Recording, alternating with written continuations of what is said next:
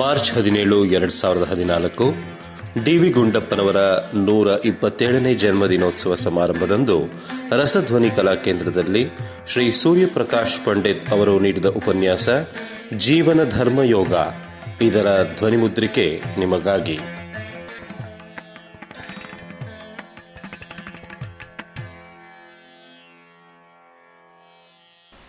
ಓಂ ಚಿದಾನಂದ ಕಲಾಂ ವಾಣಿ ವಂದೇ ಚಂದ್ರಕಲಾಧರಾಂ ನೈರ್ಮಲ್ಯ ತಾರತಮ್ಯೇನ ಬಿಂಬಿತಾಂ ಚಿತ್ತಭಿತ್ತಿಷು. ಎಲ್ಲರಿಗೂ ನಮಸ್ಕಾರ. ಇವತ್ತು ಡಿ ವಿ ಜಿಯವರು ಹುಟ್ಟಿದ ದಿನ. ಅವರ ಸ್ಮರಣೆಯಲ್ಲಿ ಅವ್ರ ಬಗ್ಗೆ ಕೆಲವೊಂದು ವಿಷಯಗಳನ್ನು ತಿಳ್ಕೊಳ್ಳೋ ದೃಷ್ಟಿಯಿಂದ ಇವತ್ತಿಲ್ಲಿ ಸೇರಿದ್ದೀವಿ.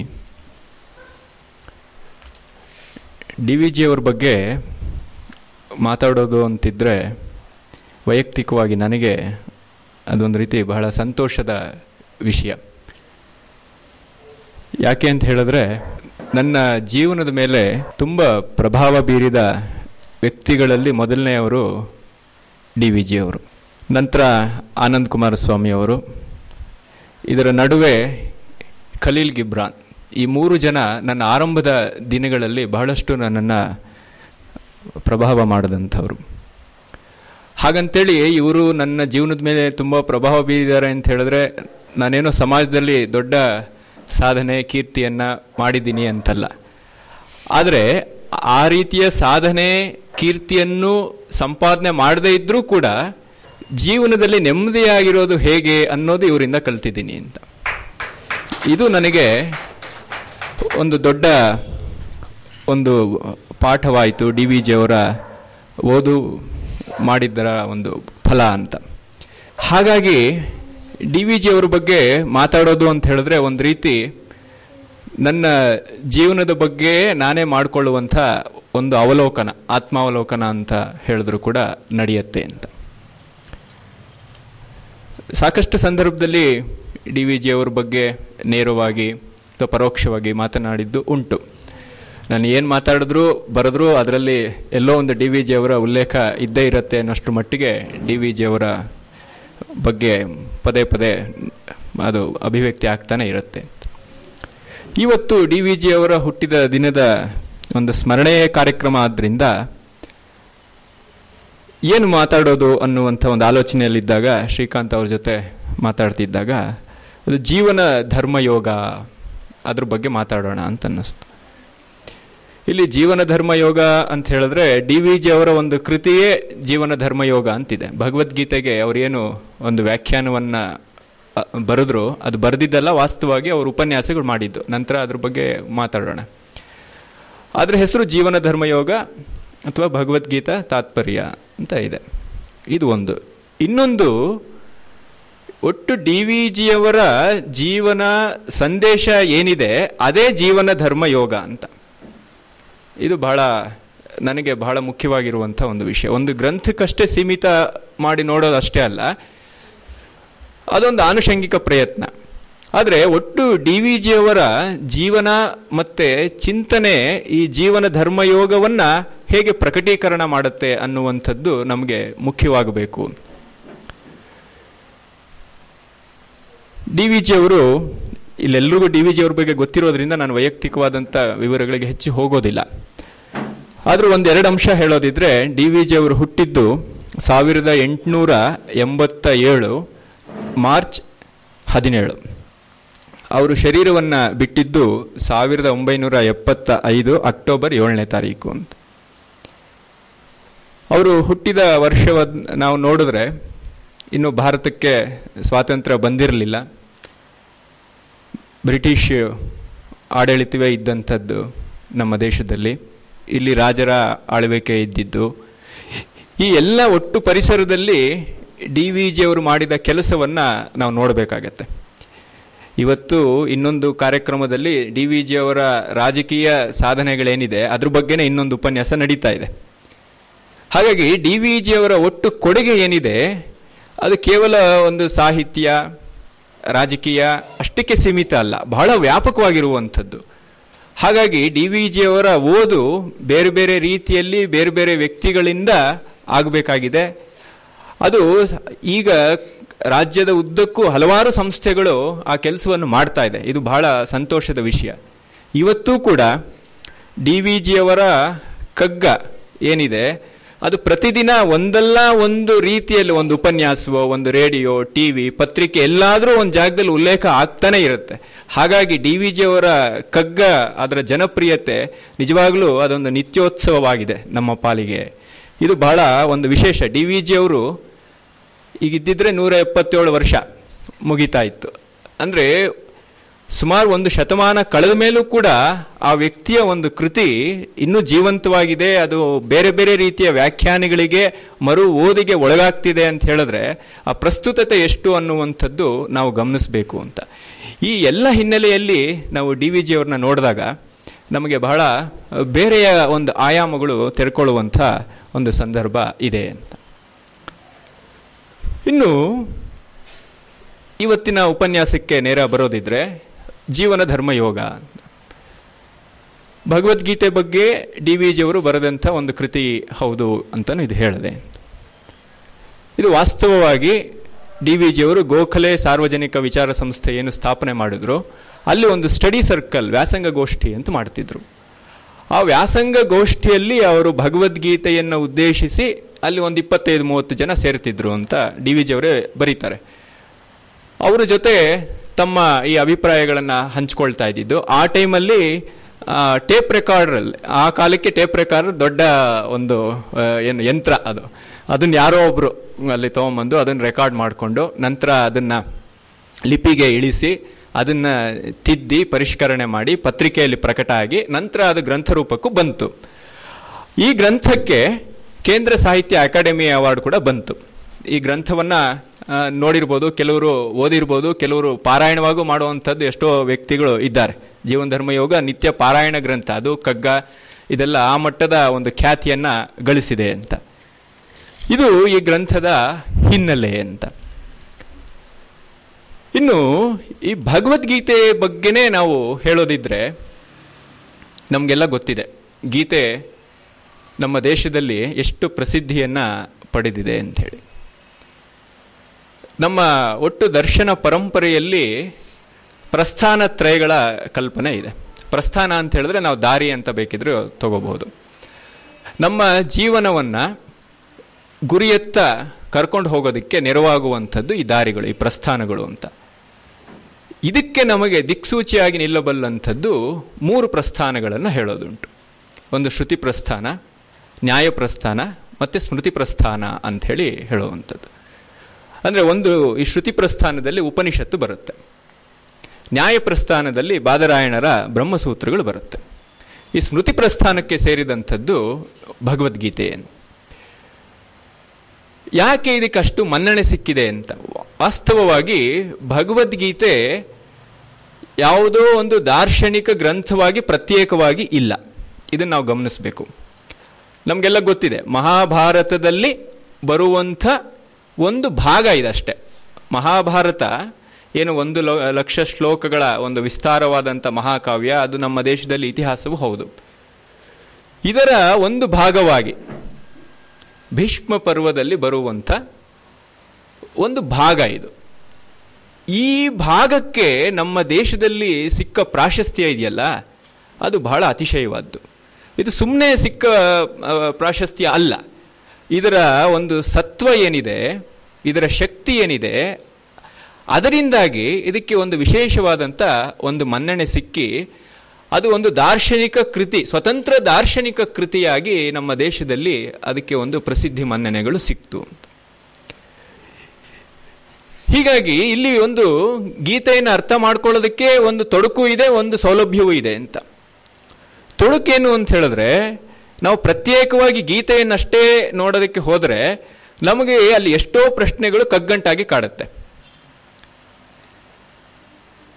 ಸೌಲಭ್ಯ ಏನು ಅಂತ ಹೇಳಿದ್ರೆ ನಾವು ಈ ಕಗ್ಗಂಟನ್ನು ಪರಿಹಾರ ಮಾಡ್ಕೋಬೇಕು ಅಂತಿದ್ರೆ ಅದಕ್ಕೆ ನಿಜವಾಗಲೂ ಕೂಡ ನಾವು ಇಡೀ ಮಹಾಭಾರತವನ್ನು ಮೊದಲನೇದಾಗಿ ಓದಬೇಕಾಗತ್ತೆ. ನಿಜವಾಗಲೂ ಮಹಾಭಾರತಕ್ಕೆ ಇರುವಂಥ ಭಾಷ್ಯ ಅಂತ ಹೇಳಿದ್ರೆ, ಭಗವದ್ಗೀತೆಗೆ ಇರುವಂಥ ಭಾಷ್ಯ ಅಂತ ಹೇಳಿದ್ರೆ ಅದು ಮಹಾಭಾರತವೇ. ಅಷ್ಟು ಮಟ್ಟಿಗೆ ಅಲ್ಲಿ ಏನು ನಾವು ಆ ವ್ಯಕ್ತಿಗಳ ಜೀವನದ ಆಗು ಹೋಗುಗಳಲ್ಲಿ ಕಾಣ್ತೀವಿ. ಆ ತತ್ವಗಳ ಸಾರವಾಗಿ ಭಗವದ್ಗೀತೆ ಅಲ್ಲಿ ರೂಪುಗೊಂಡಿರೋದನ್ನ ನಾವು ನೋಡ್ತೀವಿ. ಇಡೀ ನೀವು ಮಹಾಭಾರತವನ್ನ ಕೃಷ್ಣನ ತತ್ವದ ಒಂದು ಅಭಿವ್ಯಕ್ತಿ ಅಂತ ತಗೊಂಡ್ರೆ ಅದರ ಸಾರವನ್ನು, ಅದರ ಸೂತ್ರ ರೂಪವನ್ನು ನಾವು ಭಗವದ್ಗೀತೆಯಲ್ಲಿ ನೋಡಬಹುದು ಅಂತ. ಹೀಗಾಗಿ ಭಗವದ್ಗೀತೆಗೆ ನಮ್ಮ ದಾರ್ಶನಿಕ ಪರಂಪರೆಯಲ್ಲಿ ಒಂದು ಅತಿಶಯವಾದಂಥ ಒಂದು ಮನ್ನಣೆ ಬಂತು. ಶಂಕರಾಚಾರ್ಯರು ಇದಕ್ಕೆ ಮೊದಲನೇದಾಗಿ ಭಾಷ್ಯವನ್ನು ಬರೆದ್ರು ಅಂತ. ಅದಕ್ಕೆ ಹಿಂದೆನೂ ಬರೆದಿದ್ದಿರಬಹುದು, ನಮಗೆ ಈಗ ಸಿಕ್ಕ ಲಭ್ಯ ಮಾಹಿತಿ ಪ್ರಕಾರ ಆಚಾರ್ಯ ಶಂಕರರು ಇದಕ್ಕೆ ಮೊದಲನೇದಾಗಿ ಭಾಷ್ಯವನ್ನು ಬರೆದ್ರು.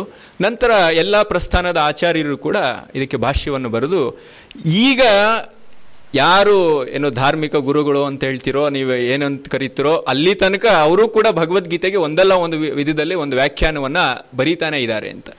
ಅಂದರೆ ಸಾವಿರಾರು ವರ್ಷಗಳಿಂದ ಈ ಭಗವದ್ಗೀತೆಯ ಒಂದು ಪರಂಪರೆ ನಮ್ಮ ದೇಶದಲ್ಲಿ ಸಮೃದ್ಧಿಯಾಗಿ ಹರ್ಕೊಂಡು ಬರ್ತಾ ಇದೆ.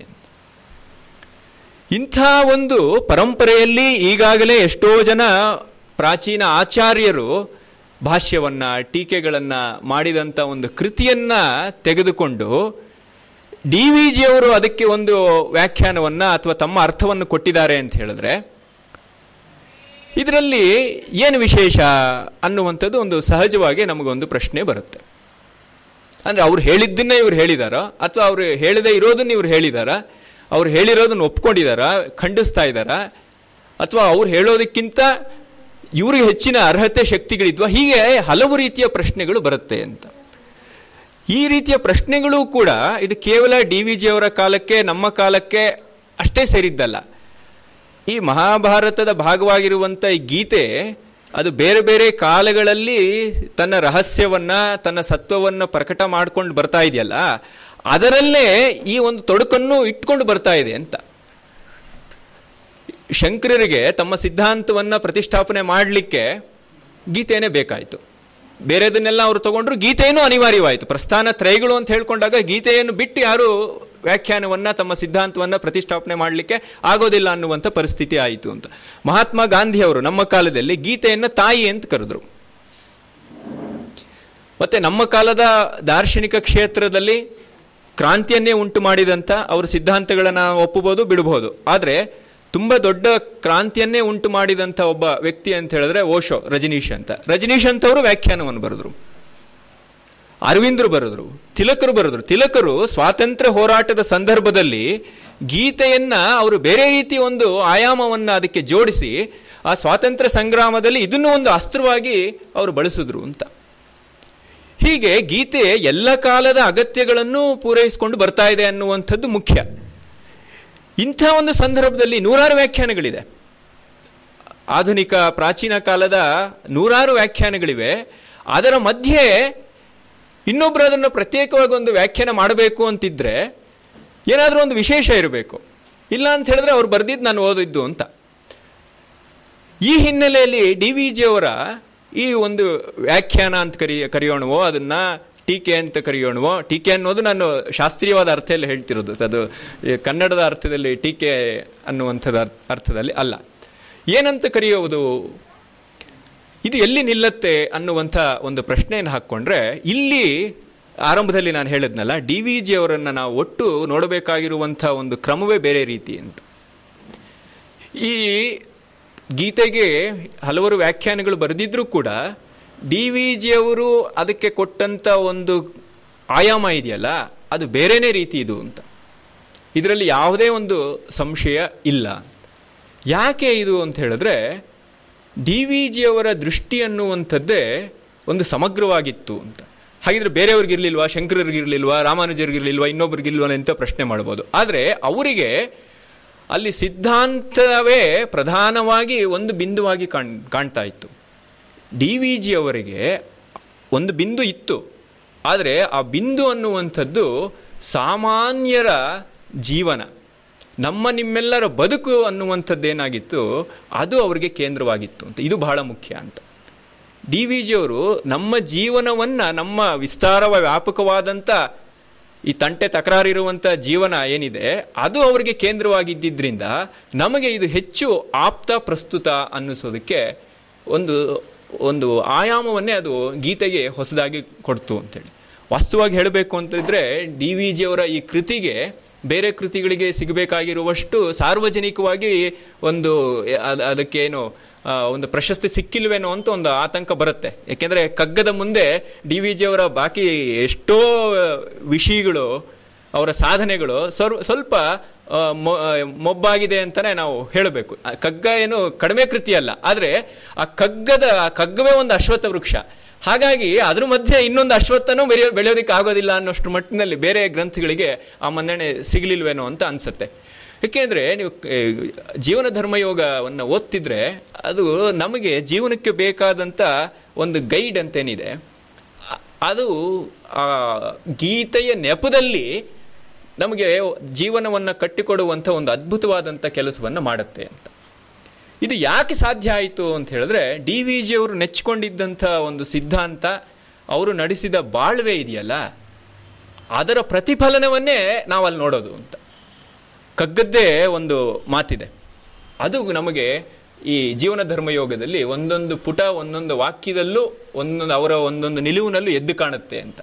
ಏನದು ಅಂತ ಹೇಳಿದ್ರೆ, ಗೌರವಿಸು ಜೀವನವ, ಗೌರವಿಸು ಚೇತನವ, ಇದು ಬಹಳ ಮುಖ್ಯ ಅಂತ. ಎಷ್ಟೋ ಸಂದರ್ಭದಲ್ಲಿ ನಾವು ಹೇಳ್ತೀವಿ, ಆದರೆ ಈ ರೀತಿಯ ಒಂದು ಭಾವದಲ್ಲಿ ಬದುಕೋದು ಬಹಳ ಕಷ್ಟ ಅಂತ. ಮುಂದೆ ಅವ್ರು ಹೇಳ್ತಾರೆ, ಆರದೋ ಜಗವೆಂದು ಭೇದವೆಣಿಸದಿರು ಅಂತ. ಈ ಜೀವನವನ್ನು ಗೌರವಿಸಬೇಕು, ಆ ಚೇತನವನ್ನು. ಇಲ್ಲಿ ಚೇತನ ಅನ್ನೋದಕ್ಕೆ ಎರಡು ರೀತಿಯ ಒಂದು ವ್ಯಾಪಕತೆ ಇದೆ. ಒಂದು ಒಳಗಡೆ ಇರುವಂಥ ಚೈತನ್ಯ ಇದ್ದಾನಲ್ಲ, ಅದನ್ನು ಗೌರವಿಸಬೇಕು. ಮತ್ತು ಹೊರಗಡೆ ಒಂದು ಕಾಣ್ತಾ ಇದೆ ಚೈತನ್ಯ ಸ್ವರೂಪ, ಜಗತ್ತು ಅನ್ನುವಂಥದ್ದೇ ಶಕ್ತಿ ಸ್ವರೂಪ, ಅದು ಚೇತನ. ಅದು ಹೀಗೆ ಒಳಗಡೆ ಹೊರಗಡೆ ಇರುವಂಥದ್ದೇನಿದೆ ಅದನ್ನು ನೀನು ಗೌರವಿಸು ಅಂತ. ಯಾಕಿದು ನೀನು ಗೌರವಿಸಬೇಕು ಅಂತ ಹೇಳಿದ್ರೆ, ಆರದೋ ಜಗವೆಂದು ಭೇದವೆಣಿಸದಿರು ಅಂತ. ಇನ್ಯಾರನೋ ಉದ್ಧಾರಕ್ಕೋಸ್ಕರ ಇನ್ನೆಲ್ಲೋ ಬಂದು ನೀನೇನು ಮಾಡ್ತಿಲ್ಲ, ಇದು ನಿನ್ನದೇ ಮನೆ ಇದು. ಹಾಗಾಗಿ ನೀನು ಇನ್ನೇನು ಮಾಡಿದ್ರು ನೋಡೋ, ನೀನು ಇಲ್ಲಿ ಕಸ ಗುಡಿಸಿದ್ರು ನಿನ್ನ ಮನೆ ಸ್ವಚ್ಛ ಆಗುತ್ತೆ, ಕಸ ಹಾಕಿದ್ರು ನಿನ್ನ ಮನೆ ಗಲೀಜಾಗತ್ತೆ. ಹಾಗಾಗಿ ಆ ಬುದ್ಧಿ ಇದ್ದಾಗ, ಇಡೀ ಜಗತ್ತು ಅನ್ನುವಂಥದ್ದು ನನ್ನ ಮನೆ ಅಂತಿದ್ದಾಗ ಇದ್ರ ಬಗ್ಗೆ ಪ್ರೀತಿ ಬರುತ್ತೆ, ಗೌರವ ಬರುತ್ತೆ, ತಾದಾತ್ಮ್ಯ ಬರುತ್ತೆ, ಎಲ್ಲವೂ ಬರುತ್ತೆ ಅಂತ. ಆ ಒಂದು ಆಯಾಮವನ್ನು ಡಿ ವಿ ಜಿಯವರು ಇಲ್ಲಿ ಜೀವನ ಧರ್ಮಯೋಗದಲ್ಲಿ ಗೀತೆಗೆ ಒದಗಿಸಿಕೊಟ್ರು ಅಂತ ಅನಿಸುತ್ತೆ. ಇನ್ನು ಪರಂಪರೆಯಲ್ಲಿ ಗೀತೆಗೆ ಇರುವಂಥ ಒಂದು ಸ್ಥಾನದ ಬಗ್ಗೆ ನಾನು ಹೇಳಿದೆ. ಏನದು ಅಂತ ಹೇಳಿದ್ರೆ, ಇದೊಂದು ದಾರ್ಶನಿಕ ನೆಲೆಯಲ್ಲಿ, ಅಂದರೆ ಒಂದು ತತ್ವಶಾಸ್ತ್ರದ ಗ್ರಂಥವಾಗಿ ಇದು ಪ್ರಸಿದ್ಧಿಯನ್ನು ಹಿಂದಿನಿಂದ ಪಡ್ಕೊಂಡು ಬಂತು ಅಂತೇಳಿ ಡಿ ವಿ ಜಿಯವರು ಅದಕ್ಕೆ ಬೇರೆಯೇ ಒಂದು ಆಯಾಮವನ್ನು ಕೊಟ್ಟರು ಅಂತ. ಡಿ ವಿ ಜಿಯವ್ರ ಮಾತನ್ನೇ ಅಲ್ಲಿ ಹೇಳಿದ್ರೆ ಭಾಳ ಅದಿನ್ನೂ ಹೆಚ್ಚು ಮನ ಮುಟ್ಟತ್ತೆ, ಮತ್ತು ಅವರ ನಿಲುವೇನು ಅನ್ನುವಂಥದ್ದು ಗೊತ್ತಾಗತ್ತೆ ಅಂತ. ಗೀತೆ ಯಾಕೆ ಬೇಕು ಅಂತ, ಪ್ರತಿಯೊಬ್ಬ ಮನುಷ್ಯನಲ್ಲಿಯೂ ತಾನು ಚೆನ್ನಾಗಿ ಬದುಕಬೇಕು, ತನ್ನ ಬದುಕನ್ನು ಚೆನ್ನಾಗಿ ನಡೆಸಬೇಕು ಎಂಬ ಆಶೆ ಸ್ವಾಭಾವಿಕವಾಗಿ ಇರುತ್ತದಲ್ಲವೇ. ತತ್ವಶಾಸ್ತ್ರದ ಮೊದಲನೇ ಬೀಜವೇ ಈ ಒಂದು ನಮ್ಮ ಮನೋಧರ್ಮ ಅಂತ. ನಾನು ಅನ್ನುವಂಥ ಪ್ರಶ್ನೆ ಬಂದು, ಚೆನ್ನಾದ್ದು ಅನ್ನುವಂಥ ಒಂದು ಪ್ರಶ್ನೆ ಬಂದು, ನಾನು ಆ ಚೆನ್ನಾಗಿ ಆಗಬೇಕು, ಚೆನ್ನಾಗಿರುವಂಥದ್ದು ನೋಡಬೇಕು ಅನ್ನುವಂಥ ಈ ಒಂದು ಬುದ್ಧಿ, ನಾವೇನು ಚಿತ್ತ ಅಂತ ಕರಿತೀವಿ, ಅದು ಬಂತು ಅಂತ ಹೇಳಿದ್ರೆ ಅದೇ ತತ್ವಶಾಸ್ತ್ರದ ಮೂಲ ಬಿಂದು ಅಂತ. ಆ ಒಂದು ಆಸೆ ಅದೆಲ್ರಿಗೂ ಸ್ವಾಭಾವಿಕವಾಗಿ ಇರುತ್ತೆ ಅಂತ. ನಾನು ಸಂತೋಷವಾಗಿರಬೇಕು ಅಂತ ಯಾರಿಗೆ ತಾನೇ ಇಷ್ಟ ಇರೋದಿಲ್ಲ. ನಮ್ಮ ಬದುಕಿನಲ್ಲಿ ಯಾವುದು ಚೆನ್ನ, ಯಾವುದು ಸೊಗಸು, ಯಾವುದು ಬೆಲೆ ಬಾಳತಕ್ಕದ್ದು, ಇದು ಮುಂದೆ ನೋಡಿ ಚೆನ್ನ ಎಂದರೆ ಏನು. ಮೊದಲನೇದಾಗಿ ನಮಗೆ ಆಸೆ ಅನ್ನುವಂಥದ್ದು ಬರುತ್ತೆ, ಚೆನ್ನಾಗಿ ಬದುಕಬೇಕು ಅಂತ. ಕರೆಕ್ಟ್, ಇದೆಲ್ಲ ಸರಿ. ಆದರೆ ಆ ಚೆನ್ನಾಗಿರುವಂಥದ್ದು ಅನ್ನೋದೇನು ಅಂತ ಸಿದ್ಧವಾಗಬೇಕಲ್ಲ ಅಂತ. ಇದು ಹಂತ ಹಂತವಾಗಿ ಆ ಒಂದು ತಾತ್ವಿಕ ನೆಲೆ ವಿಸ್ತಾರವಾಗ್ತಾ ಹೋಗುವಂಥ ಸ್ವರೂಪ. ಬೆಲೆ ಗೊತ್ತು ಮಾಡುವುದು ಹೇಗೆ ಅಂತ. ಈಗ ಇದೊಂದು ಮೀಟರ್ ಅಂತ ನಾವು ಸಿದ್ಧ ಮಾಡಬೇಕು ಅಂತಿದ್ರೆ, ಇದು ಮೀಟರ್ ಅಂತ ಹೇಗೆ ಸಿದ್ಧವಾಗತ್ತೆ ಅಂತ. ಇದಕ್ಕೇನಾದರೂ ಒಂದು ಯಾರ್ಡ್ ಸ್ಟಿಕ್ ಇರಬೇಕಲ್ಲ, ಒಂದು ಯಾರ್ಡ್ ಸ್ಟಿಕ್ ತಯಾರಾಗಬೇಕು ಅಂತ ಹೇಳಿದ್ರೆ ಅದಕ್ಕೊಂದು ಯಾರ್ಡ್ ಸ್ಟಿಕ್ ಇರಬೇಕಲ್ಲ ಅಂತ.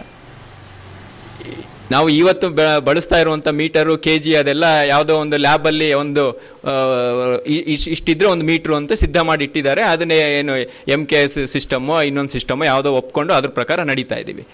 ಆ ನಡ್ಕ ಒಂದು ಯಾರ್ ಸ್ಟಿಕ್ ಸಿದ್ಧ ಆಗೋವರೆಗೂ ಕೆ ಜಿಗೆ ಇಷ್ಟು, ಇದು ಇಷ್ಟು ಕೆ ಜಿ, ಇದು ಮೀಟ್ರು ಅಂತ ಆಗ್ಬೇಕಲ್ಲ ಅಂತ.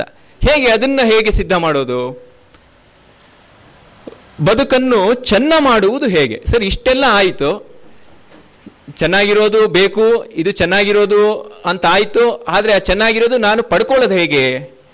ಇಂಥ ಪ್ರಶ್ನೆಗಳಿಗೆ ಉತ್ತರ ಕಂಡುಕೊಳ್ಳಬೇಕೆಂದು ಯಾರಿಗೆ ಮನಸ್ಸುಂಟೋ ಅಂಥವರು ಅಕ್ಕರೆಯಿಂದ ಓದಿ ತಿಳಿದುಕೊಳ್ಳಬೇಕಾದ ಗ್ರಂಥ ಭಗವದ್ಗೀತೆ ಅಂತ.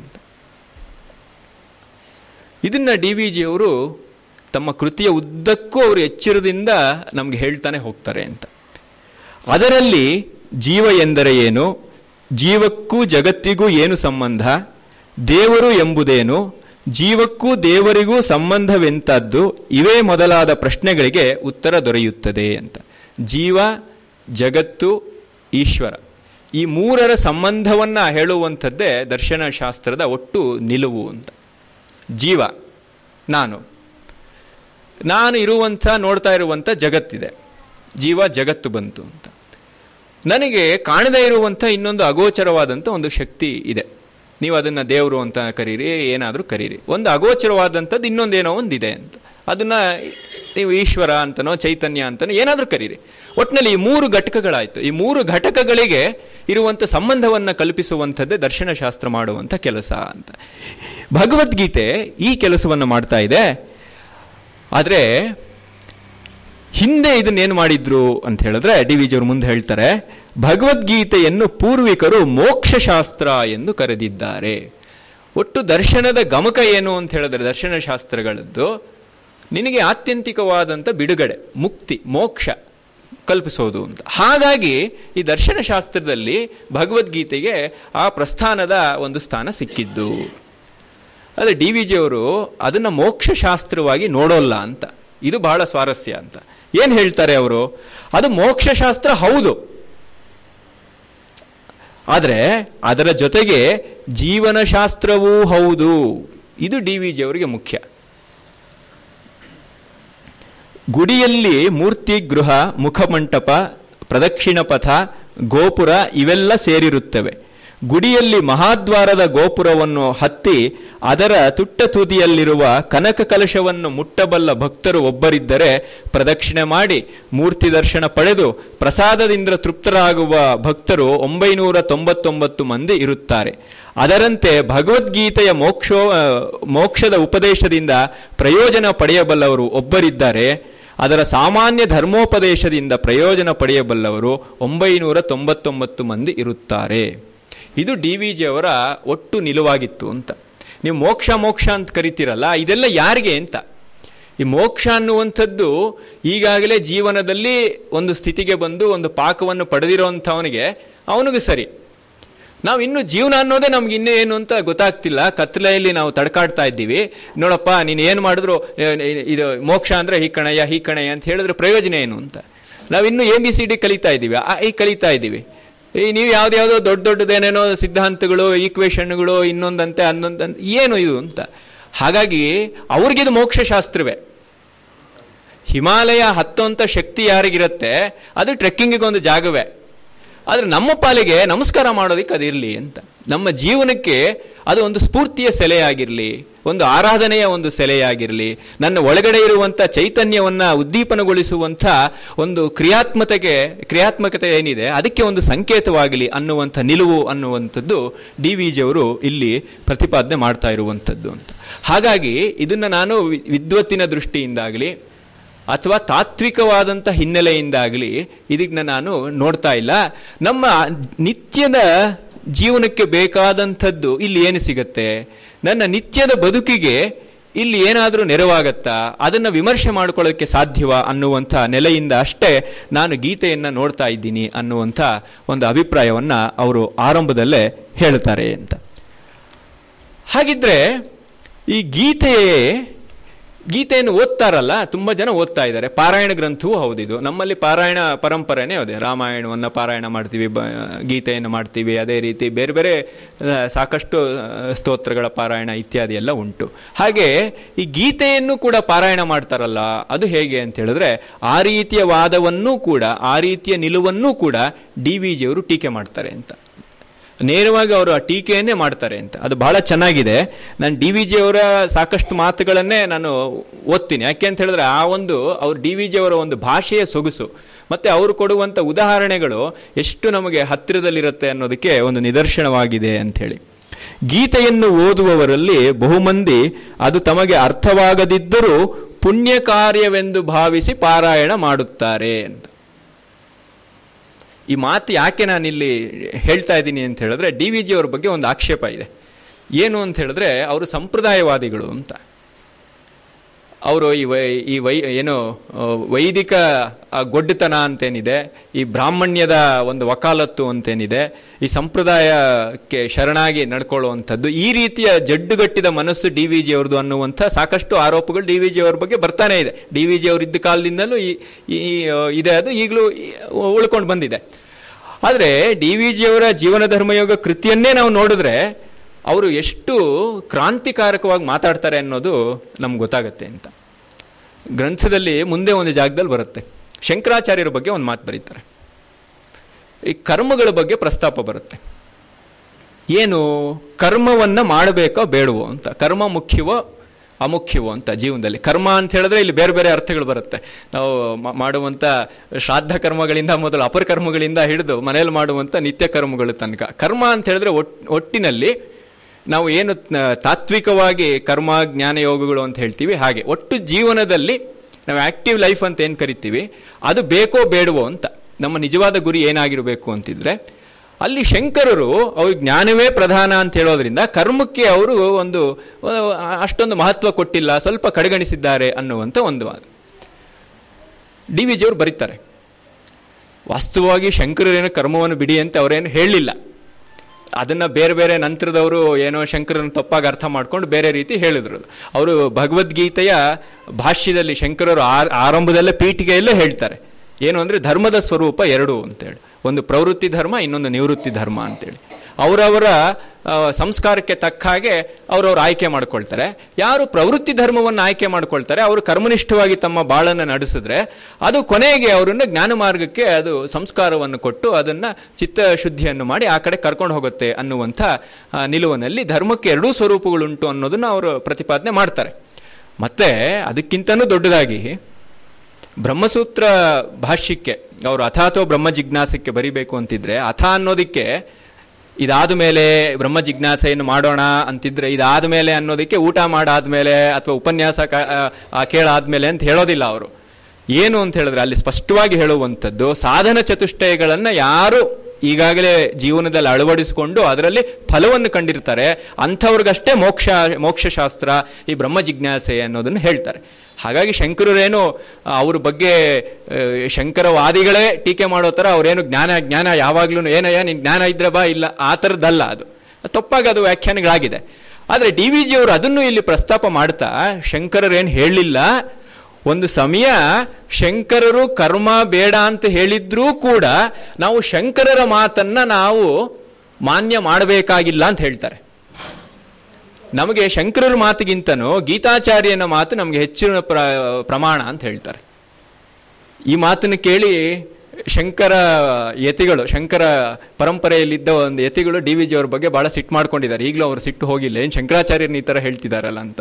ಆದರೆ ಇದೇ ಶಂಕರರು ಏನು ಹೇಳಿದ್ರು, 100 ವೇದಗಳು ಬೆಂಕಿ ತಣ್ಣಗಿದೆ ಅಂತ ಹೇಳಿದ್ರು ನೀನು ಕೇಳಬೇಡ, ನಿನ್ನ ಅನುಭವವನ್ನು ನೆಚ್ಕೋ ಅಂತ ಹೇಳಿದಂಥ ಪರಂಪರೆ ಅದು. ಅದೇ ಪರಂಪರೆಯಲ್ಲೇ ಬಂದಂಥವ್ರು ಡಿ ವಿ ಜಿ ಅವರು ಅದನ್ನೇ ಮಾತು ಹೇಳ್ತಿದ್ದಾರೆ.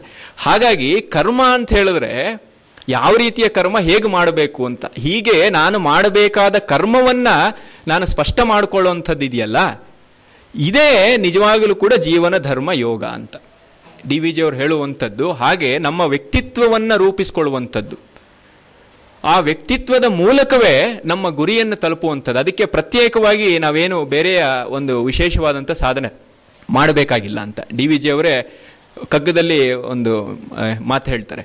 ಈ ಮೋಕ್ಷದ ಬಗ್ಗೆ ಅತಿಯಾದ ಆತುರ ಏನು ಬೇಕಾಗಿಲ್ಲ ಅಂತ. ಕೊನೆಯಲ್ಲಿ ಸಾಲ ಅವರು ಬಹಳ ಅದ್ಭುತವಾಗಿದೆ.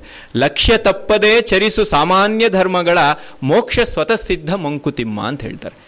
ಮೋಕ್ಷ ಬೇಕು ಅಂತ ಹೇಳಿದ್ರೆ ನೀನು ಹಿಮಾಲಯಕ್ಕೆ ಹೋಗಿ ತಪಸ್ ಮಾಡಬೇಕಾಗಿಲ್ಲ, ಸನ್ಯಾಸಿ ಆಗಬೇಕಾಗಿಲ್ಲ, ಕಾವಿ ಬಟ್ಟೆ ಹಾಕಿ ಹೆಂಡತಿ ಮಕ್ಕಳನ್ನ ಬಿಟ್ಟು ಎಲ್ಲೋ ಹೋಗಿ ಏನೋ ಮಾಡಬೇಕಾಗಿಲ್ಲ. ಏನು ಲಕ್ಷ್ಯ ತಪ್ಪದೇ ಚರಿಸು ಸಾಮಾನ್ಯ ಧರ್ಮಗಳ ಅಂತ ನೀನು ಮಾಡಬೇಕು, ನಿನ್ನ ಕರ್ತವ್ಯಗಳು ಅನ್ನುವಂಥದ್ದು ಇಲ್ಲೇನಿದೆ, ಮೂರು ಋಣಗಳ ಕಲ್ಪನೆ ನಮ್ಮಲ್ಲಿ ಇದೆಯಲ್ಲ, ಆ ಋಣಗಳನ್ನು ತೀರಿಸ್ಕೊಳ್ತಾ ನೀನು ಮಾಡುವಂಥ ಕೆಲಸ ಏನಿದೆ, ಆ ಮಾಡುವಂಥ ಕೆಲಸಗಳೇ ಸಾಮಾನ್ಯ ಧರ್ಮಗಳು ಅಂತ ಅನ್ನಿಸ್ಕೊಳ್ಳುತ್ತೆ. ನೀನು ಆಡುವಂಥ ಮಾತು ಹೇಗಿರಬೇಕು, ನಡೆಯುವಂಥ ನಡಿಗೆ ಹೇಗಿರಬೇಕು, ಇದೆಲ್ಲವೂ ಕೂಡ ಸಾಮಾನ್ಯ ಧರ್ಮದ ವ್ಯಾಪ್ತಿಯಲ್ಲಿ ಬರುವಂಥದ್ದು. ಹೀಗೆ ನಿನ್ನ ಜೀವನಕ್ಕೆ ಒಂದು ಸೊಗಸು ಬಂದರೆ, ನಿನ್ನ ಜೀವನದಲ್ಲಿ ನೀನು ಮಾಡ್ತಾ ಇರುವಂಥ ಈ ಸಣ್ಣ ಸಣ್ಣದು ಅಂತ ನೀನೇನು ಉಪೇಕ್ಷೆ ಮಾಡ್ತಾ ಇದೀಯಾ, ಅದನ್ನು ನೀನು ಶ್ರದ್ಧೆಯಿಂದ ಮಾಡಿದ್ರೆ ಅದೇ ಮೋಕ್ಷ ಅಂತ. ಲಕ್ಷ್ಯ ತಪ್ಪದೇ ಚರಿಸು ಸಾಮಾನ್ಯ ಧರ್ಮಗಳ, ಹೀಗೆ ಮಾಡ್ತಿದ್ರೆ ಮೋಕ್ಷ ಅನ್ನುವಂಥದ್ದು ಸ್ವತಃ ಸಿದ್ಧ, ಅದು ಇಲ್ಲ ಈಗಾಗಲೇ ಇದೆ ಅಂತದ್ದು ಅನ್ನುವಂಥ ಒಂದು ನಿಲುವನ್ನು ಹೇಳ್ತಾರೆ. ಹಾಗಾಗಿ ಇಲ್ಲಿ ಗೀತೆಯನ್ನ ನೀನು ಅರ್ಥ ಮಾಡಿಕೊಂಡು ಅದನ್ನು ಅನ್ವಯ ಮಾಡಿಕೊಳ್ಳೋ ದೃಷ್ಟಿಯಿಂದ ಅದರ ಕಡೆಗೆ ನಿನ್ನ ಗಮನ ಇರಬೇಕೇ ಹೊರತು ಅದು ಅರ್ಥವಾಗತ್ತೋ ಬಿಡುತ್ತೋ, ನಾನು ಓದ್ತೀನಿ ಬರೀ ನಾನು ಅದು ಪಾರಾಯಣದಿಂದಲೇ ನನಗೆ ಸಿಗತ್ತೆ ಅನ್ನೋ ಥರ ಇದ್ದರೆ ಅದಕ್ಕೆ ಅಷ್ಟು ಮನ್ನಣೆ ಇಲ್ಲ. ಅದಕ್ಕೊಂದು ಸಂಸ್ಕಾರ ಇದೆ, ಇಲ್ಲ ಅಂತಿಲ್ಲ, ಅದಕ್ಕೊಂದು ಸಂಸ್ಕಾರ ಇದೆ, ಆದರೆ ಅಷ್ಟೇ ಸಾಲಲ್ಲ ಅಂತ ನೋಡಿ ಡಿ ವಿ ಜಿ ಅವರು ಹೇಳ್ತಾರೆ. ಅರ್ಥವಾಗದಿದ್ರೂ ಪುಣ್ಯ ಕಾರ್ಯವೆಂದು ಭಾವಿಸಿ ಪಾರಾಯಣ ಮಾಡುತ್ತಾರೆ, ಅದು ಒಳ್ಳೆಯದೇ ಸರಿ, ಆದರೆ ಅದರಲ್ಲಿ ಒಂದು ಅಪಾಯ ಉಂಟು ಅಂತ. ಏನದು? ಬರಿಯ ಅಕ್ಷರೋಚ್ಚಾರಣೆಯ ಮಾತ್ರದಿಂದ ಸಮಸ್ತ ಪಾಪಗಳೂ ಪರಿಹಾರವಾದವೆಂದು ಧೈರ್ಯ ತಂದುಕೊಳ್ಳುವ ಸಂಭವ ಉಂಟು. ಸುಮ್ಮನೆ ಪುಸ್ತಕ ಓದ್ತಾ ಇದ್ರೆ ನನಗೆ ಪಾಪ ಎಲ್ಲ ಹೋಯ್ತು, ನನಗೆ ಇದು ಬಂತು ಅಂತ ಹೇಳ್ಕೊಳ್ಳುವಂಥ ಒಂದು ಅಪಾಯ ಉಂಟು. ವಾಸ್ತವವಾಗಿ ಹಾಗಿಲ್ಲ ಅಂತ. ನಾಮಸ್ಮರಣೆ, ನಾಮ ಸಂಕೀರ್ತನೆ ಇವುಗಳನ್ನು ಬಹುವಾಗಿ ಪ್ರಶಂಸೆ ಮಾಡಿದ್ದಾರೆ. ಹೌದು, ಅದೆಲ್ಲ ನಿಜ. ನಾಮಸ್ಮರಣೆಯು ಗ್ರಂಥಪಾರಾಯಣವೂ ಸಾಧನ ಮಾತ್ರಗಳು. ಯಾವುದಕ್ಕೆ ಸಾಧನ? ಇದು ಮುಖ್ಯ ಅಂತ. ಒಂದೊಂದಕ್ಕೂ ಒಂದೊಂದು ಗುರಿ ಅಂತಿರುತ್ತೆ. ಈಗ ಬಯರ್ಟ್ ಮಾಡಬೇಕು ನಿಜ, ಈಗ ಫಾರ್ಮುಲಾಗಳನ್ನ ಬಯರ್ಟ್ ಮಾಡೋದೇ ಗಣಿತ ಬಂತು ಅಂತಲ್ಲ, ಅದನ್ನು ಹೇಗೆ ಉಪಯೋಗಿಸಬೇಕು ಅನ್ನುವಂಥದ್ದು ಗೊತ್ತಿರಬೇಕು. ಆ ಉಪಯೋಗಿಸುವ ಸಂದರ್ಭದಲ್ಲಿ ಆ ಫಾರ್ಮುಲಾಗಳು ಮರಿಬಾರ್ದು ಅನ್ನೋ ದೃಷ್ಟಿಯಿಂದ ಬಯಟ್ ಮಾಡಬೇಕು ಅಂತ. ಎಂಥ ಸಂದರ್ಭದಲ್ಲೂ ಕೂಡ ನಾನು ರಾಮನನ್ನೋ ಕೃಷ್ಣನನ್ನೋ ನನ್ನ ಮನಸ್ಸಿನಿಂದ ಕಳ್ಕೊಳ್ಬಾರ್ದು ಅನ್ನೋ ದೃಷ್ಟಿಯಿಂದ ನಾಮ ಸಂಕೀರ್ತನೆ ಬೇಕು. ಅದಕ್ಕೆ ಸಂಕೀರ್ತನೆ ಬೇಕೇ ಹೊರತು ಅದೇ ರಾಮ ಅನ್ನುವಂಥದ್ದು ಅಲ್ಲ ಅಂತ. ಅದೂ ರಾಮನೇ, ಆದರೆ ಅದೇ ರಾಮ ಆದರೆ ನಮ್ಗೆ ರಾಮಕೃಷ್ಣ ಪರಮಹಂಸರ ಒಂದು ತುಂಬ ಏನು ಪ್ರಸಿದ್ಧವಾದ ದೃಷ್ಟಾಂತ ಕಥೆ ಇದೆ, ಆ ಮಾವುತ ಮತ್ತು ಆನೆ ಕತೆ, ಹಾಗಾಗ್ಬಿಡತ್ತೆ ಅಂತ. ಇದು ಹಾಗಲ್ಲ. ಹಾಗಾಗಿ ಬರೀ ಪಾರಾಯಣ ಅಷ್ಟೇ ಅಲ್ಲ, ಯಾವುದಕ್ಕೆ ಇದು ಸಾಧನ? ಮನಸ್ಸನ್ನು ಭಗವದ್ ವಿಷಯಕ್ಕೆ ತಿರುಗಿಸಲು ಸಾಧನ ಅಂತ. ಎಲ್ಲೆಲ್ಲೋ ತಿರುಗಾಡ್ತಾ ಇರುತ್ತೆ, ಒಂದು ಕಾನ್ಸಂಟ್ರೇಷನ್ ಅನ್ನುವಂಥದ್ದು ಬೇಕಲ್ವಾ? ಅದಕ್ಕೆ ಈ ರೀತಿಯ ಒಂದು ಪಾರಾಯಣಗಳು ಬೇಕು. ದುಷ್ಕಾರ್ಯ ಮಾಡಿ ಅದರ ದೋಷವು ಗೀತಾ ಅಕ್ಷರೋಚ್ಚಾರಣೆಯಿಂದ ನಿವಾರಣೆಯಾದೀತೆಂಬ ಅಪಾಯಕರವಾದ ಭ್ರಾಂತಿ. ಏನೋ ಪಾಪ ಮಾಡಿಬಿಡೋದು, ಒಂದ್ಸಲಿ ಪಾರಾಯಣ ಮಾಡಿದ್ರೆ ಅದೆಲ್ಲ ಪಾಪ ಪರಿಹಾರ ಆಯಿತು ಅಂತ ಈ ರೀತಿಯ ಒಂದು ನಿಲುವಿಗೆ ಬರುವಂಥ ಸಾಧ್ಯತೆ ಉಂಟು. ಅದು ಹಾಗಲ್ಲ ಅಂತ. ಹಾಗಾಗಿ ಗೀತಾವಾಕ್ಯವು ಮುಖಸ್ಥವಾಗಿದ್ದರೆ ಆಗ ಅದನ್ನು ಪದೇ ಪದೇ ಸ್ಮರಿಸಿಕೊಳ್ಳುವುದು ಸುಲಭವಾಗುತ್ತದೆ. ಪುನಃ ಪುನಃ ಸ್ಮರಣೆ ಮಾಡುವುದರಿಂದ ವಾಕ್ಯದ ಅರ್ಥವು ಮನಸ್ಸಿಗೆ ಪರಿಚಯವಾಗುತ್ತದೆ. ಅರ್ಥ ಪರಿಚಯದಿಂದ ಮನನವು ಸುಲಭವಾಗುತ್ತದೆ. ಅರ್ಥ ಮನನದಿಂದ ಅನುಸಂಧಾನವು ಸುಲಭವಾಗುತ್ತದೆ. ಹೀಗೆ ಪಾರಾಯಣವು ಪರಂಪರೆಯಿಂದ ಪ್ರಯೋಜಕವೇ ಹೊರತು ಸ್ವತಃ ಹೆಚ್ಚು ಫಲಕಾರಿಯಾಗದು. ಇದನ್ನು ಅವ್ರು ಹೇಳ್ತಾರೆ ಅಂತ. ಡಿ ವಿ ಜಿ ಅವರೇ ಇನ್ನೊಂದು ಜಾಗದಲ್ಲಿ ಸಂಸ್ಕೃತಿ ಗ್ರಂಥದಲ್ಲಿ ಹೇಳ್ತಾರೆ, ಆ ಶ್ಲೋಕ ನನಗೆ ಬಾಯಿಗೆ ಬರೋದಿಲ್ಲ. ಕೇವಲ ಈ ನಾಮಸ್ಮರಣೆಯಿಂದಲೇ ನಿನಗೆ ಮುಕ್ತಿ ಸಿಗತ್ತೆ ಅಂಥೇಳಿ ಅದಕ್ಕೆ ಒಂದು ವಿಡಂಬನೆ ಮಾಡುವಂಥ ಶ್ಲೋಕ. ಅಲ್ಲಿ ಕಾಡಿಗೆ ಹೋಗೋಣ, ಅಲ್ಲಿ ಕಂಡ್ಕೊಂಡವ್ರನ್ನೆಲ್ಲ ಅಲ್ಲಿ ದಾಳಿ ಮಾಡೋಣ, ಅವರ ಒಡವೆಗಳನ್ನೆಲ್ಲ ಕಿತ್ಕೊಳ್ಳೋಣ, ಈ ಥರದ್ದರಲ್ಲೆಲ್ಲ ರಾಮ ರಾಮ ರಾಮ ಅನ್ನುವಂಥ ವನೇಚ ರಾಮ ಅಂತ ಶುರುವಾಗತ್ತೆ. ಅದು ಎಲ್ಲ ಜಾಗದಲ್ಲೂ ರಾಮ ರಾಮ ಅಂತಿದೆ. ಹಾಗಂತೇಳಿ ಅವ್ರು ಮಾಡಿದ ಕೆಲಸ ಏನು? ಕಾಡಿನಲ್ಲಿ ಹೋಗುವಂಥವ್ರನ್ನ ಅಡ್ಡ ಹಾಕೋದು, ಅವ್ರ ಮೇಲೆ ದಾಳಿ ಮಾಡಿ ಅವರ ವಸ್ತುಗಳನ್ನು ಅಪಹಾರ ಮಾಡುವಂಥದ್ದು. ಇದು ಈ ಒಂದು ಕ್ರಿಯೆಗಳೆಲ್ಲ ರಾಮರಾಮ ಅನ್ನುವಂಥ ಶಬ್ದ ಇದೆ ಅಂತ ಹೇಳಿ ಮಾತ್ರಕ್ಕೆ ನಮಗೆ ಪಾಪ ಅಂಟೋದಿಲ್ವಾ? ಹೀಗೆ ಈ ರೀತಿಯ ಅತಿಯಾದಂಥ ಒಂದು ನಾಮ ಸಂಕೀರ್ತನೆಯ ಬಗ್ಗೆ ಒಂದು ತಲೆ ಕೆಡಿಸ್ಕೊಳ್ಳೋದಿದೆಯಲ್ಲ, ಅದು ಯಾವುದು ಎಲ್ಲಿ ತನಕ ಕರ್ಕೊಂಡು ಹೋಗುತ್ತೆ ಅನ್ನುವಂಥದ್ದು ನಮಗೆ ಎಚ್ಚರಬೇಕು ಅನ್ನುವಂಥದ್ದು. ದೋಣಿ ಎಲ್ಲಿವರೆಗೂ ನಮ್ಮನ್ನು ದಾಟಿಸ್ಬೋದು, ದಾಟಿಸಿದ ಮೇಲೆ ಆ ದೋಣಿ ಕೆಲಸ ಏನು, ನಾವು ಹೇಗಿರಬೇಕು, ಇದೆಲ್ಲವೂ ಕೂಡ ಸಾಧನೆಯ ಬೇರೆ ಬೇರೆ ಹಂತಗಳು. ಯಾವುದೂ ಕೂಡ ಇಲ್ಲಿ ತ್ಯಾಜ್ಯ ಅಂತಿಲ್ಲ, ಆದರೆ ಅದರ ಮೌಲ್ಯ ಏನು ಅನ್ನುವಂಥದ್ದು ನಾವು ಕಂಡುಕೋಬೇಕು ಅನ್ನುವಂಥದ್ದನ್ನ ಡಿ ವಿ ಜಿಯವರು ಬಹಳ ಚೆನ್ನಾಗಿ ಹೇಳ್ತಾರೆ ಅಂತ. ಇಲ್ಲ ಅಂತ ಹೇಳಿದ್ರೆ ನಾವೇನು ಅಂತ ಹೇಳಿದ್ರೆ ಈ ಪಾಯಸದ ಸೌಟನ್ನು ಪಾಯಸದ ಬಟ್ಲಿಗೆ ಹಾಕಿ ಆ ಸೌಟು ಪಾಯಸದ ರುಚಿಯನ್ನು ಎಷ್ಟು ಸವಿಯೋದಕ್ಕೆ ಸಾಧ್ಯ, ಆ ಥರ ಆಗಿಬಿಡತ್ತೆ ಇದು ಅನ್ನುವಂಥದ್ದನ್ನು ಕೂಡ ಅವರು ಮುಂದೆ ಹೇಳ್ತಾರೆ. ಅಲ್ಲಿ ಡಿ ವಿ ಜಿಯವರು ಹೇಳ್ತಾರೆ, ಕತ್ತೆಯು ಬೆನ್ನಿನ ಮೇಲೆ ಶ್ರೀಗಂಧದ ಕೊರಡುಗಳನ್ನು ಹೊತ್ತಿದ್ದರೇನೋ ಅದರ ಅನುಭವಕ್ಕೆ ಬರುವುದು ಭಾರ ಮಾತ್ರ ಅಂತ. ಹಾಗಾಗಿ ನಾವು ಗ್ರಂಥವನ್ನು ಹಿಡ್ಕೊಂಡು ಹೋಗುವಂಥದ್ದು ಅಥವಾ ಗ್ರಂಥವನ್ನು ಕಂಠಸ್ಥ ಮಾಡ್ಕೊಂಡು ಹೋಗಿದ್ರು, ಗ್ರಂಥವನ್ನು ಕಂಠಸ್ಥ ಮಾಡ್ಕೊಳ್ಳೋದ್ರಂದರೆ ಅದು ಕುತ್ತಿಗೆಗೆ ಭಾರ ಅಷ್ಟೇ, ತಲೆಗೆ ಭಾರ.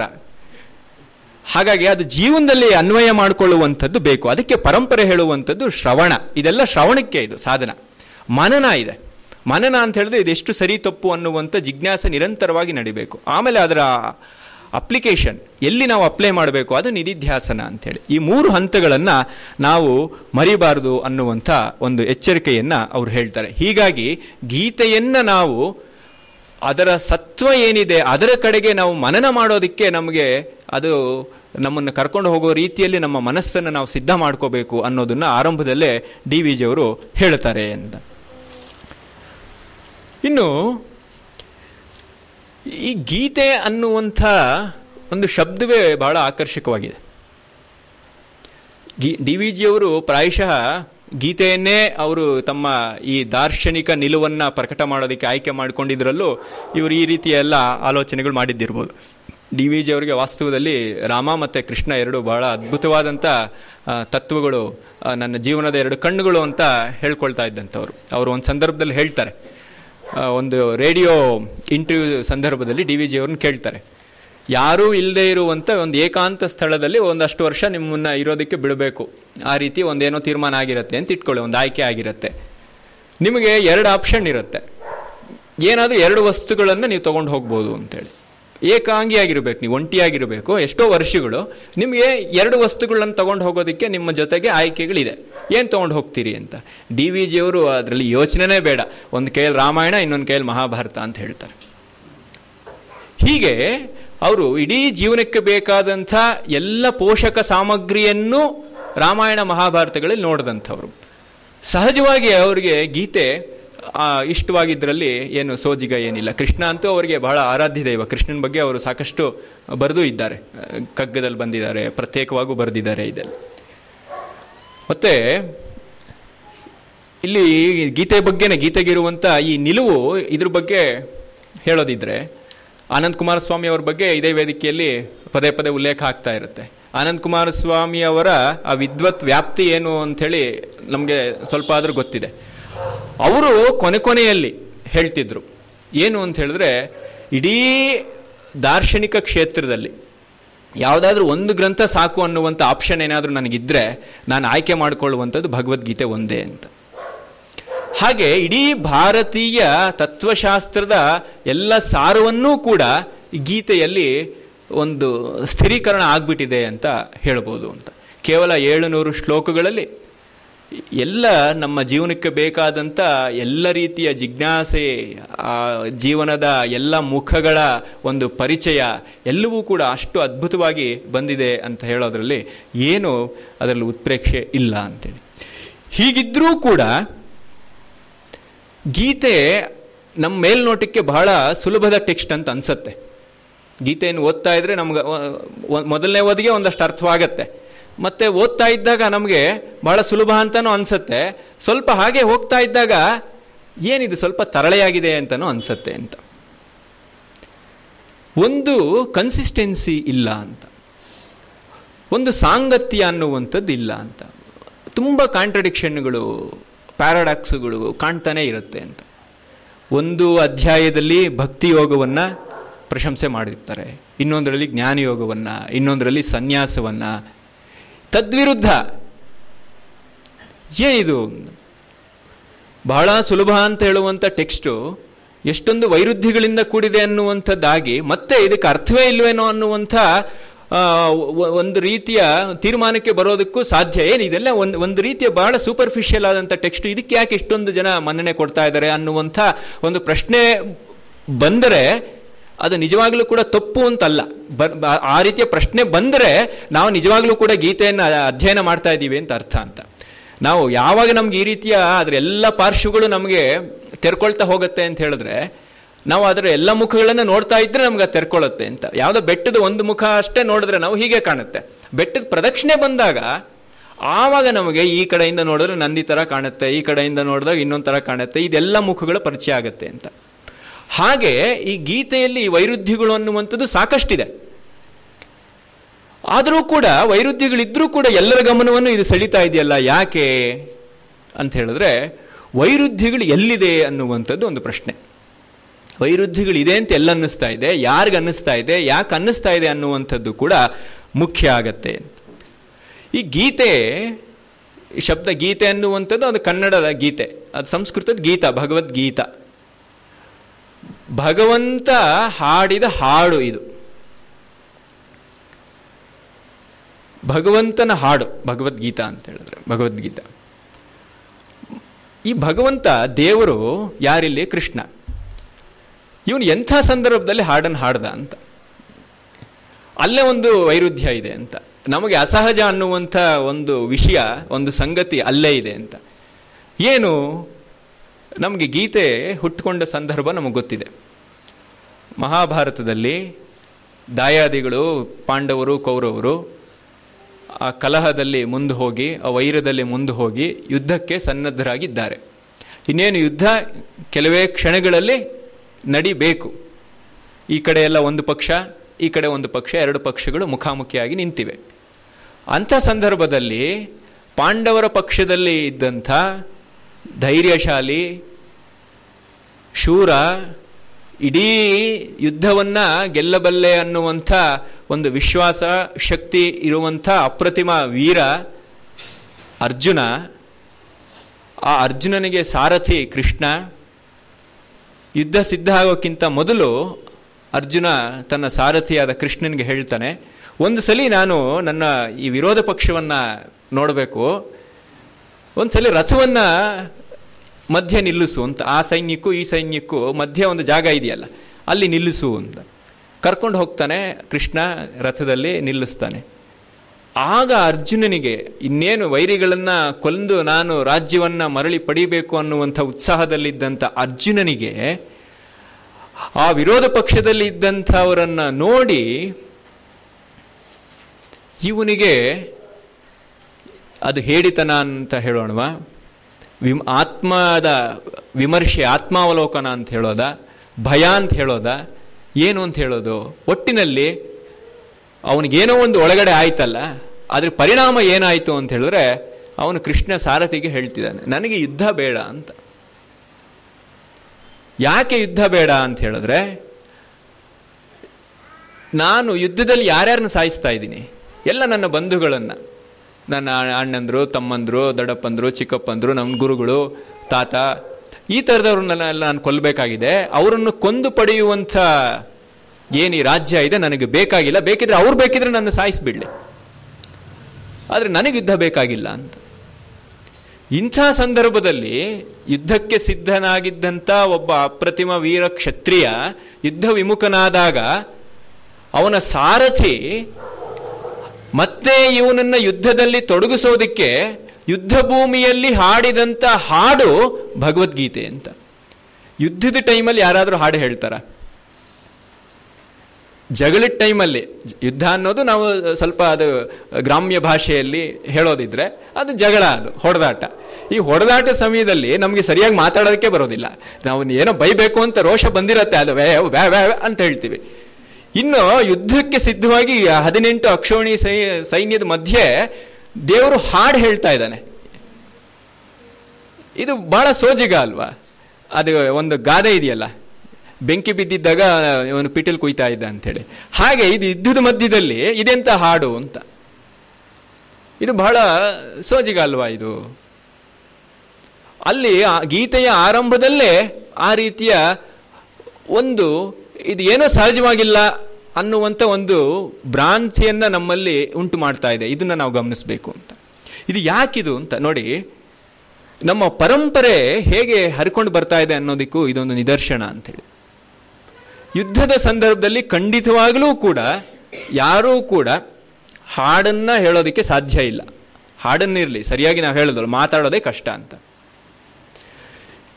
ಈಗ ನಾವು ಇದು ಇದು ಸಾವಿರಾರು ವರ್ಷಗಳ ಹಿಂದೆ ನಡೆದಿರುವಂಥ ಘಟನೆ. ನಾವು ಐತಿಹಾಸಿಕವಾಗಿ ತಗೊಂಡ್ರೆ ಭಗವದ್ಗೀತೆ ಅಂದರೆ ಮಹಾಭಾರತ ಯುದ್ಧ ನಡೆದು ಸುಮಾರು 5,000 ವರ್ಷಗಳಾಯಿತು ಅಂತ ಹೇಳ್ತಾರೆ. ಅದು 5,000ವೋ 10,000ವೋ ಅದೆಲ್ಲ ಬಿಡಿ, ಐತಿಹಾಸಿಕವಾಗಿ ತಗೊಂಡ್ರೆ ಎಷ್ಟೋ ಸಾವಿರಾರು ವರ್ಷಗಳಿಂದ ನಡ್ಕೊಂಡು ಬರ್ತಾ ಇದೆ, ಪರಂಪರೆ ಒಪ್ಕೊಂಡಿದೆ. ಈಗ ನೀವು ಇವತ್ತು ಬಂದಿರುವಂಥ ಒಂದು ಸಿನಿಮಾವನ್ನು ನೋಡಿದ್ರೂ ಕೂಡ ಸಿನಿಮಾದಲ್ಲಿ ಮಾತ್ರ, ನಮ್ಮ ನಾಟಕದಲ್ಲಿ ಮಾತ್ರ ಈ ರೀತಿಯ ಸಾಧ್ಯತೆ ಇದೆ ಅಂತ. ಏನು ತುಂಬ ನನಗೆ ದುಃಖವಾದಾಗಲೂ ಕೂಡ ನಾನು ಆ ದುಃಖವನ್ನು ನಾನು ಪ್ರಕಟೀಕರಣ ಮಾಡೋದಕ್ಕೆ ಹಾಡನ್ನು ಹೇಳ್ತೀನಿ. ಹೀರೋ ಸಿನಿಮಾದಲ್ಲಿ ಹಾಡು ಹೇಳ್ತಾನೆ, ಅವನಿನ್ನೇನು ಇನ್ನೊಂದು ಕ್ಷಣದಲ್ಲಿ ಪ್ರಾಣ ಹೋಗುತ್ತೆ. ಡಾಕ್ಟರ್ಗಳು ಹೇಳಾಗಿದೆ ಇವನು ಬದುಕೋದಿಲ್ಲ ಅಂತೇಳಿ, ಅವನಿಗೂ ಗೊತ್ತಿದೆ. ಆದರೂ ಅವನೊಂದು ಹಾಡೆಲ್ಲ ಹೇಳಿಬಿಟ್ಟು ಆಮೇಲೆ ಕೊನೆಯಲ್ಲಿ ಕೆಮ್ಮೆ ಅವ್ನು ಸಾಯೋದು ಹೀರೋ. ಇದು ಹೇಗೆ ಸಾಧ್ಯ ಆಗ್ತಾ ಇದೆ? ನಾನು ಇನ್ನೇನು ಒಂದು ಹೋಗಿ ಬರುವೇನೋ ಅಂಥೇಳಿ ನಾಟಕದಲ್ಲಿ 1 ನಿಮಿಷಕ್ಕೆ ಹೋಗಿ ಬರುವೇನೋ ಅಂತ ಹೇಳ್ತಾನೆ, ಆದರೆ 15 ನಿಮಿಷ ಅವನು ಹಾಡು ಹೇಳ್ತಾನೆ, ಪದ್ಯ ಹೇಳ್ತಾನೆ. ಇದು ಸ್ವಲ್ಪ ಒಂದು ಅಸಹಜ ಅಂತ ಅನಿಸೋದಿಲ್ವಾ ಅಂತ. ಇದು ಭಾರತೀಯ ಕಲಾದರ್ಶನದ ರಹಸ್ಯ ಇಲ್ಲಿದೆ ಅಂತ. ಏನಿದು ಅಂತ ಹೇಳಿದ್ರೆ, ಆ ದೇಶ ಕಾಲಗಳನ್ನು ಗೆಲ್ಲುವಂಥ ಒಂದು ಪ್ರಜ್ಞೆ ಇದೆಯಲ್ವಾ, ಅದಿಲ್ಲಿ ಕೆಲಸ ಮಾಡ್ತಿರತ್ತೆ ಅಂತ. ಈ ದೇಶ ಕಾಲಗಳ ವ್ಯಾಪ್ತಿಯಲ್ಲಿ ತಾನೇ ಇದೆಲ್ಲ ನಾವು ಅನುಭವಿಸುವಂಥದ್ದು. ಆ ದೇಶ ಕಾಲಗಳನ್ನು ಮೀರುವಂಥ ಒಂದು ಕೆಲಸ ಮನಸ್ಸು ನಿರಂತರವಾಗಿ ಮಾಡ್ತಾ ಇರತ್ತೆ ಅಂತ ಡಿ ವಿ ಜಿಯವರೇ ಬರೀತಾರೆ. ಏನೋ ಕೃಷ್ಣ ಅದನ್ನು ಶ್ಲೋಕ ರೂಪದಲ್ಲಿ ಹೇಳೋದನ್ನ 700 ಶ್ಲೋಕ ಹೇಳೋವ್ರಿಗೇನು ಏನೋ ಎದುರು ಪಕ್ಷದವ್ರೇನೋ ಅವರು ಏನೋ ಟೈಮ್ ಪಾಸ್ಗೆ ಏನೋ ಬಟಾಣಿ ತಿಂತಾ ಇದ್ರ, ಕಡಲೆಕಾಯಿ ತಿಂತಿದ್ರ, ಅಥವಾ ಏನಾದರೂ ಇದೆಲ್ಲ ಏನು ಇಷ್ಟು ಟೈಮ್ ಇತ್ತಾ ಅಂದರೆ. ಇಲ್ಲಿ ಡಿ ವಿ ಜಿಯವರು ಹೇಳ್ತಾರೆ, ಅದು ಸಾಹಿತ್ಯ ವಿಮರ್ಶೆಯಲ್ಲಿ ಒಂದಿದೆ. ಏನು ಅಂತ ಹೇಳಿದ್ರೆ, ಕೆಲವೊಂದು ಸಂಶಯಗಳನ್ನು ನಾವು ಅಮಾನತ್ತಿನಲ್ಲಿ ಇಡುವಂಥದ್ದು ಅಂತ. ಈ ಅಮಾನತ್ತಿನಲ್ಲಿ ಇಡುವಂಥದ್ದು ಇದೆಯಲ್ಲ, ಈ ಅಮಾನತ್ತಿನಲ್ಲಿ ಇಡುವಂಥದ್ದೇ ನಾವು ಕಾಲವನ್ನು ಗೆಲ್ಲುವಂಥ ಒಂದು ಕ್ರಿಯೆ ಆಗಿರುತ್ತೆ ಅಂತ. ಇದು ಹೇಗೆ ಅಂತ ಹೇಳಿದ್ರೆ, ಒಂದು ಶಿಲ್ಪ. ಈ ಶಿಲ್ಪ ಅಂದರೆ ಏನು ಅಂತ ಹೇಳಿದ್ರೆ, ಒಂದು ಡೆಫಿನೇಷನ್ ಇದೆ. ಶಿಲ್ಪ ಅಂದರೆ ಏನು ಅಂತ ಹೇಳಿದ್ರೆ, ಒಂದು ಜಾಗದಲ್ಲಿ ಸ್ಥಿರೀಕರಣಗೊಂಡಿರುವಂಥ ಸಂಗೀತ ಅದು ಅಂತ. ಶಿಲ್ಪ ಅಂದರೆ ಏನು, ಒಂದು ಜಾಗದಲ್ಲಿ ಎರಕ ಹೊಯ್ದಂಥ ಸಂಗೀತ ಅದು ಅಂತ. ಸಂಗೀತ ಎಲ್ಲಾದರೂ ಒಂದು ಜಾಗದಲ್ಲಿ ಇರೋದಕ್ಕೆ ಸಾಧ್ಯವಾ? ಸಂಗೀತ ಅನ್ನುವಂಥದ್ದೇ, ಸಂಗೀತದ ಸೌಖ್ಯ ಇರುವಂಥದ್ದೇ ಅದರ ಹರಿವಿನಲ್ಲಿ. ಒಂದು ಸ್ವರದಿಂದ ಇನ್ನೊಂದು ಸ್ವರಕ್ಕೆ ಇರುವಂಥ ಸಂಚಾರ ಇದೆಯಲ್ಲ, ಆ ಸಂಚಾರವೇ ಸಂಗೀತದ ಸೌಖ್ಯಕ್ಕೆ, ಆನಂದಕ್ಕೆ ಕಾರಣ. ಆದರೆ ಅದು ಒಂದು ಜಾಗದಲ್ಲಿ ಘನೀಕೃತವಾದಂಥ ಸಂಗೀತ ಅದು ಶಿಲ್ಪ ಅಂತಿದ್ರೆ ಏನು ಅಂತ ಹೇಳಿದ್ರೆ, ಆ ಕಾಲದಲ್ಲಿ ಕಾಲವನ್ನು ಮೀರುವಂಥ ಎಲ್ಲ ಸಾಧ್ಯತೆಗಳನ್ನು ಒಂದು ಜಾಗದಲ್ಲಿ ಖಂಡೀಕರಿಸಲಾಗಿದೆ ಅನ್ನುವಂಥದ್ದು. ಇದು ಇದು ವಿಸ್ತಾರ ಮಾಡ್ತಾ ಹೋದರೆ ಆ ಕಲಾ ಸಿದ್ಧಾಂತದ ಬೇರೆ ಬೇರೆ ಇದು ಬರುತ್ತೆ, ನಾವು ಹೆಚ್ಚು ಅದು ಹೋಗೋದಿಲ್ಲ. ಆದರೆ ಇಲ್ಲಿ ಗೀತೆ ಅಂತ ಹೇಳಿದ್ರೆ ಏನಿಲ್ಲಿ ಗೀತೆಯ ಮೂಲಕ ಏನು ಹೇಳ್ತಾ ಇದೆ ಪರಂಪರೆ ಅಂತ ಹೇಳಿದ್ರೆ, ನೀನು ಅನ್ಕೊಳ್ತಾ ಇದೆಯಲ್ಲ ಒಂದು ಟೈಮು ಅನ್ನುವಂಥದ್ದು, ಒಂದು ಕಾಲ ಅನ್ನುವಂಥದ್ದು, ಒಂದು ದೇಶ ಅನ್ನುವಂಥದ್ದು, ಅದು ವಾಸ್ತವದಲ್ಲಿ ಸಾಪೇಕ್ಷ ಅದು ಅಂತ. ಈ ಸಾಪೇಕ್ಷ ಅನ್ನುವಂಥದ್ದೇನಿದೆ ಅದನ್ನೇ ನೀನು ಅದೇ ಶಾಶ್ವತ ಅಂತ ಅನ್ಕೊಂಡಿದೀಯ ಅಂತ. ಆ ಸಾಪೇಕ್ಷವಾದದನ್ನು ಗೆಲ್ಲುವಂಥ ಪ್ರಯತ್ನವಾಗಿ ಪರಂಪರೆ ಈ ರೀತಿಯನ್ನ ಬೇರೆ ಬೇರೆ ರೂಪಕಗಳನ್ನು, ಬೇರೆ ಬೇರೆ ಸಾಧ್ಯತೆಗಳನ್ನು ಸೃಷ್ಟಿ ಮಾಡ್ಕೊಳ್ತಾ ಇದೆ ಅಂತೇಳಿ. ನೀಶೆ ಅಂಥೇಳಿ ಒಬ್ಬ ದೊಡ್ಡ ಫಿಲಾಸಫರ್, ವೆಸ್ಟರ್ನ್ ಫಿಲಾಸಫರ್, ಅವನು ದೇವರು ಸತ್ತೋದ ಅಂತ ಡಿಕ್ಲೇರ್ ಮಾಡಿದವನು.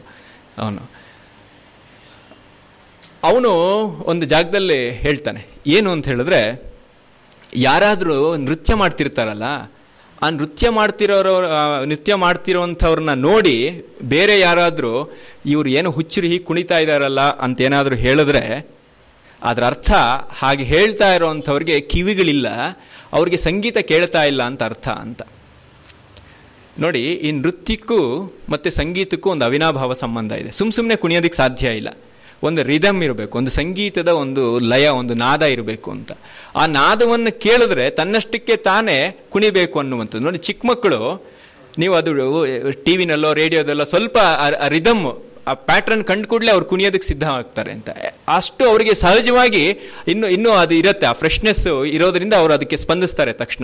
ನಾವು ಸ್ವಲ್ಪ ನಮ್ಗೆ ಒರಟೊರಟಾಗಿ ಬೆಳೆದಿರೋದ್ರಿಂದ ನಮಗಿಲ್ಲ. ಆದರೂ ಎಷ್ಟೋ ಸಂದರ್ಭದಲ್ಲಿ ಈಗಲೂ ಕೂಡ ಯಂಗ್ ಜನ್ರೇಷನ್ಗೆ ಆ ರೀತಿಯ ರಿದಮ್ಗಳು ಯಾಕೆ ಇಷ್ಟವಾಗುತ್ತೆ ಅಂತ, ಅದು ಮನುಷ್ಯನ ಸಹಜ. ಅದು ಆ ರೀತಿ ಒಂದು ನಾದನ್ನು ಕಂಡು ಕೂಡಲೇ ಅದಕ್ಕೆ ಸ್ಪಂದಿಸುವಂಥದ್ದು ನಮ್ಮ ಒಳಗಡೆ ಇದೆ ಅಂತ. ಹೀಗೆ ಈ ನಾದಕ್ಕೆ ಸ್ಪಂದಿಸುವಂಥದ್ದು ಗುಣ ನರ್ತನಕ್ಕೆ ಅವಿನಾಭಾವ ಸಂಬಂಧ ಹೀಗಿದೆ.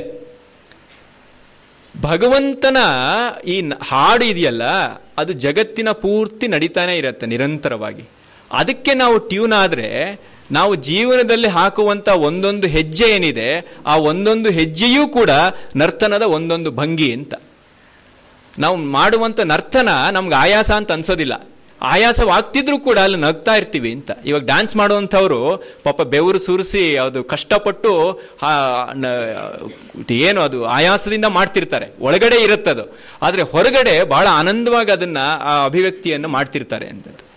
ಹೀಗೆ ಸೃಷ್ಟಿಯಲ್ಲಿ ಇರುವಂಥ ಆ ಭಗವಂತನ ನಾದವನ್ನು ಸಂಗೀತವನ್ನು ಕೇಳುವಂಥ ಒಂದು ಸೂಕ್ಷ್ಮತೆ ನಮ್ಮ ಕಿವಿಗಳಿಗೆ ಬಂದರೆ ಆಗ ಜೀವನದ ಯಾವುದೇ ಕ್ಷಣವನ್ನೂ ಕೂಡ ಯಾವುದೇ ನಮ್ಮ ಒಂದು ಹೆಜ್ಜೆಯೂ ಕೂಡ ನರ್ತನವಾಗಿ ಅನುಭವಿಸುವಂಥ ಒಂದು ಆನಂದ ಸ್ಥಿತಿ ನಮ್ಮದಾಗತ್ತೆ ಅನ್ನುವಂಥ ಒಂದು ಅದ್ಭುತವಾದ ಧ್ವನಿ ಈ ಭಗವದ್ಗೀತೆಯಲ್ಲಿ ಇದೆ ಅಂತ. ಹಾಗಾಗಿ ಭಗವಂತ ಅಂಥ ವಿಷಮ ಪರಿಸ್ಥಿತಿಯಲ್ಲೂ ಕೂಡ ಅಂಥ ಸಂಕ್ಷೋಭೆಯ ಪರಿಸ್ಥಿತಿಯಲ್ಲೂ ಕೂಡ ಅವನು ಹಾಡನ್ನು ಹಾಡ್ದ ಅಂತ ಹೇಳ್ತಾ ಇರುವಂಥ ಅನ್ನುವಂಥ ಒಂದು ಧ್ವನಿ ಇದೆಯಲ್ಲ ಅದು ಬಹಳ ನಮಗೆ ಮುಖ್ಯ ಅಂತೇಳಿ ಡಿ ವಿ ಜಿ ಅವರೇ ಒಂದು ಜಾಗದಲ್ಲಿ ಹೇಳ್ತಾರೆ.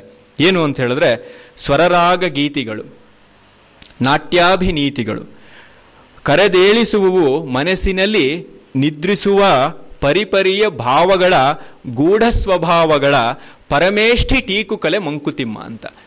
ಈ ಕಲೆ ಅನ್ನುವಂಥದ್ದು ಈ ಸಂಗೀತ ಈ ನಾದ ಅನ್ನುವಂಥದ್ದು ಏನಿದೆ ಅದೇನು ಅಂತ ಹೇಳಿದ್ರೆ, ಇಡೀ ಸೃಷ್ಟಿ ಅನ್ನುವಂಥ ಒಂದು ತನ್ನ ಕ್ರಿಯೆಗೆ ಭಗವಂತನೇ ಬರೆದಂಥ ಒಂದು ಭಾಷ್ಯ ಯಾವುದಪ್ಪ ಅಂತ ಹೇಳಿದ್ರೆ ಅದು ಕಲೆ ಅಂತ. ನಮಗೆ ಜೀವನ ಅರ್ಥ ಆಗಬೇಕು ಅಂದರೆ ಕಲೆ ಅರ್ಥ ಆಗಬೇಕು, ಕಲೆ ಅರ್ಥ ಆಗಬೇಕು ಅಂದರೆ ಜೀವನ ಅರ್ಥ ಆಗಬೇಕು. ಒಂದು ಇನ್ನೊಂದಕ್ಕೆ ಪರಸ್ಪರ ಸಂಬಂಧ ಇದೆ ಅನ್ನುವಂಥದ್ದು.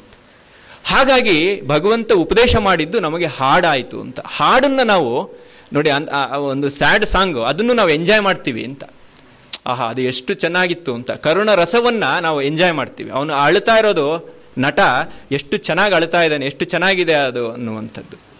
ಯಾಕಿದು ಅಂತ ಹೇಳಿದ್ರೆ ಅದು ಕಲೆಯ ಮಟ್ಟದಲ್ಲಿ ನಮಗೆ ಕೆಲಸವನ್ನು ಅದು ಗ್ರೀಕರಲ್ಲಿ ಒಂದು ಅದ್ಭುತವಾದ ಕಲ್ಪನೆ ಇದೆ, ಕೆಥಾರ್ಸಿಸ್ ಅಂತ ಕರೀತಾರೆ. ಈ ಕೆಥಾರ್ಸಿಸ್ಗೂ ಆರೋಗ್ಯದ ಪರಿಭಾಷೆಗೂ ನೇರವಾದ ಸಂಬಂಧ ಇದೆ.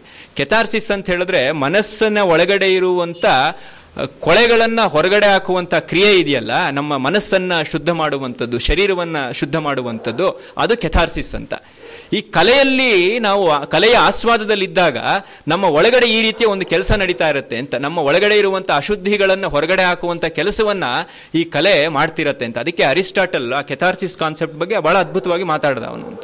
ಯಾಕೆ ನಮಗೆ ಕಲೆಯಲ್ಲಿ ಅನುಭೂತಿ, ನಮಗೆ ಅಲ್ಲಿ ಒಬ್ಬ ನಟ ಅಳ್ತಾ ಇರೋದು ನಮ್ಗೆ ಯಾಕೆ ಇಷ್ಟವಾಗತ್ತೆ ಅಂತ ಹೇಳಿದ್ರೆ ಅದು ನಮ್ಮ ಒಳಗಡೆ ಇರುವಂಥ ಅಶುದ್ಧಿಯನ್ನು, ಕಲ್ಮಶವನ್ನು, ಮಲವನ್ನು ಹೊರಗಡೆ ಆಗ್ತಾ ಇರುವಂಥ ಒಂದು ಕೆಲಸ, ಒಂದು ನಾವು ಈ ವಿರೇಚಕಗಳು ಅಂತ ಹೇಳ್ತೀವಲ್ಲ, ಹೊಟ್ಟೆ ಕೆಟ್ಟಿದ್ರೆ ಔಷಧಿ ತಗೊಳ್ತೀವಲ್ಲ, ಹಾಗೆ ನಮ್ಮ ಒಳಗಡೆ ಇರುವಂಥ ಕೊಳೆಯನ್ನು ಹೊರಗಡೆ ಹಾಕುವಂಥ ಕೆಲಸವನ್ನು ಈ ಕಲೆ ಮಾಡಿಸುತ್ತೆ ಅಂತೇಳಿ. ಇದು ಕೆಥಾರ್ಸಿಸ್ ಇಂದ ಕಲ್ಪನೆ. ಹಾಗೆ ಭಗವಂತನ ಹಾಡು ನಮಗೆ ಕೇಳ್ತಾ ಇದೆ ಅಂತ ಹೇಳಿದ್ರೆ ನಮ್ಮ ಬದುಕು ನರ್ತನವಾಗತ್ತೆ, ನೃತ್ಯವಾಗತ್ತೆ, ಸೊಗಸಾಗತ್ತೆ, ಆನಂದವಾಗತ್ತೆ ಅಂತೇಳಿ. ನೋಡಿ, ನಮ್ಮ ಪರಿಚಿತರೊಬ್ಬರು ಭಾಳ ನನಗೆ ಸ್ನೇಹಿತರು, ಭಾಳ ಹಿರಿಯರು, ಅವರು ಅವಧಾನದಲ್ಲಿ ಹೆಚ್ಚು ಭಾಗವಹಿಸ್ತಾ ಇದ್ರು. ಇಲ್ಲಿರೋಂಥವ್ರು ಯಾರಾದರೂ ನೋಡಿದ್ರೋ ಇಲ್ಲೋ ಗೊತ್ತಿಲ್ಲ ನನಗೆ, ಕೇಳಿರ್ಬೋದು ಅವ್ರ ಹೆಸರು. ರಾಜೀವ್ ಲೋಚನಮ್ ಅಂತ ಒಬ್ಬರಿದ್ರು, ಅವರು ಗಣೇಶ್ ಅವರ ಅವಧಾನಗಳಲ್ಲಿ ಬಹಳಷ್ಟು ಭಾಗವಹಿಸ್ತಾ ಇದ್ರು, ಎಲ್ಲ ವಿಭಾಗಗಳು ನಿರ್ವಾಹ ಮಾಡಿದಂಥ ಒಬ್ಬ ಅಪರೂಪದ ಪೃಚ್ಛಕರು ಅವರು. ಅವರು ಒಂದ್ಸಲ ಒಂದು ಮಾತನ್ನು ಹೇಳಿದ್ರು, ಏನು ಅಂತ ಹೇಳಿದ್ರೆ, ರಸ್ತೆಯಲ್ಲಿ ನಾವು ಹೋಗ್ತಾ ಇರ್ತೀವಿ, ಬೇರೆ ಯಾರೋ ನಾವು ಇನ್ನೊಬ್ಬರು ಹೋಗ್ತಾ ಇರ್ತೀವಿ, ಇನ್ನೊಬ್ಬ ವ್ಯಕ್ತಿ ರಸ್ತೆಯಲ್ಲಿ ಹೋಗ್ತಾ ಇರುವಂಥ ಒಬ್ಬ ವ್ಯಕ್ತಿ ಅವನಷ್ಟಕ್ಕೆ ಅವನೇ ಮಾತಾಡ್ಕೊಂಡು ಹೋಗ್ತಾ ಇದ್ದಾನೆ ಅಂತ ಇಟ್ಕೊಳ್ಳೋಣ. ಅವನು ನೋಡಿ ನಾವೇನು ಹೇಳ್ತೀವಿ, ಯಾವನ ಅವನು ಹುಚ್ಚ ನೋಡಿ, ಅವನು ಈಗ ಫೋನಲ್ಲಿ ಮಾತಾಡ್ಕೊಂಡು ಹೋಗ್ತಿದ್ರೆ ಗೊತ್ತಾಗೋದಿಲ್ಲ. ಈಗ ಆ ಥರ ಎಲ್ಲರೂ ಒಂದು ರೀತಿ ಹುಚ್ಚರಾಗ್ಬಿಟ್ಟಿದ್ದಾರೆ, ಅದು ನಾವೆಲ್ಲ ಪೇಯ್ಡ್ ಹುಚ್ಚರು. ಈಗ ದುಡ್ಡು ಕೊಟ್ಟು ಅದು ಪೋಸ್ಟ್ ಪೇಯ್ಡೋ ಪ್ರೀಪೇಯ್ಡೋ ಒಟ್ಟಿನಲ್ಲಿ ಎಲ್ಲರೂ ಆ ಥರ ಆಗ್ಬಿಟ್ಟಿದ್ದೀವಿ. ಆದರೆ ಸುಮ್ಮನೆ ನಮ್ಮ ಪಾಡಿಗೆ ನಾವು ಮಾತಾಡ್ಕೊಂಡು ಒಬ್ಬ ಹೋಗ್ತಿದ್ದಾನೆ ಒಬ್ಬ ವ್ಯಕ್ತಿ ಅಂತ ಹೇಳಿದ್ರೆ ಸಹಜವಾಗಿ ಎಲ್ಲರೂ ಹುಚ್ಚ ನೋಡಿ ಅವನಷ್ಟು ಅವನೇ ಮಾತಾಡ್ಕೊಂಡು ಹೋಗ್ತಿದ್ದೀನಿ ಅಂತ. ಅದೇ ಒಬ್ಬ ವ್ಯಕ್ತಿ ರಸ್ತೆಯಲ್ಲಿ ಒಂದು ಹಾಡನ್ನು ಗುಣಕ್ಕೊಂಡು ಹೋಗ್ತಿದ್ದಾನೆ ಅಂತ ಹೇಳಿದ್ರೆ ಏನೋ ನೋಡಿ ಏನು ಲಹರಿಯಲ್ಲಿ ಹೋಗ್ತಾ ಇದ್ದಾನೆ ನೋಡಿ ಏನೋ ಅಂತ ಹೇಳ್ತೀವಿ. ಅಂದರೆ ಅವನು ಅಲ್ಲೇನು ಯಾರಿಲ್ಲ, ಕಚೇರಿ ಏನು ನಡ್ಸ್ಕೊಂಡು ಹೋಗ್ತಿಲ್ಲ, ಅವನು ಹೋಗ್ತಾ ಇದ್ದಾನೆ ನಡ್ಕೊಂಡು ಹೋಗಿ ಅವನು ಹಾಡನ್ನು ಹೇಳ್ಕೊಂಡು ಹೋಗ್ತಿದ್ರೆ ಓ ನೋಡಿದ್ಯೋ ಏನು ಎಂಜಾಯ್ ಮಾಡ್ತಿದ್ದಾನೆ, ಏನು ಲಹರಿಯಲ್ಲಿ ಹೋಗ್ತಿದ್ದಾನೆ ಅಂತ ಪ್ರಶಂಸೆ ಮಾಡ್ತೀವಿ ಅಂತ. ಮಾತಿಗೂ ಹಾಡಿಗೂ ನೋಡಿ ಎಷ್ಟು ವ್ಯತ್ಯಾಸ ಆಯಿತು ಅಂತ. ಅಂದರೆ ಏನು, ಈ ಹಾಡಿಗೆ ಈ ಸಹಜತೆಯ ಒಂದು ಭಾರವನ್ನ ಮೀರಿ ಯಾವುದೋ ಒಂದು ಅಲೌಕಿಕವಾದಂಥ ಒಂದು ಹಗುರತನವನ್ನು ಕೊಡುವಂಥ ಒಂದು ಶಕ್ತಿ ಇದೆ ಅಂತ. ಹಾಗಾಗಿ ಭಗವಂತ ಮಾಡಿದ ಉಪದೇಶ ನಮಗೆ ಹಾಡಾಯಿತು ಅಂತ. ಇದು ಗೀತೆ ನಮಗೆ ಮುಖ್ಯವಾಗಿ ಬೇಕಾಗಿರುವಂಥದ್ದು ಹೀಗೆ ಅಂತ. ಅದಕ್ಕೆ ಈ ಈ ಕಲ್ಪನೆ ಬಗ್ಗೆನೇ ಬಹಳ ಅದ್ಭುತವಾದಂಥ ಮಾತುಗಳಿದೆ. ಹೀಗೆ ನಮ್ಮ ಜೀವನದ ಭಾರವನ್ನ ಕಳಿತೀನಿ ಅಂತ ಹೇಳೋದಿಲ್ಲ, ಆ ಭಾರವನ್ನು ಸಹಿಸುವಂಥ ಸಾಮರ್ಥ್ಯ ಕೊಡುತ್ತಲ್ಲ ಅದು ಭಗವದ್ಗೀತೆ ಮಾಡುತ್ತೆ. ಹಾಡು ಮಾಡುವಂಥದ್ದು ಹಾಗೆ ನಿಮ್ಮಲ್ಲಿರುವಂಥ ಏನು ನಿಮ್ಮ ಆ ಒಂದು ತೊಂದರೆಯನ್ನು ಅಥವಾ ದುಃಖವನ್ನು ಶಾಶ್ವತವಾಗಿ ಅದು ದೂರ ಮಾಡುತ್ತೆ ಅಂತಲ್ಲ, ಆದರೆ ಅದನ್ನು ತಾಳುವಂಥ ಒಂದು ಶಕ್ತಿ ನಿಮಗೆ ಕೊಡುತ್ತೆ ಅಂತ. ಏನು ಬಿಡಯ್ಯ, ರಾಮನಿಗೆ ವನವಾಸ ತಪ್ಪಲಿಲ್ಲ, ನನಗೇನು, ನನ್ನಂಥವನಿಗೂ ಬಂದೇ ಬರುತ್ತೆ, ಅಂಥ ಮಹಾನ್ ಭಾವನಿಗೆ ತಪ್ಪಲಿಲ್ಲ, ಕೃಷ್ಣನಿಗೆ ಅಪವಾದ ತಪ್ಪಲಿಲ್ಲ, ನನಗೂ ಇದು ಬರುತ್ತೆ ಹೋಗುತ್ತೆ ಅನ್ನುವಂಥ ಒಂದು ತಾಳುವಿಕೆಯ ಒಂದು ಸ್ವಭಾವವನ್ನು ಉಂಟು ಮಾಡುತ್ತೆ ಅಂತ. ಅದು ನಮಗೆ ಮಾಡಬೇಕಾಗಿರೋ ಕೆಲಸ, ಅದು ಗೀತೆ ಮಾಡುತ್ತೆ ಅನ್ನುವಂಥ ಒಂದು ಸಂದೇಶವನ್ನು ಡಿ ವಿ ಜಿಯವರು ಕೊಡ್ತಾರೆ. ಇದು ನಮಗೆ ಮುಖ್ಯವಾಗಿ ನಾವು ಗಮನಿಸಬೇಕಾಗಿರುವಂಥ ಒಂದು ಅಂಶ. ಮತ್ತು ಇನ್ನೊಂದು, ಈ ಗೀತೆ ಲೌಕಿಕವನ್ನು ಹೇಳ್ತಲೇ ಅಲೌಕಿಕವನ್ನು ಮುಟ್ಟಿಸುವಂಥ ವಿಧಾನ ಅಂತ. ಅದಕ್ಕೆ ಸಾಕಷ್ಟು ನಿಮಗೆ ಒಂದೊಂದು ಮಾತಿನಲ್ಲೂ ನಾವು ನೋಡ್ಬೋದು. ಈ ಗೀತೆ ಹುಟ್ಟಿಕೊಂಡಂಥ ಒಂದು ಸಂದರ್ಭ ಇದೆಯಲ್ಲ, ಒಂದು ಗೀತೆ ಯುದ್ಧ ಭೂಮಿಯಲ್ಲಿ ಹಾಡಾಗಿ ಬಂದಿದ್ದು, ಇನ್ನೊಂದು ಪ್ರಶ್ನೆ ಕೇಳಿದಂಥವನು ಅರ್ಜುನ. ಅವನೇನು ಸಾಮಾನ್ಯನಲ್ಲ, ಎಲ್ಲರನ್ನೂ ಕೊಂದು ಹಾಕಬೇಕು ಅಂತ ಸಿದ್ಧವಾಗಿದ್ದಾನೆ, ಮಾನಸಿಕವಾಗಿ ದೈಹಿಕವಾಗೂ ಅಷ್ಟೇ ಬಲ ಇದೆ. ಆದರೂ ಕೂಡ ಅವನಿಗೆ ಒಂದು ಕ್ಲೈಬ್ಯ ಅನ್ನುವಂಥದ್ದು, ಒಂದು ಹೇಡಿತನ ಅನ್ನುವಂಥದ್ದು ಬಂದಿದೆ ಅಂತ. ಇದು ನಾವು ಗಮನಿಸಬೇಕು ಅಂತ. ಅಲ್ಲಿ ಅರ್ಜುನ ಏನು ಸಾಮಾನ್ಯ ಮನುಷ್ಯ ಅಲ್ಲ. ಮತ್ತೆ ಈ ಯುದ್ಧಕ್ಕಾಗಿ ಅವನು ಏನೆಲ್ಲ ಸಿದ್ಧತೆ ಮಾಡಿಕೊಂಡಿದ್ದ ಅಂತ, ಶಿವನ ಜೊತೆ ಹೋರಾಟ ಮಾಡಿ ಅಸ್ತ್ರವನ್ನು ಸಂಪಾದನೆ ಮಾಡಿದಾನ ಅವನು. ಅಂಥವನು ಈಗ ಇದು ಬೇಡ ಅಂತ ಹೇಳ್ತಿದ್ದಾನೆ ಅಂತ ಹೇಳಿದ್ರೆ, ಮನಸ್ಸು ಹೀಗೆಲ್ಲ ಆಟವನ್ನು ಆಡಬಹುದು ಅನ್ನೋದಕ್ಕೆ ಒಂದು ಅದ್ಭುತವಾದ ನಿದರ್ಶನ ಅಂತ. ಗೀತೆಯ ಪ್ರಸ್ತುತತೆ ಇರುವಂಥದ್ದು ಇಲ್ಲಿ ಅಂತ. ಯಾವತ್ತೂ ಅರ್ಜುನ ಯುದ್ಧ ಮಾಡಲಿಲ್ಲ, ಅವನಿಗೆ ಯುದ್ಧ ಮಾಡೋದಕ್ಕೆ ಮನಸ್ಸು ಬರಲಿಲ್ಲ, ನಮ್ಗೆ ಯಾಕೆ ಬೇಕು ಇವತ್ತು ಗೀತೆ ಅಂತ. ಆದರೆ ಇವತ್ತು ನಾವು ಗೀತೆಯನ್ನು ಓದ್ತಾ ಇದ್ದೀವಿ, ಗೀತೆಯ ವ್ಯಾಖ್ಯಾನಗಳು ಬರ್ತಾ ಇದೆ ಅಂತ ಹೇಳಿದ್ರೆ, ಅರ್ಜುನನಿಗೆ ಆದಂಥ ಒಂದು ಸನ್ನಿವೇಶ, ಅವನ ಮನಸ್ಸಿನ ಹೊಯ್ದಾಟ ಏನಿದೆ ಅಲ್ಲಿ, ಆ ಹೊಯ್ದಾಟಕ್ಕೂ ಅವನ ಮನಸ್ಸಿಗೂ ನಮ್ಮ ಹೊಯ್ದಾಟ ಮನಸ್ಸಿಗೂ ಏನೋ ಒಂದು ಸಂಬಂಧ ಇರಬೇಕು ಅಂತ. ಆ ಸಂಬಂಧ ಇಲ್ಲದೆ ಇದ್ರೆ ಗೀತೆ ನಮಗೆ ಪ್ರಸ್ತುತ ಅಂತ ಅನ್ನಿಸ್ತಾನೆ ಇರಲಿಲ್ಲ ಅಂತ. ಇದನ್ನು ನಾವು ಗಮನಿಸಬೇಕು ಅಂತ. ಯಾವುದೇ ಒಂದು ಕೃತಿಯ ಪ್ರಸ್ತುತತೆ ಎಲ್ಲಿರುತ್ತೆ ಅಂತ ಹೇಳಿದ್ರೆ, ಅದು ನನಗೆ ಎಷ್ಟು ಈಗ ಪ್ರಸ್ತುತ ಅನ್ನೋದ್ರ ಮೇಲೆ ನಿಂತಿರುತ್ತೆ ಅಂತ. ಇಲ್ಲ ಅಂದರೆ ಏನು ಇದೆ, ನಾವು ಎಷ್ಟೋ ಕೃತಿಗಳಿದೆಯಲ್ಲ, ನಾವೇನು ಪಾರಾಯಣ ಮಾಡ್ತಿಲ್ಲ, ಯಾರು ವ್ಯಾಖ್ಯಾನ ಬರೀತಾ ಇಲ್ಲ, ಎಷ್ಟೋ ನಷ್ಟವಾಗಿ ಹೋಗ್ಬಿಟ್ಟಿದೆ. ಆದರೆ ಗೀತೆ ಇವತ್ತೂ ಕೂಡ ನನಗೆ ಇವಾಗೇನು ಗೀತೆಯಲ್ಲಿ ಏನೆಲ್ಲ ಬಂದ್ಬಿಟ್ಟಿದೆ, ಗೀತೆಯನ್ನು ಇಟ್ಕೊಂಡು ಮ್ಯಾನೇಜ್ಮೆಂಟ್ ಅಂತೆ, ಇನ್ನೊಂದಂತೆ ಆ ಮ್ಯಾನೇಜ್ಮೆಂಟು, ಈ ಮ್ಯಾನೇಜ್ಮೆಂಟು, ಏನೇನೋ ಬಂದುಬಿಟ್ಟಿದೆ. ಅದರಲ್ಲಿ ಸೈಕಾಲಜಿಯಿಂದ ಮೊದಲುಗೊಂಡು ಏನೇನೋ ಈ ಆಧುನಿಕವಾದಂಥ ವಿಜ್ಞಾನಗಳು, ಸಿದ್ಧಾಂತಗಳು ಇದೆ, ಅದೆಲ್ಲವೂ ಗೀತೆಗೆ ತಳಕ ಹಾಕಿ ನೋಡುವಂಥದ್ದು ಬಂದಿದೆ ಅಂತ. ಅಂದರೆ ಏನರ್ಥ, ಅದು ಸರಿ ತಪ್ಪುಗಳು ವ್ಯಾಖ್ಯಾನ ನಂತರದ್ದು, ಆದರೆ ನನ್ನ ಸದ್ಯದ ಒಂದು ಅನಿವಾರ್ಯತೆಯನ್ನು ಅದು ಪೂರೈಸ್ತಾ ಇದೆ ಅಂತ ಹೇಳಿದ್ರೆ ಅದು ಪ್ರಸ್ತುತತೆ ಇದೆ ಅಂತ ಅರ್ಥ ಅಂತ. ಏನಿದು ಅಂತ, ಯಾಕೆ ಇದು ಬಂತಿದು, ಅರ್ಜುನನಿಗೂ ನನಗೂ ಬಂದಂಥ ಬರ್ತಾ ಇರುವಂಥದ್ದು ಏನು ಒಂದು ಹೊಯ್ದಾಟ ಇದೆ, ಅದು ಸಾಮಾನ್ಯವಾದಂಥದ್ದು ಅನ್ನುವಂಥದ್ದು ಹೇಗೆ ಅಂತ ಹೇಳಿದ್ರೆ, ನಾವೇನು ಇವಾಗೇನು ಯಾರೇನು ನಾವು ಗೀತೆಗೆ ಯಾರು ಮನಸ್ಸು ಸೋತಿದ್ದೀವಿ ಅವರೆಲ್ಲ ಯುದ್ಧ ಮಾಡುವಂಥ ಸಂದರ್ಭ ಬರದೇ ಇರ್ಬೋದು, ಆದರೆ ವಾಸ್ತವದಲ್ಲಿ ಯುದ್ಧ ಅನ್ನುವಂಥದ್ದು ನಮ್ಮ ಜೀವನವೇ ಒಂದು ಯುದ್ಧ ಅಲ್ವಾ. ಅದಕ್ಕೆ ನೀವು ಗೀತೆಯ ಈ ಆರಂಭದ ಶ್ಲೋಕಗಳನ್ನು ನೋಡಿದ್ರೆ ಅಲ್ಲಿ ಬರುತ್ತೆ, ಈ ಭೀಷ್ಮ, ಈ ದ್ರೋಣ, ದುರ್ಯೋಧನ ಇವರೆಲ್ಲ ಏನು ಅಂತ ಹೇಳಿದ್ರೆ ವಾಸ್ತವದಲ್ಲಿ ಒಂದು ಸಾಗರದಲ್ಲಿ ಇರುವಂಥ ಇವರು ಮೊಸಳೆಗಳು, ನದಿ, ಏನು ದಡ, ಇದು ಇನ್ನೊಂದು ಅಲೆಗಳು, ಇದೆಲ್ಲನೂ ಇದನ್ನು ದಾಟಬೇಕಾಗಿರೋರು ನಾವು ಅಂತ. ಈ ಸಮುದ್ರ, ಈ ಸಂಸಾರ ಅನ್ನುವಂಥ ಸಮುದ್ರದಲ್ಲಿ ದಾಟೋದಿಕ್ಕೆ ತೊಂದರೆ ಆಗಿರುವಂಥದ್ದು ಇದೆಲ್ಲ ಅಂತ. ದುರ್ಯೋಧನ ನಮ್ಮ ದಾಯಾದಿನೇ ಆಗಬೇಕಾಗಿಲ್ಲ, ನನ್ನ ಶತ್ರು ಆಗಬೇಕಾಗಿಲ್ಲ, ನನ್ನ ಒಳಗಡೆ ಇದ್ದಾನೆ ಒಬ್ಬ ದುರ್ಯೋಧನ, ನನ್ನ ಒಳಗಡೆ ಒಬ್ಬ ಕರ್ಣ ಇದ್ದಾನೆ, ನನ್ನ ಒಳಗಡೆ ಒಬ್ಬ ದುಶ್ಯಾಸನ ಇದ್ದಾನೆ, ಹಾಗಾಗಿ ಅವರಿಂದ ನಾನು ಪಾರಾಗಬೇಕು ಅಂತ. ಹಾಗೆ ಪಾರಾಗುವಂಥ ವಿಧಾನವನ್ನು ಗೀತೆ ನಮಗೆ ಹೇಳ್ಕೊಡ್ತಾ ಇದೆ. ಹಾಗೆ ಪಾರಾಗಿಸಬಲ್ಲಂಥ ಈ ಅಂಬಿಗ ಯಾರಿದ್ದಾನೆ ಅಂತ ಹೇಳಿದ್ರೆ ಅವನು ಕೃಷ್ಣ ಅಂತ. ಹಾಗಿದ್ರೆ ಈ ಕೃಷ್ಣ ಅನ್ನುವಂಥದ್ದು ಏನಾಯ್ತಲ್ಲಿ ಅಂತ ಹೇಳಿದ್ರೆ, ಕೃಷ್ಣ ಅನ್ನುವಂಥದ್ದು ಡಿ ವಿ ಜಿಯವರು ಹೇಳ್ತಾರೆ ಅದನ್ನು, ಮತ್ತು ಪರಂಪರೆಯಲ್ಲೂ ಅದಕ್ಕೆ ಒಂದು ಮನ್ನಣೆ ಇದೆ. ಕೃಷ್ಣ ಅನ್ನುವಂಥದ್ದು ವ್ಯಕ್ತಿ ಅಲ್ಲ ಅದು ಅಂತ, ಅದೊಂದು ತತ್ವ ಅದು ಅಂತ. ಕೃಷ್ಣ ಅನ್ನುವಂಥದ್ದು ತತ್ವ ಅಂತ. ಇದಕ್ಕೆ ಒಂದು ಕಥೆ ಇದೆ, ಮಹಾಭಾರತದಲ್ಲೇ ಬರುವಂಥದ್ದು.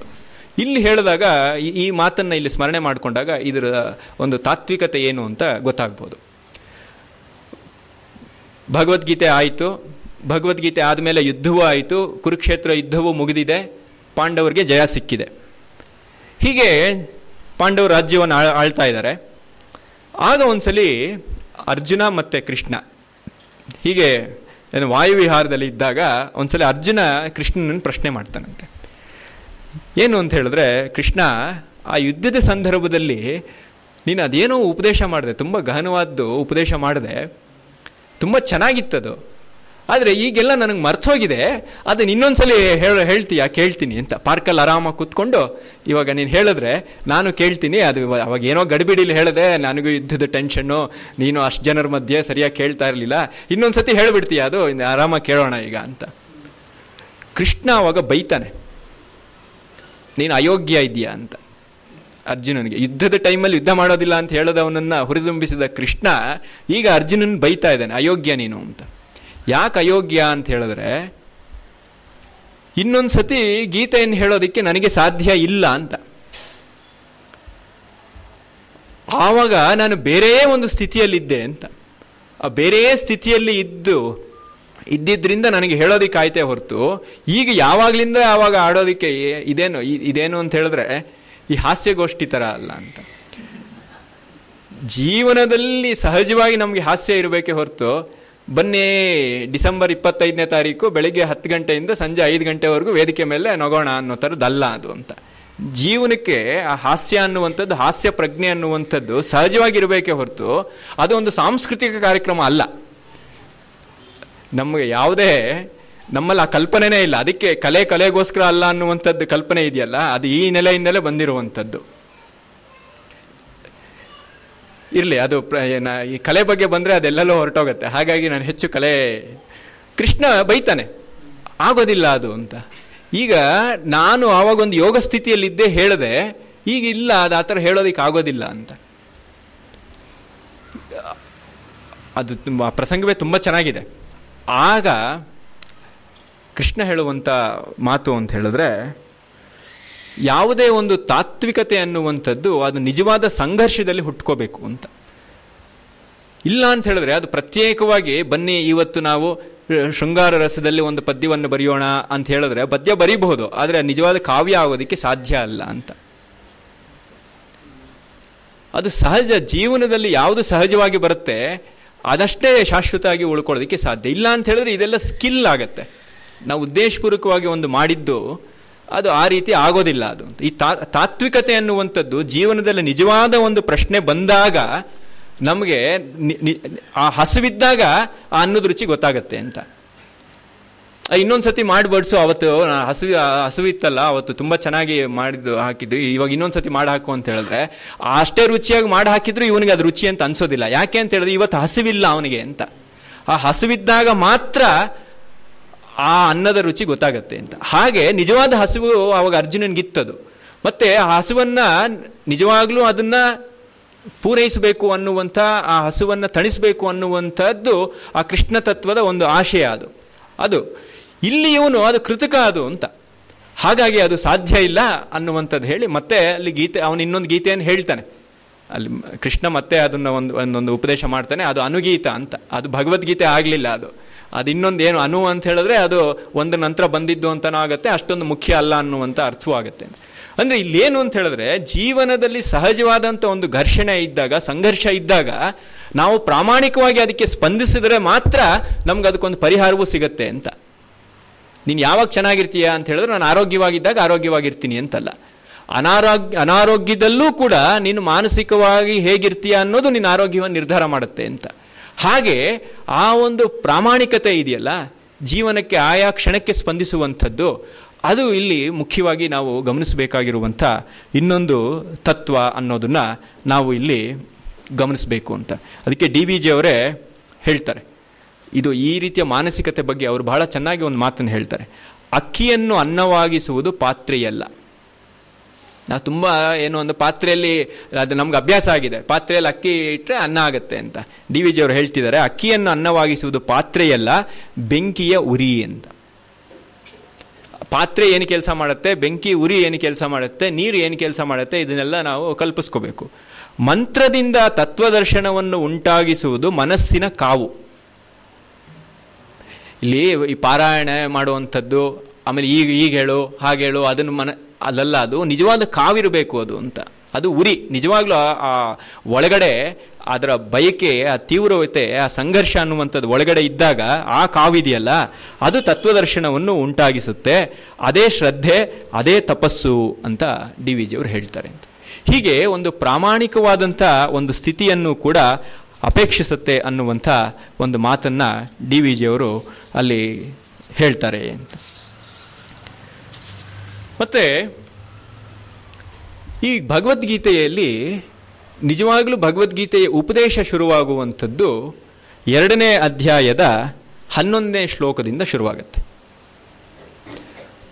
ನಿಜವಾಗಲೂ ಭಗವದ್ಗೀತೆಯ ಒಟ್ಟು ತಾತ್ಪರ್ಯವೇ, ಒಟ್ಟು ನಿಲುವು ಆ ಶ್ಲೋಕದಲ್ಲಿದೆ ಅಂತ. ಇಡೀ ಭಗವದ್ಗೀತೆಗೆ ಒಂದು ಒಂದು ಗೀತೆಗೆ ಒಂದು ಶ್ಲೋಕ ಸಾಕು ಅನ್ನೋ ಥರ ಇದ್ದರೆ ಅದೊಂದು ಅಂತ. ಏನು ನಿಮಗೆ ಆ ಶ್ಲೋಕ ಎಲ್ಲ ಗೊತ್ತಿರುವಂಥದ್ದೇ, ಅಶೋಚ್ಯ ನನ್ವಶೋಚಸ್ತ್ವಂ ಪ್ರಜ್ಞಾವಾದಾಂಶ ಭಾಷ್ಯಸೆ ಇದೆಯಲ್ಲ, ಆ ಶ್ಲೋಕದಲ್ಲಿ ಇಡೀ ಗೀತೆಯ ಒಂದು ಸಾರ ತಿರಳಿದೆ.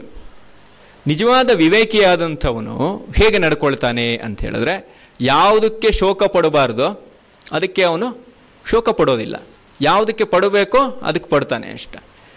ಅಂದರೆ ಇರುವಂಥದ್ರಲ್ಲಿ, ಇಲ್ಲದೆ ಇರುವಂಥದ್ರಲ್ಲಿ, ಯಾವುದರಲ್ಲೂ ಕೂಡ ಅವನಿಗೆ ಒಂದು ಅಭಿನಿವೇಶನ ಅನ್ನುವಂಥದ್ದು ಇರೋದಿಲ್ಲ ಅಂತ. ಅಂದರೆ ಒಂದು ಬೇಕು ಅನ್ನುವಂಥ ಒಂದು ಹಿಡಿತವೂ ಇಲ್ಲ, ಬೇಡ ಅನ್ನುವಂಥ ಒಂದು ತಿರಸ್ಕಾರವೂ ಇರೋದಿಲ್ಲ ಅಂತ. ಯಾಕೆ? ಅವನಿಗೆ ಆ ಎರಡರ ನಿಜವಾದ ಗುರಿ ಏನು ಅಂತ ಗೊತ್ತಿರುತ್ತೆ ಅಂತ. ಇದು ವಿವೇಕ. ಅಲ್ಟಿಮೇಟಾಗಿ ಮೋಕ್ಷ ಅಂತ ಹೇಳುವಂಥದ್ದು ಕೂಡ ಇದೆ, ಸರಿಯಾದ ತಿಳುವಳಿಕೆ ಅನ್ನುವಂಥದ್ದೇನಿದೆ ಅದೇ ಮೋಕ್ಷ ಅಂತೇಳಿ. ಹೀಗೆ ಯಾರು ಹೀಗೆ ಶೋಚ ಅಂತ ಹೇಳಿದ್ರೆ ಶೋಕವನ್ನು, ಬೇಸರವನ್ನು ಪಡೆದೇ ಇರ್ತಾನೆ, ಅವನೇ ಜ್ಞಾನಿ ಅಂತ ಹೇಳುವಂಥದ್ದು. ಜ್ಞಾನಿ ಯಾರು ಅಂತ ಹೇಳಿದ್ರೆ ಎಂಥ ಸಂದರ್ಭದಲ್ಲೂ ಕೂಡ ಇದು ಹೋಯಿತು ಅಂಥೇಳಿ ಸಂಕಟ ಪಡೋದಿಲ್ಲ, ಇದು ಬಂತು ಅಂಥೇಳಿ ಆನಂದವೂ ಪಡೋದಿಲ್ಲ ಅಂತ. ಯಾಕೆ? ಈ ಯೋಗಕ್ಷೇಮ ಅನ್ನುವಂಥದ್ದು ಇದೆಯಲ್ಲ, ಈ ಯೋಗಕ್ಷೇಮದಿಂದ, ಯೋಗಕ್ಷೇಮ ಅನ್ನುವಂಥದ್ದು ಗೀತೆಯಲ್ಲೇ ಕಲ್ಪನೆಗಳು ಬರುತ್ತೆ, ಉಪನಿಷತ್ ಹೇಳುತ್ತೆ. ಈ ಯೋಗಕ್ಷೇಮವನ್ನು ನಾವು ಕಳಚಿಕೊಳ್ಳುವಂಥದ್ದೇ ನಿಜವಾಗಲೂ ಕೂಡ ಶ್ರೇಯಸ್ಸಿಗೆ ಒಂದು ಕಾರಣ ಅಂತ. ಯೋಗ ಅಂದರೆ ಏನು? ನಾವು ಪಡ್ಕೊಂಡಿದ್ದು. ಕ್ಷೇಮ ಅಂತ ಹೇಳಿದ್ರೆ ಏನು? ಪಡ್ಕೊಂಡಿದ್ದು ಕಾಪಾಡಿಕೊಳ್ಳೋದು ಅಂತ. ಈ ಯೋಗಕ್ಷೇಮ ಇರೋವರೆಗೂ ನಮಗೆ ತೊಂದರೆ ಇರುತ್ತೆ ಅಂತ, ಪಡ್ಕೊಳ್ತಾನೇ ಇರಬೇಕು, ಪಡ್ಕೊಂಡಿದ್ದೇನು ಕಾಪಾಡ್ಕೊಳ್ಳೋದಕ್ಕೆ ಇನ್ನೊಂದು ಅಂತ. ಫಸ್ಟು ಎಲ್ಲೋ ಹೋಗಿ ನಂದು ಅಂತ ಜಮೀನು ಗುರುತಿಸ್ಕೊಳ್ಳೋದು, ಆ ಜಮೀನು ನಂದೇ ಅಂತ ಉಳಿಬೇಕು ಅಂತಿದ್ರೆ ಅದಕ್ಕೆ ಬೇಲಿ ಹಾಕಬೇಕು, ಪ್ರೊಟೆಕ್ಷನ್ ಇಟ್ಕೋಬೇಕು ಅಂತ. ಹೀಗೆ ಇದು ನಡೀತಾನೆ ಇರುತ್ತೆ ಅಂತ. ಹಾಗಾಗಿ ಈ ನಿಲುವಿರೋವರೆಗೂ ಇದನ್ನೇ ಏನು ಪ್ರೇಯಸ್ಸು ಅಂತ ಕರೆದಿದ್ದು. ಪ್ರೇಯಸ್ಸನ್ನು ನಾವು ಬಿಟ್ಟು ಹೋಗುವಂಥದ್ದೇ ಶ್ರೇಯಸ್ಸು ಅಂತ. ಈ ಪ್ರೇಯಸ್ಸಿನ ಕಲ್ಪನೆ ಇರುವಂಥ ಸ್ಥಿತಿ ಇರೋವರೆಗೂ ಕೂಡ ನಮಗೆ ಈ ಬಾಧೆ ತಪ್ಪಿದ್ದಲ್ಲ. ಹಾಗಾಗಿ ಈ ಸ್ಥಿತಿಯನ್ನು ಯಾರು ಕಳ್ಕೊಂಡಿರ್ತಾನೆ ಅವನೇ ಜ್ಞಾನಿ ಅಂತ ಹೇಳ್ತಾನೆ. ಈ ಉಪದೇಶ ಮಾಡಿ ಕೃಷ್ಣ ಕೊನೆಯ ಅವನ ಶ್ಲೋಕದಲ್ಲಿ ಏನು ಹೇಳ್ತಾನೆ ಅಂತ ಹೇಳಿದ್ರೆ, ಸರ್ವಧರ್ಮಾನ್ ಪರಿತ್ಯಜ್ಯ ಮಾಮೇಕಂ ಶರಣಂ ವ್ರಜ. ಏನೇನೋ ಹೇಳ್ತಾನೆ ಅವನು. ಈ ನಿಲುವಿಗೆ ಬರಬೇಕು ಅಂತಿದ್ರೆ, ಈ ಶೋಕವನ್ನು ಕಳ್ಕೋಬೇಕು ಅಂತಿದ್ರೆ, ನೀನು ಜ್ಞಾನ ಯೋಗದಲ್ಲಿ ಹೋಗು, ಭಕ್ತಿ ಯೋಗದಲ್ಲಿ ಹೋಗು, ಆ ಯೋಗ ಈ ಯೋಗ ಏನೇನೋ 108 ಸಾಧನೆಗಳನ್ನು ಹೇಳಿ ಕೊನೆಗೆ ಕೃಷ್ಣ ಹೇಳುವಂಥದ್ದೇನು ಅಂತ ಹೇಳಿದ್ರೆ, ನೀನು ಅದೆಲ್ಲ ಬಿಟ್ಟು ನನ್ನನ್ನು ಶರಣು ಹೊಂದು, ನನ್ನನ್ನು ಆಶ್ರಯಿಸು. ಏನು ಮಾಡ್ತೀನಿ? ನಿನಗೆ ಮೋಕ್ಷಯಿಷ್ಯಾಮಿ, ನಿನಗೆ ಮೋಕ್ಷವನ್ನು ಕೊಡ್ತೀನಿ ಅಂತ ಹೇಳ್ತಾನೆ. ಅದೇ ಇದು ಹೇಳುವಂಥದ್ದು 18ನೇ ಅಧ್ಯಾಯದ 66ನೇ ಶ್ಲೋಕ. ಇದು ಗೀತೆಯ ಉಪದೇಶದ ಕೊನೆ ಶ್ಲೋಕ ಅಂತ ಹೇಳ್ಬೋದು. ಅದಕ್ಕೂ ಹಿಂದೆ 3 ಶ್ಲೋಕದಲ್ಲಿ ಹಿಂದೆ ಹೇಳ್ತಾನೆ ಏನು ಅಂತ ಹೇಳಿದ್ರೆ, ಎಲ್ಲ ಹೇಳಿ ನಾನು ಇಷ್ಟೆಲ್ಲ ಹೇಳ್ತಾ ಇದ್ದೀನಿ, ನನ್ನ ಮಾತು ನೀನು ಕೇಳಬೇಡ, ಏನು ನಿನಗೇನು ಸರಿ ಅಂತ ಅನ್ಸುತ್ತೋ ಅದನ್ನು ಮಾಡು ಅಂತಲೂ ಹೇಳಿರ್ತಾನೆ ಅಂತ. ನೋಡಿ, ಒಂದಕ್ಕೊಂದು ಎಷ್ಟು ಕಾಂಟ್ರಡಿಕ್ಷನ್ನು ಅಂತ. ಅಲ್ಲಿ ಏನೋ ಇದನ್ನೆಲ್ಲ ಬಿಡಿ ಅಂತ ಹೇಳ್ದ, ಹೀಗೆ ಬಿಟ್ಟವರೇ ಜ್ಞಾನಿಗಳು ಅಂತ ಹೇಳ್ದ. ಇನ್ನೊಂದು ಕೊನೆಯಲ್ಲಿ ಹೇಳ್ತಿದ್ದಾನೆ, ಇಲ್ಲ ನೀನು ನನ್ನನ್ನು ಮಾತ್ರ ನೆಚ್ಕೋ ಅಂತ ಹೇಳ್ದ. ಅದಕ್ಕೆ ಹಿಂದೆ ಹೇಳಿದ್ದಾನೆ, ಏನು ಹೇಳ್ತಿದ್ದಾನೆ, ನಿನಗೇನು ಇಷ್ಟವೋ ಅದು ನಿನಗೆ ಯಾವುದು ಅಂತ ಎಲ್ಲ ಹೇಳಿಬಿಟ್ಟು ಯಥೇಚ್ಛಿಸಿ ತಥಾಕುರು, ನಿನಗೇನು ಇಷ್ಟವೋ ಅದು ಮಾಡು. ಹೇಗೆ ಇದು ಅಂತ, ಇದು ಕೃಷ್ಣ ಅನ್ನುವಂಥ ತತ್ವ ಇದೆಯಲ್ಲ, ಆ ತತ್ವದ ಒಂದು ಅದ್ಭುತವಾದಂಥ ಒಂದು ಸಾಂಕೇತಿಕತೆ ಈ ಮಾತುಗಳಲ್ಲಿದೆ ಅಂತ. ಏನದು ಅಂತ ಹೇಳಿದ್ರೆ, ಕೃಷ್ಣ ಅಂದರೆ ಏನು ಅಂತ ನೋಡಿದ್ವಿ ನಾವು, ಸಾರಥಿ ಅವನು. ಅರ್ಜುನ ಅನ್ನುವಂಥ ರಥಿಕನಿಗೆ, ಆ ರಥಕ್ಕೆ ಅವನು ಸಾರಥಿ ಅಂತ. ಕೃಷ್ಣ ಸಾರಥಿ ಅದು ಏನು ಅಂತ ಹೇಳಿದ್ರೆ ಅದು ಪರಮಾತ್ಮ ಸ್ವರೂಪ ಅಂತ, ಇವನು ಜೀವಾತ್ಮ ಅಂತ. ಇವನು ಏನು ಇದರಲ್ಲಿ ಗೀತೆಯಲ್ಲೂ ಇದರ ಬೇರೆ ರೀತಿ ಬರುತ್ತೆ, ಉಪನಿಷತ್ತಿನಲ್ಲಿ ಕಠೋಪನಿಷತ್ತಲ್ಲಿ ಇದು ಬಹಳ ಅದ್ಭುತವಾಗಿದೆ. ಏನು ಇದು, ಆತ್ಮಾನಂ ರಥಿನಂ ವಿದ್ಧಿ ಶರೀರಂ ರಥಮೇ ವಚನ ಬುದ್ಧಿಂತು ಸಾರಥಂ ವಿದ್ಧಿ ಅಂತ. ಇಡೀ ಶರೀರ ಇದೆಯಲ್ಲ ಇದೇ ಒಂದು ರಥ ಅಂತ, ರಥದ ರೂಪಕ ನಮ್ಮಲ್ಲಿ ಕಠೋಪನಿಷತ್ತಲ್ಲಿ ಮೊದಲು ಅದ್ಭುತವಾಗಿ ಬರುವಂಥದ್ದು. ಈ ಶರೀರವನ್ನೇ ಒಂದು ರಥಕ್ಕೆ ಹೋಲಿಸಿದ್ರೆ, ಈ ರಥದ ಶರೀರ ಅನ್ನುವಂಥ ರಥದಲ್ಲಿ ರಥ ಚಾಲನೆ ಮಾಡ್ತಾ ಇರುವಂಥ ಇದ್ದಾನಲ್ಲ ಒಳಗಡೆ, ಅವನು ಜೀವಾತ್ಮ ಅಂತ. ಆದರೆ ಇದು ತನ್ನ ಪ್ರಯಾಣವನ್ನು ತನ್ನ ಗುರಿಯನ್ನು ಮುಟ್ಟಬೇಕು ಅಂತಿದ್ರೆ ಇದಕ್ಕೊಬ್ಬ ಸಾರಥಿ ಬೇಕಲ್ಲ. ಆ ಸಾರಥಿ ಏನು, ಯಾವುದು ಅಂತ ಹೇಳಿದ್ರೆ, ಅದು ಏನು ಅಂತ ಹೇಳಿದ್ರೆ ಬುದ್ಧಿಂತು ಸಾರಥಿಂ ವಿದ್ಧಿ, ನಿನ್ನ ಬುದ್ಧಿ ಇದೆಯಲ್ಲ ಅದು ಸಾರಥಿ ಅಂತ. ಇಲ್ಲಿ ಅರ್ಜುನನಿಗೆ ಯಾರು ಸಾರಥಿ ಆಗಿದ್ದಾನೆ, ಕೃಷ್ಣ ಅಂತ. ಅಂದರೆ ಏನಿಲ್ಲಿ ಅಂತ ಹೇಳಿದ್ರೆ, ಜೀವನದ ವಿಷಮ ಸಂದರ್ಭಗಳಲ್ಲಿ ನಮಗೆ ನಿಜವಾಗಲೂ ಕೂಡ ಸಾರಥಿಯಾಗಿ ಬೇಕಾಗಿರುವಂಥದ್ದು ಏನು ಅಂತ ಹೇಳಿದ್ರೆ ಬುದ್ಧಿ ಅಂತ. ಆ ಬುದ್ಧಿ ತತ್ವದ ಸಂಕೇತ ಯಾವುದು ಅಂತ ಹೇಳಿದ್ರೆ ಕೃಷ್ಣ ಅಂತ.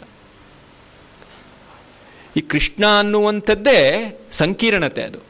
ನೀವು ಬುದ್ಧಿ ಅಂದರೆ ನಾವು ಈಗ ಹೇಳುವಂಥ ಬುದ್ಧಿ ಅಲ್ಲ, ಅದು ಪ್ರಜ್ಞೆ ಅಂತ.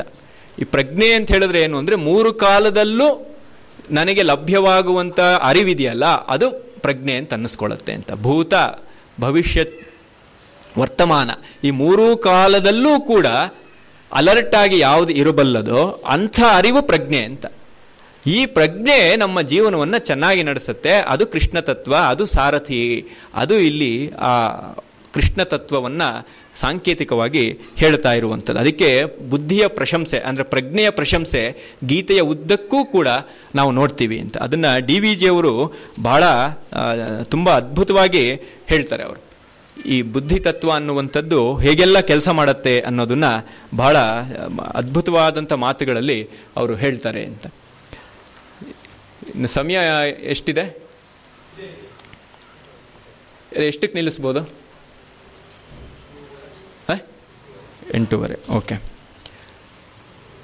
ಹೀಗೆ ಆ ಬುದ್ಧಿ ತತ್ವವನ್ನು ಇಲ್ಲಿ ಪ್ರಶಂಸೆ ಮಾಡ್ತಾ ಇರೋ ಕಾರಣದಿಂದಾಗಿ ಇಲ್ಲಿ ಆ ಕೃಷ್ಣನನ್ನು ಈ ರೀತಿ ಗೀತೆ ಮಹಾಭಾರತದಲ್ಲಿ ತೋರಿಸಲಾಗಿದೆ ಅನ್ನುವಂಥದ್ದು ನಾವು ಗಮನಿಸಬೇಕು. ಕೃಷ್ಣ ಅನ್ನುವಂಥದ್ದು ಆ ಪ್ರಜ್ಞೆಗೆ ಒಂದು ಸಂಕೇತ ಅದು ಅಂತ. ಹಾಗಿದ್ರೆ ಈ ಬುದ್ಧಿ ಅಂದರೆ ಏನು, ಪ್ರಜ್ಞೆ ಅಂದರೆ ಏನು ಅಂತ, ಮೂರು ಕಾಲದಲ್ಲಿ ಇರೋದು ಅಂತ.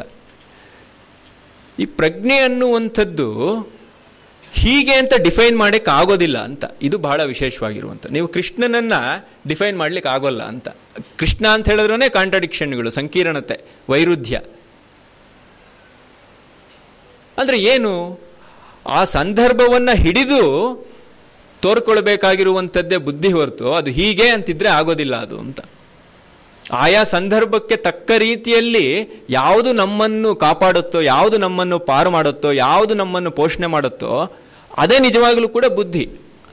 ಅದು ಬಿಟ್ಟು ಅದು ಹೀಗೆ ಅಂತಿದ್ರೆ ಅದು ಆಗೋದಿಲ್ಲ ಅದು ಅಂತ. ನಿಮಗೆ ಚಳಿ ಇದ್ದಾಗ ನಿಮ್ಮನ್ನು ಕಾಪಾಡುವಂಥ ಆಹಾರವೇ ಬೇರೆ ಇರುತ್ತೆ, ಸೆಕೆ ಇದ್ದಾಗ ಕಾಪಾಡುವಂಥ ಆಹಾರಗಳೇ ಬೇರೆ ಇರುತ್ತೆ. ಆಹಾರ ಅಂದ ಮಾತ್ರಕ್ಕೆ ಅದು ಹೀಗೆ ಇರಬೇಕು ಅಂತೇನಾದರೂ ನಾವೇನಾದರೂ ತೀರ್ಮಾನ ಮಾಡಿಕೊಂಡ್ರೆ ಎಷ್ಟು ಆಭಾಸಗಳಾಗತ್ತೆ ಅಂತ ನಮ್ಮ ನಿತ್ಯ ಜೀವನಕ್ಕೆ ಬರುವಂಥ ಅನುಭವಗಳಿದೆಲ್ಲ. ಹಾಗಾಗಿ ಆಯಾ ಕಾಲಕ್ಕೆ ಬೇಕಾದಂಥ ಅನಿವಾರ್ಯತೆಗಳು ಏನಿದೆ, ಆ ಅನಿವಾರ್ಯತೆಗಳಿಗೆ ತಕ್ಕ ರೀತಿಯಲ್ಲಿ ಕಂಡುಕೊಳ್ಳುವಂಥ ಪೋಷಕ ಸಾಮಗ್ರಿ ಏನಿದೆ ಅದು ನಿಜವಾಗ್ಲೂ ಕೂಡ ಪ್ರಜ್ಞೆ ಅಂತ ಅನ್ನಿಸ್ಕೊಳ್ಳುತ್ತೆ, ಬುದ್ಧಿ ಅಂತ ಅನ್ನಿಸ್ಕೊಳ್ಳುತ್ತೆ ಅಂತ. ಇದು ನಮ್ಮ ಪರಂಪರೆಯಲ್ಲಿ ಬಹಳ ಅದ್ಭುತವಾಗಿ ಕೃಷ್ಣ ತತ್ವದಲ್ಲಿ ಕಾಣಿಸಿದ್ದಾರೆ ಅಂತ. ನನಗೆ ಇಲ್ಲಿ ತಕ್ಷಣ ಜ್ಞಾಪಕಕ್ಕೆ ಬರುವಂಥದ್ದು ಅಂತ ಹೇಳಿದ್ರೆ ಕುಮಾರವ್ಯಾಸನ ಒಂದು ಪದ್ಯ. ಈ ಕೃಷ್ಣ ತತ್ವ ಮತ್ತು ಬುದ್ಧಿಯ ಸಂಕೀರ್ಣತೆ ಇದೆಲ್ಲ ಹೇಗೆ ಒಂದಕ್ಕೊಂದು ಸಂಬಂಧವನ್ನು ಕಂಡುಕೊಂಡಿದೆ, ಬೆಸೆದುಕೊಂಡಿದೆ ಅನ್ನೋದಕ್ಕೆ ತುಂಬ ಪ್ರಸಿದ್ಧವಾಗಿರುವಂಥ ಒಂದು ಕೂಟ ಪದ್ಯವಾಗಿರುವಂಥದ್ದು ನಮಗೆಲ್ಲ ಗೊತ್ತೇ ಇದೆ. ವೇದ ಪುರುಷನ ಸುತನ ಸುತನ ಸಹೋದರನ ಹೆಮ್ಮಗನ ಮಗನ ತಳೋದರಿಯ ಮಾತುಳನ ಮಾವನ ಅತುಳ ಭುಜಬಲದಿ ಕಾದಿ ಗೆಲಿದ ಅಣ್ಣನ ಅವ್ವೆಯ ನಾದಿನಿಯ ಜಠರದಲ್ಲಿ ಜನಿಸಿದ ಆದಿಪುರುಷನೇ ಸಲಹೋ ಗದುಗಿನ ವೀರನಾರಾಯಣ. ಇಲ್ಲಿ ಬರೀ ಸಂಬಂಧಗಳನ್ನೇ ಹೇಳ್ತಾ ಇದ್ದಾನೆ ಕುಮಾರವ್ಯಾಸ. ಕೃಷ್ಣ ಯಾರಪ್ಪ ಅಂತ ಹೇಳಿದ್ರೆ ಇಷ್ಟೆಲ್ಲ ಸಂಬಂಧಗಳನ್ನ ಹೊಂದಿರುವಂಥವನು ಕೃಷ್ಣ. ಏನು ವೇದ ಪುರುಷನ ಸುತನ, ಯಾರು ವೇದ ಪುರುಷ? ಪರಬ್ರಹ್ಮ. ಅವನ ಮಗ ಯಾರೋ ಬ್ರಹ್ಮ, ಅವನ ಮಗ ನಾರದ, ಮತ್ತೆ ಅವನ ಮಗ ಕಾಶ್ಯಪ, ಅವನ ಮಗ ಇಂದ್ರ, ಇಂದ್ರನ ಮಗ ಅರ್ಜುನ, ಅರ್ಜುನನ ಹೆಂಡತಿ ಸುಭದ್ರೆ, ಸುಭದ್ರೆಯ ಮಾವ ಕಂಸ ಸೋದರ ಮಾವ, ಆಮೇಲೆ ಅವನಿಗೆ ಹೆಣ್ಣು ಕೊಟ್ಟ ಮಾವ ಜರಾಸಂಧ, ಆ ಜರಾಸಂಧನನ್ನ ಯುದ್ಧದಲ್ಲಿ ಗೆದ್ದವನು ಭೀಮ, ಆ ಭೀಮನ ಅಣ್ಣ ಧರ್ಮರಾಯ, ಆ ಧರ್ಮರಾಯನ ತಾಯಿ ಕುಂತಿ, ಅವನ ಆ ಕುಂತಿಯ ನಾದಿನಿ ಯಾರು ಅಂತ ಹೇಳಿದ್ರೆ ದೇವಕಿ, ಆ ದೇವಕಿಯಲ್ಲಿ ಜನಿಸಿದ. ಇಷ್ಟೆಲ್ಲ ಸಂಬಂಧಗಳು ಪರಬ್ರಹ್ಮನಿಂದ ಶುರುವಾಗಿ ದೇವಕಿಗೆ ಬಂದ.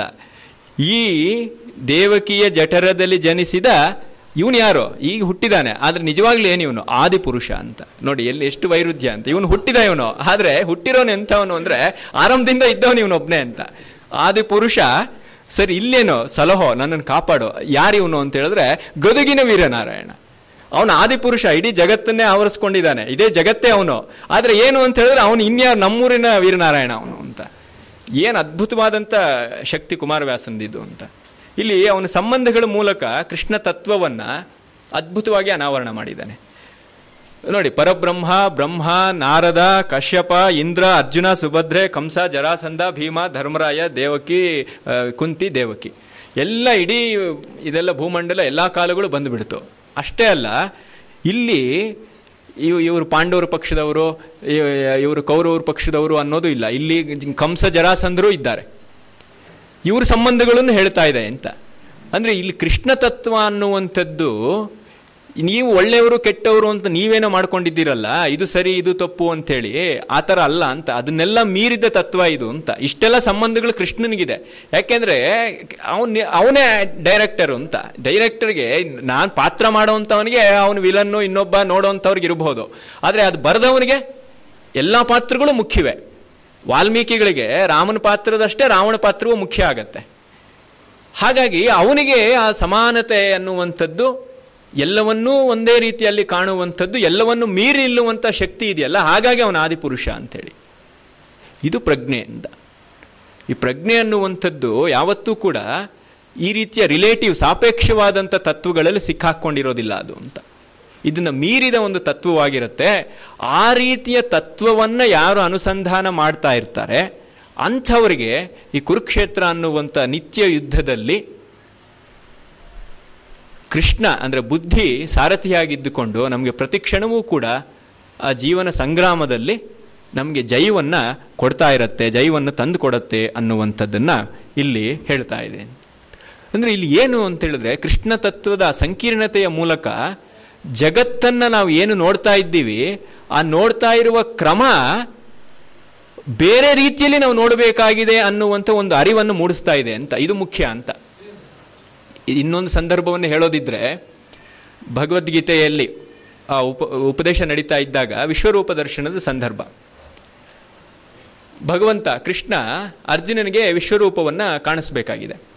ಅವಾಗ ಹೇಳ್ತಾನೆ, ನಿನಗೆ ಈ ಮಾಮೂಲಿ ಕಣ್ಣು, ನೀನು ನಿತ್ಯ ಉಪಯೋಗಿಸ್ತಾ ಇರುವಂಥ ಕಣ್ಣಿದೆಯಲ್ಲ, ಆ ಕಣ್ಣಿನ ಮೂಲಕ ಈ ವಿಶ್ವರೂಪವನ್ನು ನೋಡಲಿಕ್ಕೆ ಸಾಧ್ಯ ಇಲ್ಲ ಅಂತ. ಇದರ ಅರ್ಥ ಏನು ಅಂತ ಹೇಳಿದ್ರೆ ಅವನಿಗೆ ಇನ್ನೊಂದು ಏನೋ ಒಂದು 3D ಎಫೆಕ್ಟ್ ಇರುವಂಥದ್ದು, ಅಥವಾ 4Dಗಳೋ 5Dಗಳೋ ಎಫೆಕ್ಟ್ ಇರುವಂಥದ್ದು, ಇನ್ನೇನೋ ಒಂದು ಎಕ್ಸ್ಟ್ರಾ ಇದು ಕೊಟ್ಟ ಅಂತಲ್ಲ. ಅಲ್ಲಿ ಒಂದು ಸಾಂಕೇತಿಕತೆ ಇದೆ. ಏನು, ನಾವು ಜಗತ್ತನ್ನು ನಿತ್ಯ ನೋಡ್ತಾ ಇರುವಂಥ ಒಂದು ಕ್ರಮ ಇದೆಯಲ್ಲ, ಅದರಲ್ಲಿ ಒಂದು ಜಡ್ಡು ಕಟ್ಟಿಬಿಟ್ಟಿರುತ್ತೆ ನಮಗೆ ಅಂತ. ಆ ಒಂದು ಸೂಕ್ಷ್ಮತೆನೇ ನಾವು ಕಳ್ಕೊಂಡ್ಬಿಟ್ಟಿರ್ತೀವಿ ಅಂತ. ನಮಗೆ ಆ ತಾಜಾತನ, ಆ ಫ್ರೆಶ್ನೆಸ್ ಅಂತ ನಾವು ಹೇಳ್ತೀವಲ್ವಾ, ಅದು ಕಳ್ಕೊಂಡ್ಬಿಡ್ತೀವಿ. ಆ ವಂಡರ್ ಅನ್ನುವಂಥದ್ದು, ಈ ವಂಡರ್ ಅನ್ನುವಂಥ ಈ ಆ ಒಂದು ಇದನ್ನು ಕಳ್ಕೊಂಡ್ಬಿಟ್ರೆ ನಾವು ಜಗತ್ತನ್ನು ನಾವು ಆಸ್ವಾದ ಮಾಡಲಿಕ್ಕೆ ಸಾಧ್ಯ ಇಲ್ಲ ಅಂತ. ಮಕ್ಕಳಿಗೆ ಪ್ರತಿಯೊಂದನ್ನು ಅವ್ರು ಯಾಕೆ ಆ ರೀತಿ ಒಂದು ತಾದಾತ್ಮ್ಯದಲ್ಲಿ ಒಂದೊಂದರಲ್ಲೂ ಅವರು ಮುಳುಗಿಬಿಟ್ಟಿರ್ತಾರೆ ನೋಡಿ. ಒಂದರಲ್ಲಿ ಯಾವುದೋ ಒಂದು ಆಟದ ಸಾಮಾನು ಇನ್ನೊಂದರಲ್ಲೋ ಅವ್ರು ಮುಳುಗಿರ್ತಾರೆ. ಇನ್ನು ಒಂದೇ ಕ್ಷಣದಲ್ಲಿ ಅದು ನಂದಲ್ಲ ಅನ್ನುವಂಥ ರೀತಿಯಲ್ಲಿ ಇನ್ನೊಂದರಲ್ಲಿ ಅವರು ಹೋಗಿ ಅಷ್ಟೇ ಇನ್ವಾಲ್ವ್ಮೆಂಟ್ ಇರುತ್ತೆ ಅಂತ. ಯಾಕೆ ಅಂದರೆ ಅವರಿಗೆ ಅದು ನನ್ನದು, ನನಗೇ ಸೇರಬೇಕು ಅನ್ನುವಂಥ ಒಂದು ಅಂಟೂ ಇಲ್ಲ, ಇದು ನಂದಲ್ಲ ಅನ್ನುವಂಥ ಒಂದು ಬೇಸರವೂ ಇರೋದಿಲ್ಲ ಅಂತ. ಒಂದೊಂದು ಕ್ಷಣದಲ್ಲೂ ಕೂಡ ಆಯಾ ಕ್ಷಣದಲ್ಲಿ ಅದು ಬದುಕ್ತಾ ಇರುತ್ತೆ ಅಂತ. ಹೀಗೆ ಆ ಕ್ಷಣವನ್ನು ಬದುಕದೇ ಇದ್ದರೆ ನಮಗೆ ದಿನ ಏನೋ ಇದೇ ಮನೆ, ಇದೇ ರೋಡು, ಇದೇ ಆಫೀಸು, ಇದೇ ಜನ ಅಂತಿರುತ್ತೆ. ಆದರೆ ಅದ್ರ ಮಧ್ಯೆ ಅದರಲ್ಲೇ ಎಷ್ಟು ವ್ಯತ್ಯಾಸ ಆಗ್ತಿರುತ್ತೆ ಅಂತ. ಒಬ್ಬನೇ ಸೂರ್ಯ, ಒಂದೇ ಸೂರ್ಯೋದಯ ಒಂದೇ ದಿಕ್ಕಿನಲ್ಲಿ ಆಗ್ತಾನೆ ಇದೆ. ಆದರೆ ಇದೇ ಸೂರ್ಯೋದಯವನ್ನು ಸಾವಿರಾರು ಜನ ಕವಿಗಳು ಎಷ್ಟು ರೀತಿ ವರ್ಣಿಸಿದ್ದಾರೆ ಅಂತ. ಅದು ಯಾಕೆ ಸಾಧ್ಯ ಆಯಿತು? ನನ್ನ ನೋಟ ಇನ್ನೊಬ್ಬನ ನೋಟ ಆಗದೆ ಇದ್ದಿದ್ರಿಂದ. ಅವನು ನಂತರನೇ ನೋಡಿದ್ರೆ ದಿನ ನಮ್ಮ ಮನೆ ಮೇಲೆ ಇದಾಗ ಸೂರ್ಯ ಕಾಣಿಸ್ತಾನೆ ಕಾಣೋ ಅಂತ ಅವನು ಹೇಳ್ತಿದ್ದ, ಸುಮ್ಮನೆ ಇರ್ತಿದ್ದ. ಆದರೆ ಆ ಸೂರ್ಯನನ್ನು ಎಷ್ಟು ಜನ ಎಷ್ಟು ರೀತಿ ವರ್ಣಿಸಿದ್ರು. ಇದೇ ರಾಮನ ಕಥೆಯನ್ನು ತಿಣಿಕಿದನು ಪಣಿರಾಯ ರಾಮಾಯಣ ಕಥೆಗಳ ಭಾರದಲ್ಲಿ ಅಂತ ಹೇಳ್ತಾನೆ. ಒಂದೇ ರಾಮನ ಕಥೆಯನ್ನು ಎಷ್ಟು ಜನ ಹೊಸದಾಗಿ ನೋಡಿ ಅದನ್ನು ಬೇರೆ ರೀತಿ ಬರೀಲಿಕ್ಕೆ ಸಾಧ್ಯ ಆಯಿತು. ಇದು ಪ್ರತಿಭೆ ಮಾಡುವಂಥ ಕೆಲಸ. ಇದು ಪ್ರತಿಭೆಯನ್ನು ನಮ್ಮಲ್ಲಿ ಚಕ್ಷು ಅಂತಲೂ ಕರೀತಾರೆ, ಪ್ರತಿಭಾ ಚಕ್ಷು. ಅದು ಕಣ್ಣು, ಒಳಗಣ್ಣದು. ಈ ಒಳಗಣ್ಣು ನೋಡುವಂಥ ಶಕ್ತಿ ಇಲ್ಲದೆ ಇದ್ದರೆ ವಿಶ್ವರೂಪ ಅಂದರೆ ಏನು, ಕೃಷ್ಣನ ವಿಶ್ವರೂಪ ಅಂದರೆ ಏನು, ಅಲ್ಲಿ ಅವನು ಕಾಣಿಸಿದ್ದಾದ್ರೂ ಏನು, ಇಡೀ ಜಗತ್ತಿನಲ್ಲಿರುವಂಥದ್ದೆಲ್ಲ ಒಂದು ಜಾಗದಲ್ಲಿ ಕಾಣಿಸ್ದ ಅಂತ. ಈ ನಿಮಗೆ ಆ ಸಂವೇದನೆ ಅನ್ನುವಂಥದ್ದು, ಆ ಸೂಕ್ಷ್ಮತೆ ಅನ್ನುವಂಥದ್ದು ಇದ್ದಾಗ ಎಲ್ಲೆಲ್ಲೂ ಇರುವಂಥ ಆ ಕೃಷ್ಣನನ್ನು ನೋಡಲಿಕ್ಕೆ ಸಾಧ್ಯ ಆಗತ್ತೆ ಅಂತ. ಹಾಗೆ ನಿನ್ನನ್ನು ಹೊಸದಾಗಿ ಕಾಣಿಸುವಂಥ ದೃಷ್ಟಿ ಇದೆಯಲ್ಲ, ಅದೇ ಪ್ರಜ್ಞೆ, ಅದೇ ಕೃಷ್ಣ. ಇದನ್ನು ಅಲ್ಲಿ ಗೀತೆ ಬಹಳ ಅದ್ಭುತವಾಗಿ ಹೇಳ್ತಾ ಇದೆ ಅಂತ.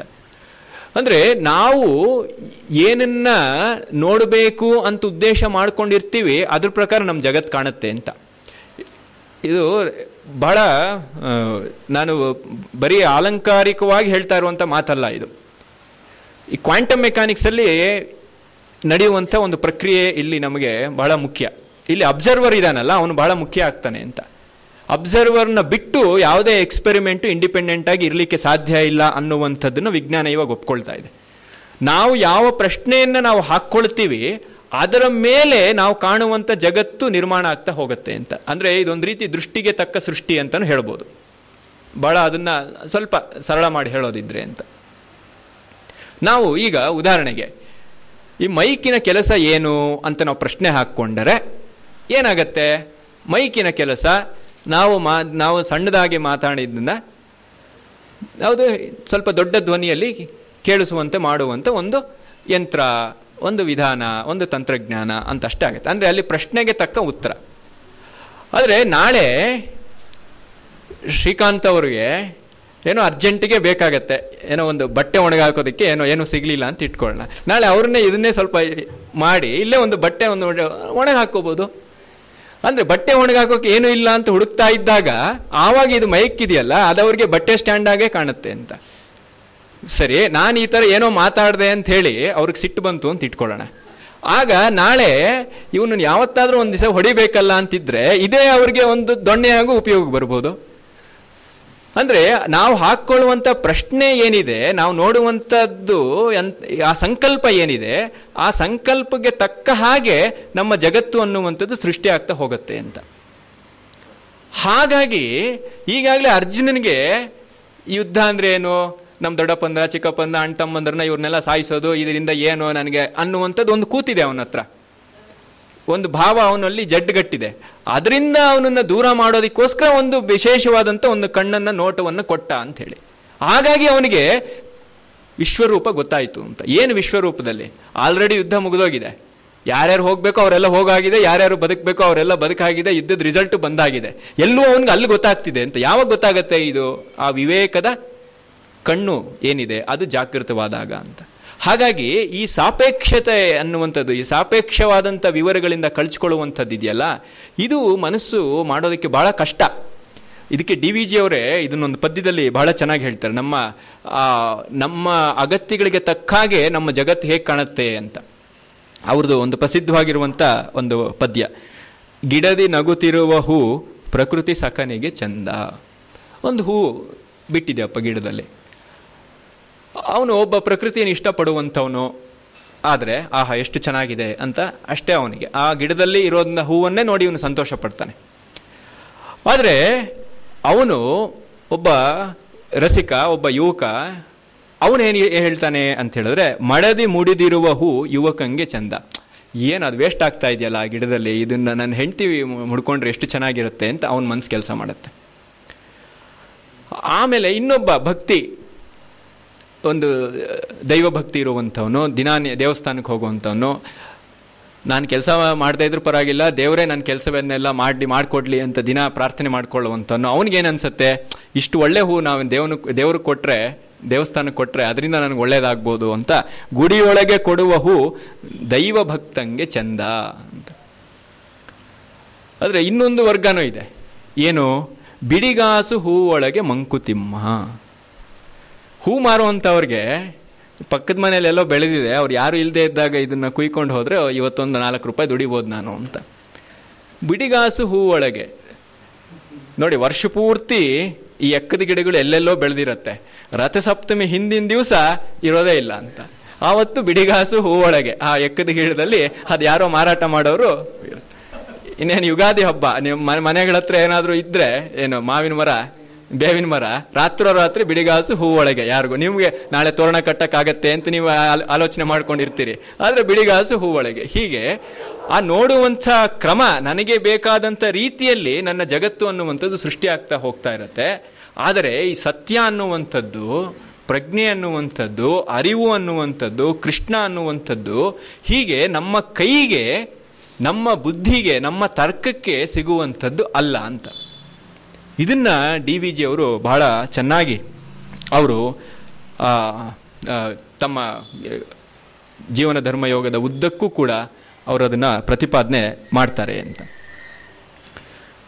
ಮತ್ತು ಈ ಕಾಂಟ್ರಡಿಕ್ಷನ್ಗಳು, ಈ ರೀತಿಯ ಒಂದು ವೈರುಧ್ಯಗಳಿದೆಯಲ್ಲ, ಇದ್ರ ಬಗ್ಗೆ ನಾನು ಓದ್ತಿದ್ದಾಗ ಒಂದು ಘಟನೆ ಓದಿದ್ದು ನೆನಪು, ಅದು ಭಾಳ ಚೆನ್ನಾಗಿದೆ, ಅದನ್ನು ಇಲ್ಲಿ ಹಂಚ್ಕೋಬೋದು ಅಂಥೇಳಿ ನಾನು ನೋಟ್ ಮಾಡ್ಕೊಂಬಂದೆ. ಏನು ಅಂತ ಹೇಳಿದ್ರೆ, ಬಹುಶಃ ನನಗೆ ಅದು ಮೂಲ ಮರ್ತೋಯ್ತು, ನನಗೆ ಯಾವಾಗಲೂ ನಾನು ನೋಟ್ ಮಾಡಿದ್ದೆ, ಅದು ಆಯ್ಲರ್ದು ಒಂದು ಈಕ್ವೇಶನ್ನು ಅನಿಸುತ್ತೆ. ಆಯ್ಲರ್ ಅಂಥೇಳಿ ಪ್ರಸಿದ್ಧ ಒಬ್ಬ ಮ್ಯಾಥಮೆಟಿಷಿಯನ್ ಇದ್ನಲ್ಲ, ಅವನದು ಒಂದು ಎಕ್ಸ್ಪೋನೆನ್ಷಿಯಲ್ ಈಕ್ವೇಶನ್ ಹೊಂದಿದೆ, ಅದು ಬಹಳ ಒಂದು ಮಹತ್ತರವಾದಂಥ ಗಣಿತದಲ್ಲಿ ಸಾಧನೆ ಅದು ಅಂತ. e⁻⁴ pi + 1 = 0 ಅಂತ ಹೇಳಿ, ಇದು ಎಕ್ಸ್ಪೋನೆನ್ಷಿಯಲ್ i pi + 1 = 0 ಅಂತ. ಇದ್ರ ಬಗ್ಗೆ ಇದು ಹೇಗೆ, ಇದು ಹೌದು ಅಂತ ಸಾಧನೆ ಮಾಡಿ, ಅಂದರೆ ಇದನ್ನು ಪ್ರೂಫ್ ಕೊಟ್ಟಂಥ ಒಬ್ಬ ಮ್ಯಾಥಮೆಟಿಷಿಯನ್ನು ಒಂದು ಉದ್ಗಾರ ಮಾಡ್ತಾನೆ ಅಂತ. ಏನು ಅಂತ ಹೇಳಿದ್ರೆ, ಅವನು ಹೀಗೆ ಅದನ್ನು ಪ್ರೂವ್ ಮಾಡಿದ್ಮೇಲೆ ಉದ್ಗಾರ ಮಾಡ್ತಾನಂತೆ. ಏನು ಅಂದರೆ, gentlemen, that is surely true, ಹೌದು ಇದು ಈಕ್ವೇಶನ್ ಕರೆಕ್ಟು, ನಿಜ, ಇದು ನಾನು ಪ್ರೂವ್ ಮಾಡಿದ್ದಾನೆ.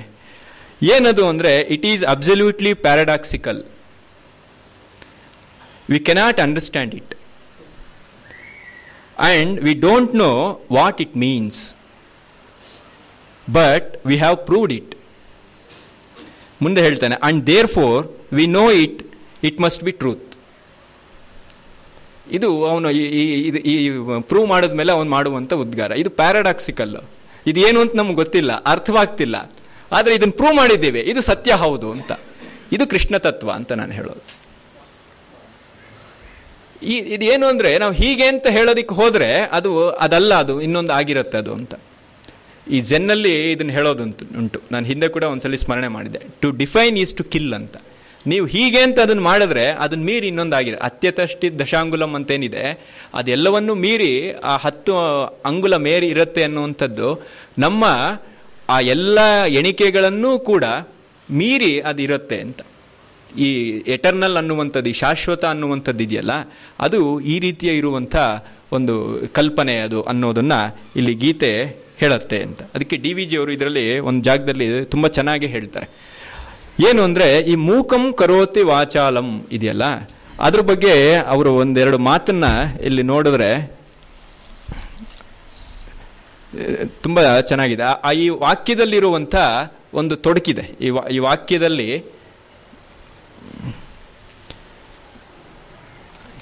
ಏನು ಅಂದರೆ ಈ ಭಗವದ್ಗೀತೆಯ ಧ್ಯಾನ ಶ್ಲೋಕಗಳಲ್ಲಿ ಒಂದರಲ್ಲಿ ಬರುವಂಥ ಮಾತಿದು. ಶ್ರೀಧರ ಸ್ವಾಮಿಗಳು ಬರೆದಂಥ ಒಂದು ಶ್ಲೋಕ ಇದು. ಮೂಕಂ ಕರೋತೆ ವಾಚಾಲಂ ಪಂಗುಂ ಲಂಘಯತೆ ಗಿರಿಂ. ಬರೀತಾರೆ ಮೂಕಂ ಕರೋತಿ ವಾಚಾಲಂ ಎಂದರೆ ಭಗವತ್ ಕೃಪೆಯು ಮೂಕನನ್ನು ವಾಚಾಲನನ್ನಾಗಿ ಮಾಡುತ್ತದೆ ಎಂದರೂ ಆಗಬಹುದು. ಸಹಜವಾಗಿ ನಮಗೇನು ಅನ್ಸುತ್ತೆ ಅಂತ ಹೇಳಿದ್ರೆ, ಮೂಕಂ ಕರೋತೆ ವಾಚಾಲಂ ಅಂತ ಹೇಳಿದ್ರೆ ಮೂಗನನ್ನು ಕೂಡ ಭಗವದ್ಗೀತೆ ಅದು ಮಾತು ಬಂದು ಅವನಿಗೆ ವಾಚಾಳಿಯನ್ನಾಗಿ ಮಾಡುತ್ತೆ, ಅದು ಆಗಬಹುದು. ಅಥವಾ ವಾಚಾಳಿಯನ್ನು ಅಂದರೆ ತಲೆಹೆರಟೆಯವನನ್ನು ಬಾಯಿ ಬಿಗಿಸುತ್ತದೆ, ಅಂದರೆ ಬಾಯಿ ಕಳಿಯೋ ಥರ ಮಾಡುತ್ತೆ ಅಂತಲೂ ಆಗತ್ತೆ ಅಂತ. ಈ ಎರಡು ಸಂಸ್ಕೃತದಲ್ಲಿರುವಂಥ ಆ ಎರಡು ಒಂದೇ ವಿಭಕ್ತಿ ಇದರಲ್ಲಿ ಇರಬೇಕು ಅಂತಿರೋದ್ರಿಂದ ಇದಕ್ಕೆ ಅದು ಅನ್ವಯ ಮಾಡ್ಬೋದು, ಅದಕ್ಕೆ ಇದು ಅನ್ವಯ ಮಾಡ್ಬೋದು ಅಂತ. ಅದೇ ರೀತಿ ಎಂದಾದರೂ ಆಗಬಹುದು. ನಮಗೆ ಎರಡೂ ಬೇಕಾದ ಉಪಕಾರಗಳೇ ಅಲ್ಲವೇ? ನಮಗೆ ಅದು ಕಾಂಟ್ರಡಿಕ್ಷನ್ ಅಂತ, ಪ್ಯಾರಾಡಾಕ್ಸ್ ಅಂತ ಅನ್ನಿಸ್ಕೊಳ್ತೀವಿ. ಏನು ಅಂದರೆ, ಬಾಯಿ ಇಲ್ಲದೆ ಅವನಿಗೆ ಬಾಯಿ ಕೊಡುತ್ತೆ ಗೀತೆ, ಅದು ಗೀತೆಯ ಒಂದು ಮಹತ್ವ, ಹೌದು. ಆದರೆ ಇವನು ಏನೇನೋ ಮಾತಾಡ್ತಿರ್ತಾನಲ್ಲ, ಅಂಥವನನ್ನು ಕೂಡ ಬಾಯಿ ಮುಚ್ಚಿಸತ್ತಲ್ಲ, ಅದು ಒಂದು ಸಾಧನೆನೇ ಅಲ್ವಾ ಅಂದು ಅಂತ. ನಮಗೆ ವೈರುಧ್ಯ ಅನ್ನುವಂಥ ಕಾಣುವಂಥದ್ದು ವಾಸ್ತವದಲ್ಲಿ ಯಾವ ಆಯಾಮವನ್ನು ಪಡೆದಿರುತ್ತೆ ಅಂತ. ಇದು ಈ ಪ್ಯಾರಾಡಾಕ್ಸ್ಗಳನ್ನು ನಾವು ಅರ್ಥ ಮಾಡ್ಕೊಳ್ಬೇಕಾದಂಥ ಒಂದು ವಿಧಾನ ಅಂತ. ಅಲ್ಲೇ ಮುಂದುವರಿತಾರೆ ಮುಂದಿನ ಮಾತು. ಪಂಗುಂ ಲಂಘಯತೆ ಗಿರಿಂ ಎಂದರೆ ಕುಂಟನಿಂದ ಬೆಟ್ಟವನ್ನು ದಾಟಿಸುತ್ತದೆ ಎಂದರೂ ಆಗಬಹುದು. ಕುಂಟನಿಂದ ಬೆಟ್ಟವನ್ನು ದಾಟಿಸುತ್ತದೆ ಅಂದರೆ ಕುಂಟ ಅವನಿಗೆ ಕಾಲು ಬಂದು ಅವನು ನೆಗಿತಾನೆ, ಅಥವಾ ಕುಂಟನೇ ನೆಗಿತಾನೆ, ಬೆಟ್ಟವನ್ನು ಹಾರ್ತಾನೆ ಅಂತಲೂ ಆಗಬಹುದು. ಹಾಗಲ್ಲದೆ ಬೆಟ್ಟವು ಕುಂಟನನ್ನು ದಾಟುವಂತೆ ಮಾಡುತ್ತದೆ ಎಂದರೂ ಆಗಬಹುದು. ಅವನಿಲ್ಲೇ ಇರ್ತಾನೆ, ಆ ಬೆಟ್ಟವೇ ಇವನ ಹತ್ರ ಬರಬಹುದು, ಹಾರು ಬರ್ಬೋದು. ಇದು ಭಗವಂತನ ಕೃಪೆನೇ ಅಲ್ವಾ? ಇನ್ನೊಂದು ನಾವು ಆಲೋಚನೆ ಮಾಡೋದಕ್ಕೆ ಸಾಧ್ಯವೇ ಇಲ್ಲ ಅಂತ. ಆದರೆ ಭಗವಂತನ ಒಂದು ಕೃಪೆ ನಿಮ್ಮ ಮೇಲೆ ಆದರೆ ನಿನಗೆ ಕಾಲು ಬರುತ್ತೆ, ಕುಂಟನಿಗೆ ಅಂತಾನೆ ಹಾಕಬೇಕಾಗಿಲ್ಲ, ಬೆಟ್ಟವೇ ನಿನ್ನ ಹತ್ರ ಬಂದ್ಬಿಡ್ಬೋದು. ಡಿ ವಿ ಜಿಯವರು ಮುಂದೆ ಬರೀತಾರೆ ಏನು ಅಂತ ಹೇಳಿದ್ರೆ, ಏಕೆಂದರೆ ಕುಂಟನಲ್ಲದೆ ಕಾಲಿದ್ದು ಓಡುವವನಾದರೆ ಹಾರಿದ ಬೆಟ್ಟ ಇಳಿಯುವಾಗ ಅವನ ತಲೆಯ ಮೇಲೆ ಬೀಳಬಹುದು, ಅದು ಭಗವತ್ ಕೃಪೆಯಾಗದು. ಕುಂಟನಾದರೆ ಬಹುದೂರ ನಡೆಯಲಾರ, ಒಂದು ಕಡೆ ಸ್ಥಾಯಿಯಾಗಿರುತ್ತಾನೆ, ಅವನು ಬೆಟ್ಟದ ಪೂರ್ಣ ಸ್ವರೂಪವನ್ನು ಕಾಣಲು ಕುತೂಹಲಿಯಾಗಿರುತ್ತಾನೆ. ಆದ್ದರಿಂದ ಬೆಟ್ಟವೇ ಹಾರಿ ಹಾರಿ ಬಂದು ತನ್ನ ನಾನಾ ಪಕ್ಕಗಳನ್ನು ಅವನು ತೋರಿಸಬೇಕು. ನರ್ತಕಿಯು ಪ್ರೇಕ್ಷಕನ ಮುಂದೆ ಮಾಡುವಂತೆ, ಆಗ ಅವನಿಗೆ ಅಪಾಯ ತಾಕದು. ಇವನಿಗೆ ಕಾಲು ಬಂದು ಇವನೇ ಹಾರೋ ಥರ ಹೋದರೆ ಎಡಬಹುದು, ಆದರೆ ಬೆಟ್ಟವೇ ಇವನ ಹತ್ರ ಬಂದುಬಿಟ್ರೆ ಎಲ್ಲನೂ ಬೆಟ್ಟನೇ ತಿರುಗಿಸಿ ತಿರುಗಿಸಿ ಎಲ್ಲ ಮುಖಗಳನ್ನ ತೋರಿಸೋ ಥರ ಆದರೆ ಅದು ನಿಜವಾದ ಭಗವತ್ ಕೃಪೆ ಅಂತ. ಆದರೆ ನಮ್ಮ ಆಲೋಚನೆಯ ವಿಧಾನವನ್ನೇ ಇನ್ನೊಂದು ಮಗ್ಗಲಿಗೆ ಕರ್ಕೊಂಡು ಬರ್ತಾ ಇರುವಂಥದ್ದು. ನಮಗೆ ಇದು ಪ್ಯಾರಾಡಾಕ್ಸ್ ಅಂತ ಅನ್ಸತ್ತೆ. ನಾವು ಆಲೋಚನೆ ಮಾಡೋದು ಹೇಗೆ, ಮೂಕನಿಗೆ ಬಾಯಿ ಬರುತ್ತೆ ಅಂತ, ಆದರೆ ಬಾಯಿ ಬರೋವನಿಗೂ ಬಾಯಿ ಕಟ್ಸೋವಂತೆ ಮಾಡುವಂಥದ್ದು ಇನ್ನೊಂದು ಇದೆಯಲ್ಲ ಅಂತ. ಈ ರೀತಿ ಡಿ ವಿ ಜಿಯವರು ಮಾಡ್ತಾರೆ. ಅಷ್ಟೇ ಅಲ್ಲದೆ ಕುಂಟನು ಹಾರುವುದಕ್ಕಿಂತ ಬೆಟ್ಟ ಹಾರುವುದು 1000 ಅದ್ಭುತ ಅಂತ. ಈ ಅದ್ಭುತ ಇದೆಯಲ್ಲ, ಇದು ಆ ಸಂಕೀರ್ಣತೆಯ ಒಂದು ವಿಶೇಷ ಅಂತ. ಭಗವತ್ ಕೃಪೆಯ ಅದ್ಭುತವನ್ನು ಕೀರ್ತಿಸುವುದೇ ಶ್ರೀಧರ ಸ್ವಾಮಿಗಳ ಉದ್ದೇಶವಾದ್ದರಿಂದ ಗಿರಿಂ ಲಂಘಯತೆ ಎಂದು ಅನ್ವಯ ಮಾಡುವುದೇ ಉತ್ತಮ. ಬೆಟ್ಟ ಹಾರೋದದು ಕುಂಟ ಅಲ್ಲ ಅಂತ. ಇದು ನಿಜವಾದ ಭಗವಂತನ ಕೃಪಾ ಆಗತ್ತೆ ಅಂತ. ಈ ಒಂದು ಬೇರೆಯೇ ಒಂದು ದೃಷ್ಟಿಕೋನವನ್ನು ಡಿ ವಿ ಜಿಯವರು ಅಲ್ಲಿ ಕೊಡ್ತಾರೆ. ಇದನ್ನು ನಾವು ಗಮನಿಸಬೇಕು ಅಂತ. ಮತ್ತೆ ಆರಂಭದಲ್ಲೇ ಡಿ ವಿ ಜಿಯವರು ಇನ್ನೊಂದು ಮಾತನ್ನು ಹೇಳ್ತಾರೆ. ಏನು ಅಂತ ಹೇಳಿದ್ರೆ, ಈ ಮತತ್ರಯಗಳು, ಅದು ಭಾಳ ಅದ್ಭುತವಾಗಿರುವಂಥ ಒಂದು ಮಾತು. ಏನು ಈ ಮತತ್ರಯಗಳು ಅಂತ ಹೇಳಿದ್ರೆ, ಎಲ್ಲರೂ ಕೂಡ ದ್ವೈತ, ಅದ್ವೈತ, ವಿಶಿಷ್ಟಾದ್ವೈತ ಪ್ರಧಾನವಾಗಿ ಅವರು ತಮ್ಮ ತಮ್ಮ ಮತಗಳಿಗೆ ಅನುಗುಣವಾಗಿ ಇದನ್ನು ಬರೆದಿದ್ದಾರೆ. ಇದು ಏನಿದು ಅನ್ನೋದನ್ನು ಡಿ ವಿ ಜಿ ಅವರು ಹೇಳ್ತಾ ಕೊನೆಯಲ್ಲಿ ಅದನ್ನೊಂದು ಸಾಮರಸ್ಯವನ್ನು ಅವರು ಮಾಡ್ತಾರೆ. ಕೊನೆಯಲ್ಲಿ ಆ ಸಾಮರಸ್ಯದ ಒಂದು ಮಾತುಗಳು ಬಹಳ ಚೆನ್ನಾಗಿವೆ. ಅದು ಅದರಲ್ಲಿ ಒಂದು 2 ಮಾತನ್ನು ಇಲ್ಲಿ ಹೇಳ್ಬೋದು ಅಂತ. ಈ ದ್ವೈತ, ವಿಶಿಷ್ಟಾದ್ವೈತ ಮತ್ತು ಅದ್ವೈತ, ನಮಗೆ ಈ ಜಗಳಗಳು ಬೇಕಾಗಿಲ್ಲ ಅಂತ ಡಿ ವಿ ಜಿ ಅವರು. ಇದೆಲ್ಲರೂ ಕೂಡ ಅವ್ರು ಡಿ ವಿ ಜಿ ಅವರು ಹೇಳ್ತಾರೆ ಒಂದು ಜಾಗದಲ್ಲಿ. ಅವ್ರು ಏನು ಹೇಳ್ತಾರೆ ಅಂದರೆ, ಇಷ್ಟೆಲ್ಲ ನೀವು ಅದ್ವೈತವೋ ಇನ್ನೊಂದೋ ಅಂತ ಹೇಳ್ತಿರಲ್ಲ, ನಿಜವಾಗ್ಲೂ ನೀವು ಅನುಭವದಲ್ಲೇ ಕಂಡುಕೊಂಡಿದ್ದೀರಾ ಅದನ್ನು ಅಂತ ಹೇಳ್ತಾರೆ ಅವರು. ನಾನಿದು ಅದ್ವೈತ, ನಾನಿದು ದ್ವೈತ ಅದೆಲ್ಲ ಹೇಳ್ತೀರಿ. ಹೌದು, ನಿನ್ನ ಅನುಭವದಲ್ಲಿ ಅದಿದೆಯಾ? ಯಾವುದೋ ಮಾತನ್ನು ಉರು ಹೊಡೆದು ನೀನು ಹೇಳ್ತಾ ಇದೆಯಾ? ನಿನ್ನ ಅನುಭವವೇ ನಿನಗೆ ಆ ರೀತಿಯ ಒಂದು ಕಾಣಿಕೆಯನ್ನು ಕೊಟ್ಟಿದೆಯಾ ಅಂತ ಈ ಮಾತನ್ನು ಡಿ ವಿಜಿಯವರು ಹೇಳ್ತಾ, ಈ ದ್ವೈತ, ವಿಶಿಷ್ಟಾದ್ವೈತ, ಅದ್ವೈತಗಳು ಒಂದೇ ಜೀವನದ, ಒಂದೇ ಕ್ಷಣದ ಅಥವಾ ಒಂದೇ ದಿನದ ಬೇರೆ ಬೇರೆ ಭಾವಭಂಗಿಗಳು ಅನ್ನೋದನ್ನು ಬಹಳ ಅದ್ಭುತವಾಗಿ ಹೇಳ್ತಾರೆ. ಏನು ದ್ವೈತ ಅಂತ ಹೇಳಿದ್ರೆ ಏನು ಅಂತ ಹೇಳಿದ್ರೆ, ನಿತ್ಯ ಗೃಹ ಕೃತ್ಯದಲ್ಲಿ ಸ್ತ್ರೀ ಕರ್ತವ್ಯಗಳು, ಪುರುಷ ಕರ್ತವ್ಯಗಳು ಬೇರೆ ಬೇರೆಯಾಗಿರುತ್ತವೆ. ಪಾಕ ಪರಿಚರ್ಯಾದಿ ವಿಷಯಗಳಲ್ಲಿ ಆಕೆ ಸೇವಕಿ, ಅವನು ಸ್ವಾಮಿ. ದ್ರವ್ಯ ಸಂಪಾದನೆ, ಕುಟುಂಬ ಭರಣಾದ ವಿಷಯಗಳಲ್ಲಿ ಅವನು ಸೇವಕ, ಆಕೆ ಸ್ವಾಮಿನಿ. ನೋಡಿ, ಅವ್ರ ಪೊಸಿಷನ್ ಬೇರೆ ಬೇರೆ ಚೇಂಜ್ ಆಗ್ತಾ ಇರುತ್ತೆ ಅಂತ. ಹೀಗೆ ನಿತ್ಯಗಟ್ಟಲೆಯ ಜೀವನವು ದ್ವೈತಮಯವಾದದ್ದು, ದ್ವೈತ ಮರ್ಯಾದೆಯದ್ದು ಅಂತ. ದ್ವೈತ ಅಂದರೆ ಹೀಗೆ ಅಂತ. ಇನ್ನೊಂದು ವಿಶಿಷ್ಟಾದ್ವೈತ ಅಂದರೆ ಏನು ಅಂತ ಹೇಳಿದ್ರೆ, ದೈವ ಪೂಜಾದಿ ಧರ್ಮ ಕಾರ್ಯಗಳಲ್ಲಿಯೂ, ವಿವಾಹ ಉತ್ಸವಗಳಲ್ಲಿಯೂ, ಬಂಧು ಉಪಚಾರ ವೇಳೆಗಳಲ್ಲಿಯೂ ಅವರಿಬ್ಬರೂ ಅಶಾಂತಿ ಭಾವ ಅಥವಾ ಅಂಶೀಭಾವ ಅಥವಾ ಶೇಷಶೇಷೀಭಾವ, ಆ ಇಬ್ಬರಲ್ಲಿ ಯಾರೊಬ್ಬರೂ ಸ್ವತಂತ್ರಿಸಿ ಕೆಲಸ ಮಾಡುವ ಹಾಗಿಲ್ಲ. ಇಬ್ಬರೂ ಬೇಕು, ಆದರೆ ಇಬ್ಬರೂ ಒಂದಾಗಿರಬೇಕು. ಯಾವ ಒಬ್ಬರಿಂದಲೂ ಪ್ರಸಕ್ತ ಕರ್ತವ್ಯವು ಪೂರ್ತಿಯಾಗದು. ಸಹಭಾಗಿತ್ವವು ಇಲ್ಲಿಯ ಮರ್ಯಾದೆ. ಇದೇ ವಿಶಿಷ್ಟಾದ್ವೈತ ಮಾರ್ಗ ಅಂತ. ಅಂದರೆ ಗಂಡ ಹೆಂಡತಿ ತಮ್ಮ ಕೆಲಸಗಳನ್ನು ಬೇರೆ ಬೇರೆಯಾಗಿ ಮಾಡ್ತಿದ್ದಾಗ ದ್ವೈತ. ಅವರೇ ಇಬ್ಬರೂ ಒಂದಾಗಿ ಆದರೆ ಬೇರೆ ಬೇರೆಯಾಗಿ ಮಾಡುವಂಥ ಕೆಲಸದಲ್ಲಿ ಒಂದಾಗಿದ್ದಾಗ ಅದು ವಿಶಿಷ್ಟಾದ್ವೈತ. ಅಲ್ಲಿ ಅವರು ಆ ಶೇಷಶೇಷಿ ಭಾವವನ್ನು ಅವರು ಎಷ್ಟು ಚೆನ್ನಾಗಿ ತರ್ತಾರೆ ಅಂತ. ಇವಾಗ ಯಾರಾದರೂ ಬಂದಿದ್ದಾಗ ಅವರಿಬ್ಬರೂ ಸೇರಿ ಅತಿಥಿಗಳ ಸತ್ಕಾರ ಮಾಡಬೇಕು. ಬೇರೆ ಬೇರೆ ಗಂಡ ಹೆಂಡತಿಯಾಗೆ ಮಾಡಬೇಕು, ಆದರೆ ಒಂದಾಗಿ ಮಾಡಬೇಕು. ಅದು ಶೇಷಶೇಷಿ ಭಾವ, ವಿಶಿಷ್ಟಾದ್ವೈತದ್ದು. ಆದರೆ ಪ್ರತ್ಯೇಕ ಮನೆಯಲ್ಲಿ ಕೆಲಸ ಮಾಡುವಂಥದ್ದು, ಹೊರಗಡೆ ದುಡಿಯುವಂಥದ್ದು, ಇದು ದ್ವೈತ. ಇಲ್ಲಿ ಇದು ವಿಶಿಷ್ಟಾದ್ವೈತ ಆಯಿತು. ಇನ್ನು ಅದ್ವೈತ ಅಂದರೆ ಏನು ಅಂತ ಹೇಳಿದ್ರೆ, ಅತ್ಯಂತ ಆಪ್ತತೆಯ ಹೊತ್ತಿನಲ್ಲಿ ಅವರಿಬ್ಬರ ಬೇರೆ ಬೇರೆತನ ಮರೆತು ಹೋಗುತ್ತದೆ. ಗಂಡ ಹೆಂಡತಿ ಇಬ್ಬರೂ ಅವರು ಬೇರೆ ಅನ್ನುವಂಥದ್ದು ಮರೆತು ಹೋಗುತ್ತಲ್ಲ, ಆ ಕ್ಷಣ ಅದು ಅದ್ವೈತ ಅಂತ. ನೀನೇ ನಾನು, ನಾನೇ ನೀನು ಎಂದಾಗುತ್ತದೆ. ನಾನು ನೀನು ಎಂಬ ನೆನಪೇ ಆಗ ಇರುವುದಿಲ್ಲ. ಅದೇ ಸ್ವತಯ ಪೂರ್ಣ ವಿಲಯನ, ಅಂದರೆ ಆ ಸ್ವಂತಿಕೆಯ ಆ ಪೂರ್ಣ ವಿಲಯನ, ನಾನು ಅನ್ನುವಂಥದ್ದು ಮರೆತು ಹೋಗುತ್ತಲ್ಲ ಅದು. ಜೀವನ ಜೀವತ್ವ ಕರಗಿ ಹೋದಾಗ ಉಳಿಯುವುದು ಆತ್ಮವೊಂದೇ ತಾನೇ, ಅದು ಅದ್ವೈತ ಅಂತ ಹೇಳ್ತಾರೆ. ಇದು ನಿಜವಾಗಲೂ ಕೂಡ ದ್ವೈತ, ವಿಶಿಷ್ಟಾದ್ವೈತ, ಅದ್ವೈತಿಗಳೇ ಹೊರತು ನಮ್ಮ ಮಠದಲ್ಲಿ ಅದು, ನಮ್ಮ ಮಠದಲ್ಲಿ ಇದು, ನಮ್ಮ ಆಚಾರ್ಯರು ಇದು ನಮ್ಮ ಜೀವನಕ್ಕೆ ನೇರ ಬೇಕಾಗುವಂಥದ್ದು ಅಲ್ಲ ಅಂತ. ಅದೆಲ್ಲ ಹೊಡೆದಾಟಕ್ಕೆ ಬೇಕದು ಅಂತ. ಜೀವನಕ್ಕೆ ಬೇಕು ಅಂತ ಹೇಳಿದ್ರೆ ಹೀಗೆ ನಾವು ಇರಬೇಕು ಅನ್ನುವುದನ್ನು ಡಿ ವಿ ಜಿಯವರು ಬಹಳ ಅದ್ಭುತವಾಗಿ ಹೇಳ್ತಾರೆ ಅಂತ. ಇನ್ನು ಒಂದೇ ಒಂದು ಮಾತನ್ನು ಹೇಳಿ ಮಾತನ್ನು ಮುಗಿಸ್ಬೋದು ಅಂತ. ಇದು ಜೀವನ ಧರ್ಮ ಯೋಗ ಅಂತ ಕರೆದಿದ್ದಾರೆ. ಜೀವನವೇ ಧರ್ಮ, ಅದೇ ಯೋಗ ಅಂತಾನು ತಿಳ್ಕೋಬೋದು, ಅಥವಾ ಜೀವನದ ಧರ್ಮವೇ ಯೋಗ ಅಂತಾನು ಹೇಳ್ಬೋದು.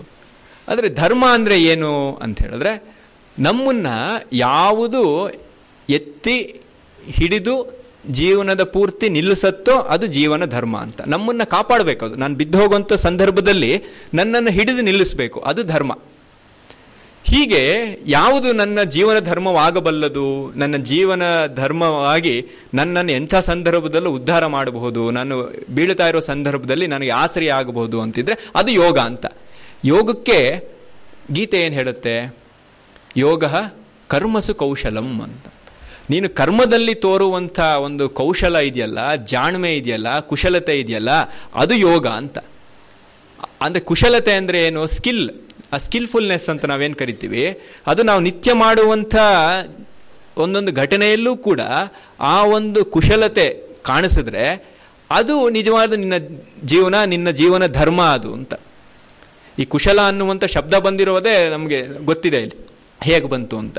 ಈ ಕುಶಲ ಅನ್ನುವಂಥದ್ದು ಅದು ನಿಜವಾಗ್ಲೂ ಬಂದ ಕ್ರಮ ಹೇಗೆ ಅಂತ ಹೇಳಿದ್ರೆ, ಕುಶ ಅಂತ ಹೇಳಿದ್ರೆ ದರ್ಭೆ.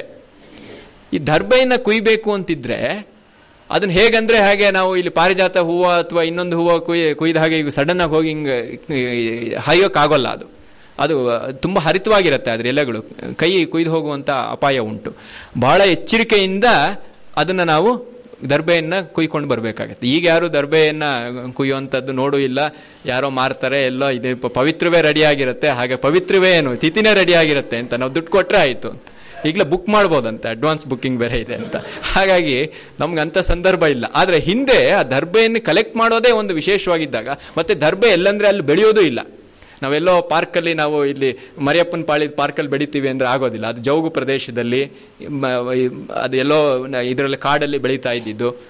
ನಮಗೆ ಹರಿಶ್ಚಂದ್ರನ ಕತೆ ಗೊತ್ತಿದೆ. ಅವನು ಲೋಹಿತಾಶ್ವ ದರ್ಬೆನ ಕೊಯ್ಕೊಂಡು ಹೋಗ್ಬೇಕಾದ್ರೆ ಅಲ್ಲಿ ಹಾವಿದ್ದು ಹಾವು ಕಚ್ಚಿ ಸಾಯುವಂಥದ್ದು ಇದು ಗೊತ್ತಿದೆ. ಅದು ಅಂದರೆ ಅದನ್ನು ಭಾಳ ಎಚ್ಚರಿಕೆಯಿಂದ, ಯಾರು ಅದನ್ನು ತಾನೂ ಗಾಯ ಮಾಡ್ಕೊಳ್ಳದೆ ನನಗೆ ಬೇಕಾಗಿರೋಷ್ಟು ಯಾರು ದರ್ಬೆಯನ್ನು ತಂದು ಕೊಡ್ತಾನೆ ಅಂಥ ಹುಡುಗನನ್ನು ಆಚಾರ್ಯರು ತಮ್ಮ ಗುರುಕುಲಗಳಲ್ಲಿ ಇವನು ದರ್ಬೆಯನ್ನು ತರೋದಕ್ಕೆ ಯೋಗ್ಯ, ಇವನು ತುಂಬ ಅವನಿಗೆ ದರ್ಬೆಯನ್ನು ತರೋದರಲ್ಲಿ ತುಂಬ ಸ್ಕಿಲ್ ಇದೆ ಅಂತ, ಅವನು ಕುಶಲ ಅಂತ ಅದ ಅಂತ. ಅಂದರೆ ಹಾಗೆ ಆ ಜೀವನದ ಹರಿತ ಕ್ಷಣಗಳನ್ನು ಕೂಡ ನಾನು ಜಾಣ್ಮೆಯಿಂದ ಅದನ್ನು ನಿವಾರಿಸಿ, ಹಾಗಂತೇಳಿ ನಾನು ದರ್ಬೆನೇ ಬೇಡ ಅಂತ ಉಪಯೋಗಕ್ಕೆ ಬಿಡೋದಲ್ಲ, ಜಾಣ್ಮೆಯಿಂದ ಅದನ್ನು ತರುವಂಥದ್ದು ಇದೆಯಲ್ಲ, ಇದು ಕುಶಲತೆ ಅಂತ. ಹಾಗೆ ಜೀವನದ ವಿಷಮ ಸಂದರ್ಭಗಳನ್ನು ನಾವು ಜಾಣ್ಮೆಯಿಂದ ನಮ್ಮನ್ನು ನಾವೇ ದಾಟಿಸಿಕೊಳ್ಳುವಂಥ ಒಂದು ಸೌಕರ್ಯವನ್ನು, ಸೌಲಭ್ಯವನ್ನು, ಮನಸ್ಸನ್ನು, ಬುದ್ಧಿಯನ್ನು ನಾವು ಗಳಿಸಿದ್ರೆ ಅದು ಕುಶಲತೆ ಅಂತ. ಆ ರೀತಿಯ ಒಂದು ಕುಶಲತೆ ಯಾರಿಗಿರುತ್ತೆ, ಅವರು ಈ ಜೀವನ ಧರ್ಮದಲ್ಲಿ ಇದ್ದಾರೆ ಅಂತ ಅರ್ಥ ಅಂತ. ಅದು ಡಿ ವಿ ಜಿ ಅವರ ಒಟ್ಟು ಗಮಕ, ಜೀವನ ಧರ್ಮ ಯೋಗ ಅಂತ ಅವ್ರು ಗೀತೆಯನ್ನು ಯಾಕೆ ಕರೆದ್ರು ಅಂತೇಳಿ. ಈ ಧರ್ಮ ಅಂದರೆ ಏನು ಅಂತ ಹೇಳಿದ್ರೆ ಅವರು ಒಂದು ವಿವರಣೆ ತುಂಬ ಚೆನ್ನಾಗಿದೆ. ಆದರೆ ಕೆಲವೊಂದು ವಾಕ್ಯಗಳನ್ನು ಓದಿ ಈ ಉಪನ್ಯಾಸವನ್ನು ನಿಲ್ಲಿಸ್ಬೋದು ಅಂತ ಅಂದ್ಕೊಂಡಿದ್ದೀನಿ. ಧರ್ಮವು ಅನೇಕ ಮುಖಿ ಅಂತ ಶುರು ಮಾಡ್ತಾರೆ ಅವರು. ಬಹುಮಂದಿಗೆ ಧರ್ಮವೆಂದರೆ ಲಾಡು ಚಿರೋಟಿಗಳ ಸಮಾರಾಧನೆ ಎಂದು ತೋರುತ್ತದೆ. ಏನು ಧರ್ಮ ಅಂದರೆ ನಮ್ಮನ್ನು ಕಾಪಾಡುತ್ತೆ, ಅದು ನಾನೇನಾದರೂ ಮಾಡಲಿ ನನ್ನನ್ನು ಯಾವ್ದು ಕಾಪಾಡುತ್ತೆ ಅದು ಧರ್ಮ ಅಂತ ಅಂದ್ಕೊಂಡಿದ್ದಾರೆ. ಹಾಗಲ್ಲ ಅದು ಅಂತ. ಏನದು? ಮೆಣಸಿನ ಚಟ್ನಿಯೂ ಶುಂಠಿಯ ಪಚ್ಚಡಿಯೂ ಧರ್ಮವೆನಿಸುವುದಿಲ್ಲ, ಅರ್ಜುನನು ಅಂಥವನು ಅಂತ. ಯುದ್ಧದ ಭೀಕರತೆ ಇದೆಯಲ್ಲ, ಆ ಭೀಕರತೆಗೆ ಅವನೊಂದು ಕ್ಷಣ ತಬ್ಬಿಬ್ಬಾಗ್ಬಿಟ್ಟ. ಹಾಗಾಗಿ ಇವನು ಯುದ್ಧ ಅಂತ ಹೇಳಿದ್ರೆ ಲಾಡು ಚಿರೋಟಿ ಸಮಾರಾಧನೆ ಅಂದ್ಕೊಂಡಿದ್ದವನು ಇಲ್ಲಿ ಎಲ್ಲರನ್ನೂ ಕೊಲ್ಲಬೇಕು ಅವನು. ಅಂಥ ಸಂದರ್ಭದಲ್ಲಿ ಇವನಿಗೆ ಇದು ಶುಂಠಿ ಚಟ್ನಿ ಅಂತ ಗೊತ್ತಾಗಲಿಲ್ಲ ಅಂತ. ಅವನು ಒಳ್ಳೆಯ ಮನುಷ್ಯ, ಆದರೆ ಅವನ ಒಳ್ಳೆಯತನ ನಾವು ಸಾಮಾನ್ಯವಾಗಿ ಹೊಗಳುವಂಥದ್ದು. ಇದು ಈ ಒಳ್ಳೆತನ ಅನ್ನುವಂಥದ್ದು ಏನು ಅನ್ನೋದು ಭಾಳ ಒಂದು ಪ್ರಶ್ನೆ ಮಾಡಿ ನಾವು ಹೇಳುವಂಥ ಮಾತದೆಲ್ಲ. ಅದರಲ್ಲಿ ವಿವೇಕದ ಅಂಶ ಉಂಟೆಂಬುದು ಗೊತ್ತಿಲ್ಲ. ವಿವೇಕ ಸೇರದ ಒಳ್ಳೆಯತನವು ಉದ್ದಿಷ್ಟ ಫಲವನ್ನು ಕೊಡಲಾರದು. ಇದನ್ನು ಗಮನಿಸಬೇಕು. ವಿವೇಕಿಯ ಔತಣದಲ್ಲಿ ಪಾಯಸಕ್ಕೆ ಒಂದು ಜಾಗವಿರುವಂತೆ ಮೆಣಸಿನ ಸಾರಿಗೂ ಒಂದು ಜಾಗವಿರುತ್ತದೆ. ಅವನು ಎಷ್ಟು ಒಳ್ಳೆಯವನು ಅಂತ ಹೇಳಿದ್ರೆ ಯಾವಾಗಲೂ ಸಿಹಿ ಮಾತೇ ಆಡ್ತಾನೆ ಅಂದರೆ, ಎಷ್ಟು ಸಿಹಿ ಆಗ್ತಾನೆ ಅಂತ ಹೇಳಿದ್ರೆ ಅವ್ನು 3 ಹೊತ್ತು ಬರೀ ಸ್ವೀಟ್ಸೇ ತಿಂತಾನೆ ಅಂತ. ಅವನು ವಿವೇಕಿ ಅಲ್ಲ ಅವನು ಅಂತ. ನೀವು ಒಳ್ಳೆಯವನು ಅಂತ ಹೇಳ್ಬೋದು, ಯಾಕೆಂದರೆ ನಿಮಗೆ ಬೇಕಾಗಿರೋ ಮಾತು ಹೇಳ್ತಿದ್ದಾನೆ ಅಂತ. ಆದರೆ ಅದಲ್ಲ, ಅದು ಅಪಾಯ ಅದು ಅಂತ. ಯಾವತ್ತಿದ್ರೂ ಕೂಡ ಈ ಅತಿ ಅನ್ನುವಂಥದ್ದು ಇದೆಯಲ್ಲ, ಅದು ಅಪಾಯವೇ. ಅದು ವಿವೇಕ ಅನ್ನೋದಕ್ಕೆ ಅಲ್ಲೇನು ಅಂದರೆ ಸಕ್ಕರೆಗೂ ಅವಕಾಶ ಇರುತ್ತೆ, ಮೆಣಸಿನಕಾಯಿಗೂ ಅವಕಾಶ ಇರುತ್ತೆ. ಇದು ಜೀವನದ ನಿಜವಾದ ಏನು ಒಪ್ಕೊಳ್ಳುವಂಥದ್ದು, ಜೀವನವನ್ನು ಸ್ವೀಕಾರ ಮಾಡುವಂಥದ್ದು. ಧರ್ಮಾಚರಣೆಯಲ್ಲಿ ದಯೆಗೆ ಜಾಗವಿರುವಂತೆ ಗಟ್ಟಿ ಮನಸ್ಸಿಗೂ ಜಾಗವಿರುತ್ತದೆ. ಡಾಕ್ಟ್ರಿಗೆ ತುಂಬ ದಯೆ, ಎಷ್ಟು ಅವನು ದಯಾವಂತ ಅಂತ ಹೇಳಿದ್ರೆ ಆಪರೇಷನ್ ಮಾಡೋ ಟೈಮಲ್ಲಿ ಮಾಡೋದಿಲ್ಲ ಅಂತ. ಇದು ದಯೆ ಅಂತ ಅನ್ನಿಸ್ಕೊಳತ್ತ? ಅದು ನಮ್ಮನ್ನು ಕುಯ್ಬೇಕು ಅವನು. ನಿಜವಾಗ್ಲೂ ಡಾಕ್ಟ್ರು ಆಪರೇಷನ್ ಮಾಡಿ ನಮ್ಮ ಶರೀರವನ್ನು ಛೇದನ ಮಾಡುವಂಥದ್ದು ಇದೆಯಲ್ಲ, ಅದು ಅವನ ನಿಜವಾದ ದಯೆ. ಡಾಕ್ಟ್ರು ಮಾಡುವಂಥ ಕೆಲಸ ನಾನೇ ಮಾಡ್ತೀನಿ ಮನೆಯಲ್ಲಿ ಅಂತ ಮಾಡಿದ್ರೆ ಅದು ದಯೆ ಆಗೋದಿಲ್ಲ. ಅಂದರೆ ಯಾವುದು ದಯೆ, ಯಾರು ಮಾಡಬೇಕು, ಹೇಗೆ ಮಾಡಬೇಕು ಅನ್ನುವಂಥದ್ದು ಇದೆಯಲ್ಲ, ಇದು ನಿರ್ಣಯ ಆಗುವಂಥದ್ದು. ಧರ್ಮದ ಸನ್ನಿವೇಶಗಳು ಹಾಗೆ ನಿರ್ಣಯ ಆಗುವಂಥದ್ದೇ ಧರ್ಮ ಅಂತ. ಹಿತ ಅಹಿತಗಳ ವಿಂಗಡಣೆ ಇದೆಯಲ್ಲ, ಅದು ಧರ್ಮದ ಕೆಲಸ ಅಂತ. ಇದನ್ನ ಇಲ್ಲಿ ಅದಕ್ಕೆ ಹೇಳ್ತಾರೆ, ವಜ್ರಾದಪಿ ಕಠೋರಾಣಿ ಮೃದೂನಿ ಕುಸುಮಾದಪಿ. ಇದು ಧರ್ಮದ ಕಲ್ಪನೆ. ಇದನ್ನು ಅರ್ಜುನ ಮರೆತಿದ್ದ ಅಂತೆಲ್ಲ ಹೇಳ್ತಾ ಮುಂದಕ್ಕೆ ಹೇಳ್ತಾರೆ. ಧರ್ಮವು ಒಂದೊಂದು ಸಾರಿ ಉಗ್ರರೂಪವನ್ನು ತಾಳಬೇಕಾಗುತ್ತದೆ. ಮಿಠಾಯಿ ಕೊಡುವ ತಂದೆಯ ಕೈ ಒಂದೊಂದು ಸಾರಿ ಪೆಟ್ಟನ್ನೂ ಕೊಡಬೇಕಾಗುವಂತೆ. ತಪ್ಪು ಮಾಡಿದಾಗ ಶಿಕ್ಷೆನೂ ಕೊಡಬೇಕು, ಅವನು ಒಳ್ಳೇದು ಮಾಡಿದಾಗ ಅದನ್ನು ಹೊಗಳಬೇಕು. ಇದು ನಿಜವಾಗ್ಲೂ ಕೂಡ ಧರ್ಮ ಅಂತ ಅನ್ನಿಸ್ಕೊಳ್ಳುತ್ತೆ ಅಂತ. ಅದು ಬಿಟ್ಟು ಯಾವಾಗ್ಲೂ ನಾನು ಅವನು ಏನು ಮಾಡಿದ್ರು ಆಹಾ ನನ್ನ ಮಗ ಆಹಾ ಅಂತಿದ್ರೆ ಅವನು ಕೊನೆಗೆ ನಾವು ಅದನ್ನು ನೋಡೋದಕ್ಕೆ ಜನ್ಮಸ್ಥಾನಕ್ಕೆ ಹೋಗಬೇಕಾಗತ್ತೆ ಅಂತ. ಹಾಗೆ ತಂದೆ ಕೊಡುವ ಪೆಟ್ಟು ಹೇಗೆ ವಾತ್ಸಲ್ಯವೋ, ವೈದ್ಯನು ಕೊಡುವ ಕಹಿದ್ರಾವಕ ಹೇಗೆ ಕಾರುಣ್ಯವೋ ಧರ್ಮವು ಬೇಕೆನ್ನುವ ಯುದ್ಧವು ಹಾಗೆ ಅಂತ. ಈ ಗೀತೆ ಬಗ್ಗೆ ಒಂದು ಆಕ್ಷೇಪ, ಗೀತೆಯನ್ನು ಪ್ರತಿಪಾದನೆ ಮಾಡೋರ ಬಗ್ಗೆ ಒಂದು ಆಕ್ಷೇಪ ಇದೆ, ಈ ಹಿಂಸೆಯನ್ನು ಇದು ಎತ್ತಿ ಹಿಡಿಯತ್ತೆ ಅಂತ. ಅದು ಅಲ್ಲ ಅದು ಅಂತ. ಯಾವ ಟೈಮಲ್ಲಿ ಹೇಗೆ ಯಾವುದಕ್ಕಾಗಿ ಹಿಂಸೆ ಬೇಕೋ ಅದಕ್ಕೆ ಹಿಂಸೆ ಬೇಕೇ ಬೇಕು ಅಂತ. ಇಲ್ಲಾಂದರೆ ಜಗತ್ತಿನ ನಿಯಮವೇ ತದ್ವಿರುದ್ಧ ಅದು ಅಂತ. ಹಾಗಾಗಿ ಜಗತ್ತಿಗೆ ಒಂದು ಗತಿ ಅಂತಿದೆ, ಅದೇ ಋತ ಅಂತ. ಆ ಋತವನ್ನು ಮೀರಿ ನಾವು ನಡೀಲಿಕ್ಕೆ ಆಗೋದಿಲ್ಲ ಅಂತ. ಇದನ್ನು ನಾವು ಗಮನಿಸಬೇಕಾಗತ್ತೆ. ಧರ್ಮವು ನೋಡಿ ಮುಂದಿನ ಮಾತು, ಧರ್ಮವು ಗಳಗಳ ಧ್ವನಿ ಮಾತ್ರವಲ್ಲ, ಅದು ಸಿಂಹಗರ್ಜಿತವೂ ಹೌದು. ಇಲ್ಲ ಅಮ್ಮ ಮುದ್ದು ಮಾಡ್ತಿದ್ಲೆ ಅಪ್ಪ ಒಂದ್ಸಲಿ ಸಿಮ್ಮುತ್ತಾರೆ, ಈಗ ತಿಂತೀಯೋ ಇಲ್ವೋ ಅಂತ ಹೇಳಿದ್ರೆ ಅವನು ಆ ಜ್ವರದಲ್ಲೂ ಒಂದಷ್ಟು ತಿಂತಾನೆ. ಇಲ್ಲಾಂದರೆ ಸರಿ ಬಿಡಪ್ಪ ಅಂತ ಹೇಳಿದ್ರೆ ಅವನು ಆ ಜ್ವರದಲ್ಲೇ ನರಳಿ ಅನಾರೋಗ್ಯ ಹೆಚ್ಚಾಗತ್ತೆ ಅಂತ. ಅಂದರೆ ತಾಯಿಯ ಆರೈಕೆನೂ ಬೇಕು, ಆ ತಂದೆಯ ಈ ಗರ್ಜನೆನೂ ಬೇಕು ಅಂತ. ಹಾಗಾಗಿ ಶಿವಶಕ್ತಿ ಕಲ್ಪನೆ ಇದೆಯಲ್ಲ ನಮ್ಮಲ್ಲಿ, ಅದು ಇರೋದೇ ಹೀಗೆ. ಅದು ತಂದೆ ತಾಯಿ ಜಗತಪ್ಪಿತರೋ ಒಂದೇ ಅಂತ ಕರೆದಿದ್ದು ಈ ಎಲ್ಲ ದೃಷ್ಟಿಕೋನಗಳನ್ನ ಇಟ್ಕೊಂಡೇ ಅದು. ಪ್ರಕೃತಿ, ಪುರುಷ ಇದೆಲ್ಲವೂ ಕೂಡ ಈ ಒಂದು ಬೇರೆ ಬೇರೆ ನೆಲೆಗಳಲ್ಲಿ ನಮಗೆ ಈ ತತ್ವವನ್ನು ಅದು ಹೇಳ್ತಾ ಇದೆ ಅಂತ. ಇದನ್ನು ನಮ್ಮ ಜನ ಚೆನ್ನಾಗಿ ಮನಸ್ಸಿಗೆ ತಂದುಕೊಳ್ಳಬೇಕು. ಮೆಣಸು ಅದರ ಕೆಲಸವನ್ನು ಮಾಡಿದ ಬಳಿಕ ಉದ್ದು ಜಾಗ ಪಡೆಯಬಹುದು. ಮೆಣಸು ಆದಮೇಲೆ ಆಮೇಲೆ ಬೇಕಿದ್ರೆ ಅವನು ಜ್ವರ ಎಲ್ಲ ವಾಸಿ ಆದಮೇಲೆ ಬೇಕಾದ್ರೆ ಉದ್ದಿನ ವಡೆ ಕೊಡಿಸಿ, ಆದರೆ ಮೊದಲು ಮೆಣಸಿನ ಸಾರು ಆಗಬೇಕು, ಜ್ವರ ಬಿಡಬೇಕು ಅಂತ. ಹಾಗಾಗಿ ಅದು ಬೇಕದು. ಯುದ್ಧವು ತನ್ನ ಕೆಲಸವನ್ನು ನಡೆಸಿದ ಬಳಿಕ ಕಾರುಣ್ಯ ವಾತ್ಸಲ್ಯಗಳಿಗೆ ಸ್ಥಳ ದೊರೆಯುತ್ತದೆ ಅಂತ.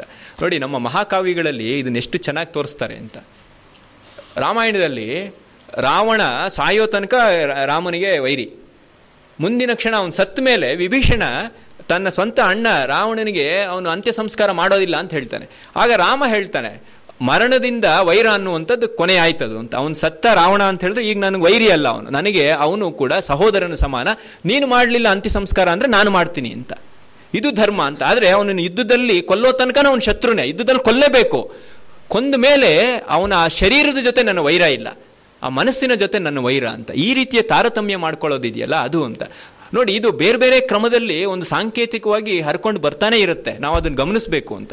ಈಗಲೂ ಕೂಡ ನಮ್ಮಲ್ಲಿ ಇಷ್ಟೆಲ್ಲ ನಾವು ಭ್ರಷ್ಟಾಚಾರ ಏನೇನೇನೇನೋ ಹೇಳ್ತೀವಲ್ಲ, ಇಂಥ ಸಮಯದಲ್ಲೂ ಕೂಡ ಗಲ್ಲು ಶಿಕ್ಷೆಗೆ ಹಾಕೋದಕ್ಕಿಂತ ಮೊದಲು ಅವನು ಆರೋಗ್ಯವಾಗಿದ್ದರೆ, ಅವನು ಅನಾರೋಗ್ಯದಲ್ಲಿದ್ದರೆ ಪೂರ್ತಿಯಾಗಿ ಅವನ ಆರೋಗ್ಯ ಸ್ಥಿತಿಗೆ ಬಂದ ಮೇಲೆ ಅವನು ಗಲ್ಲು ಹಾಕೋದು.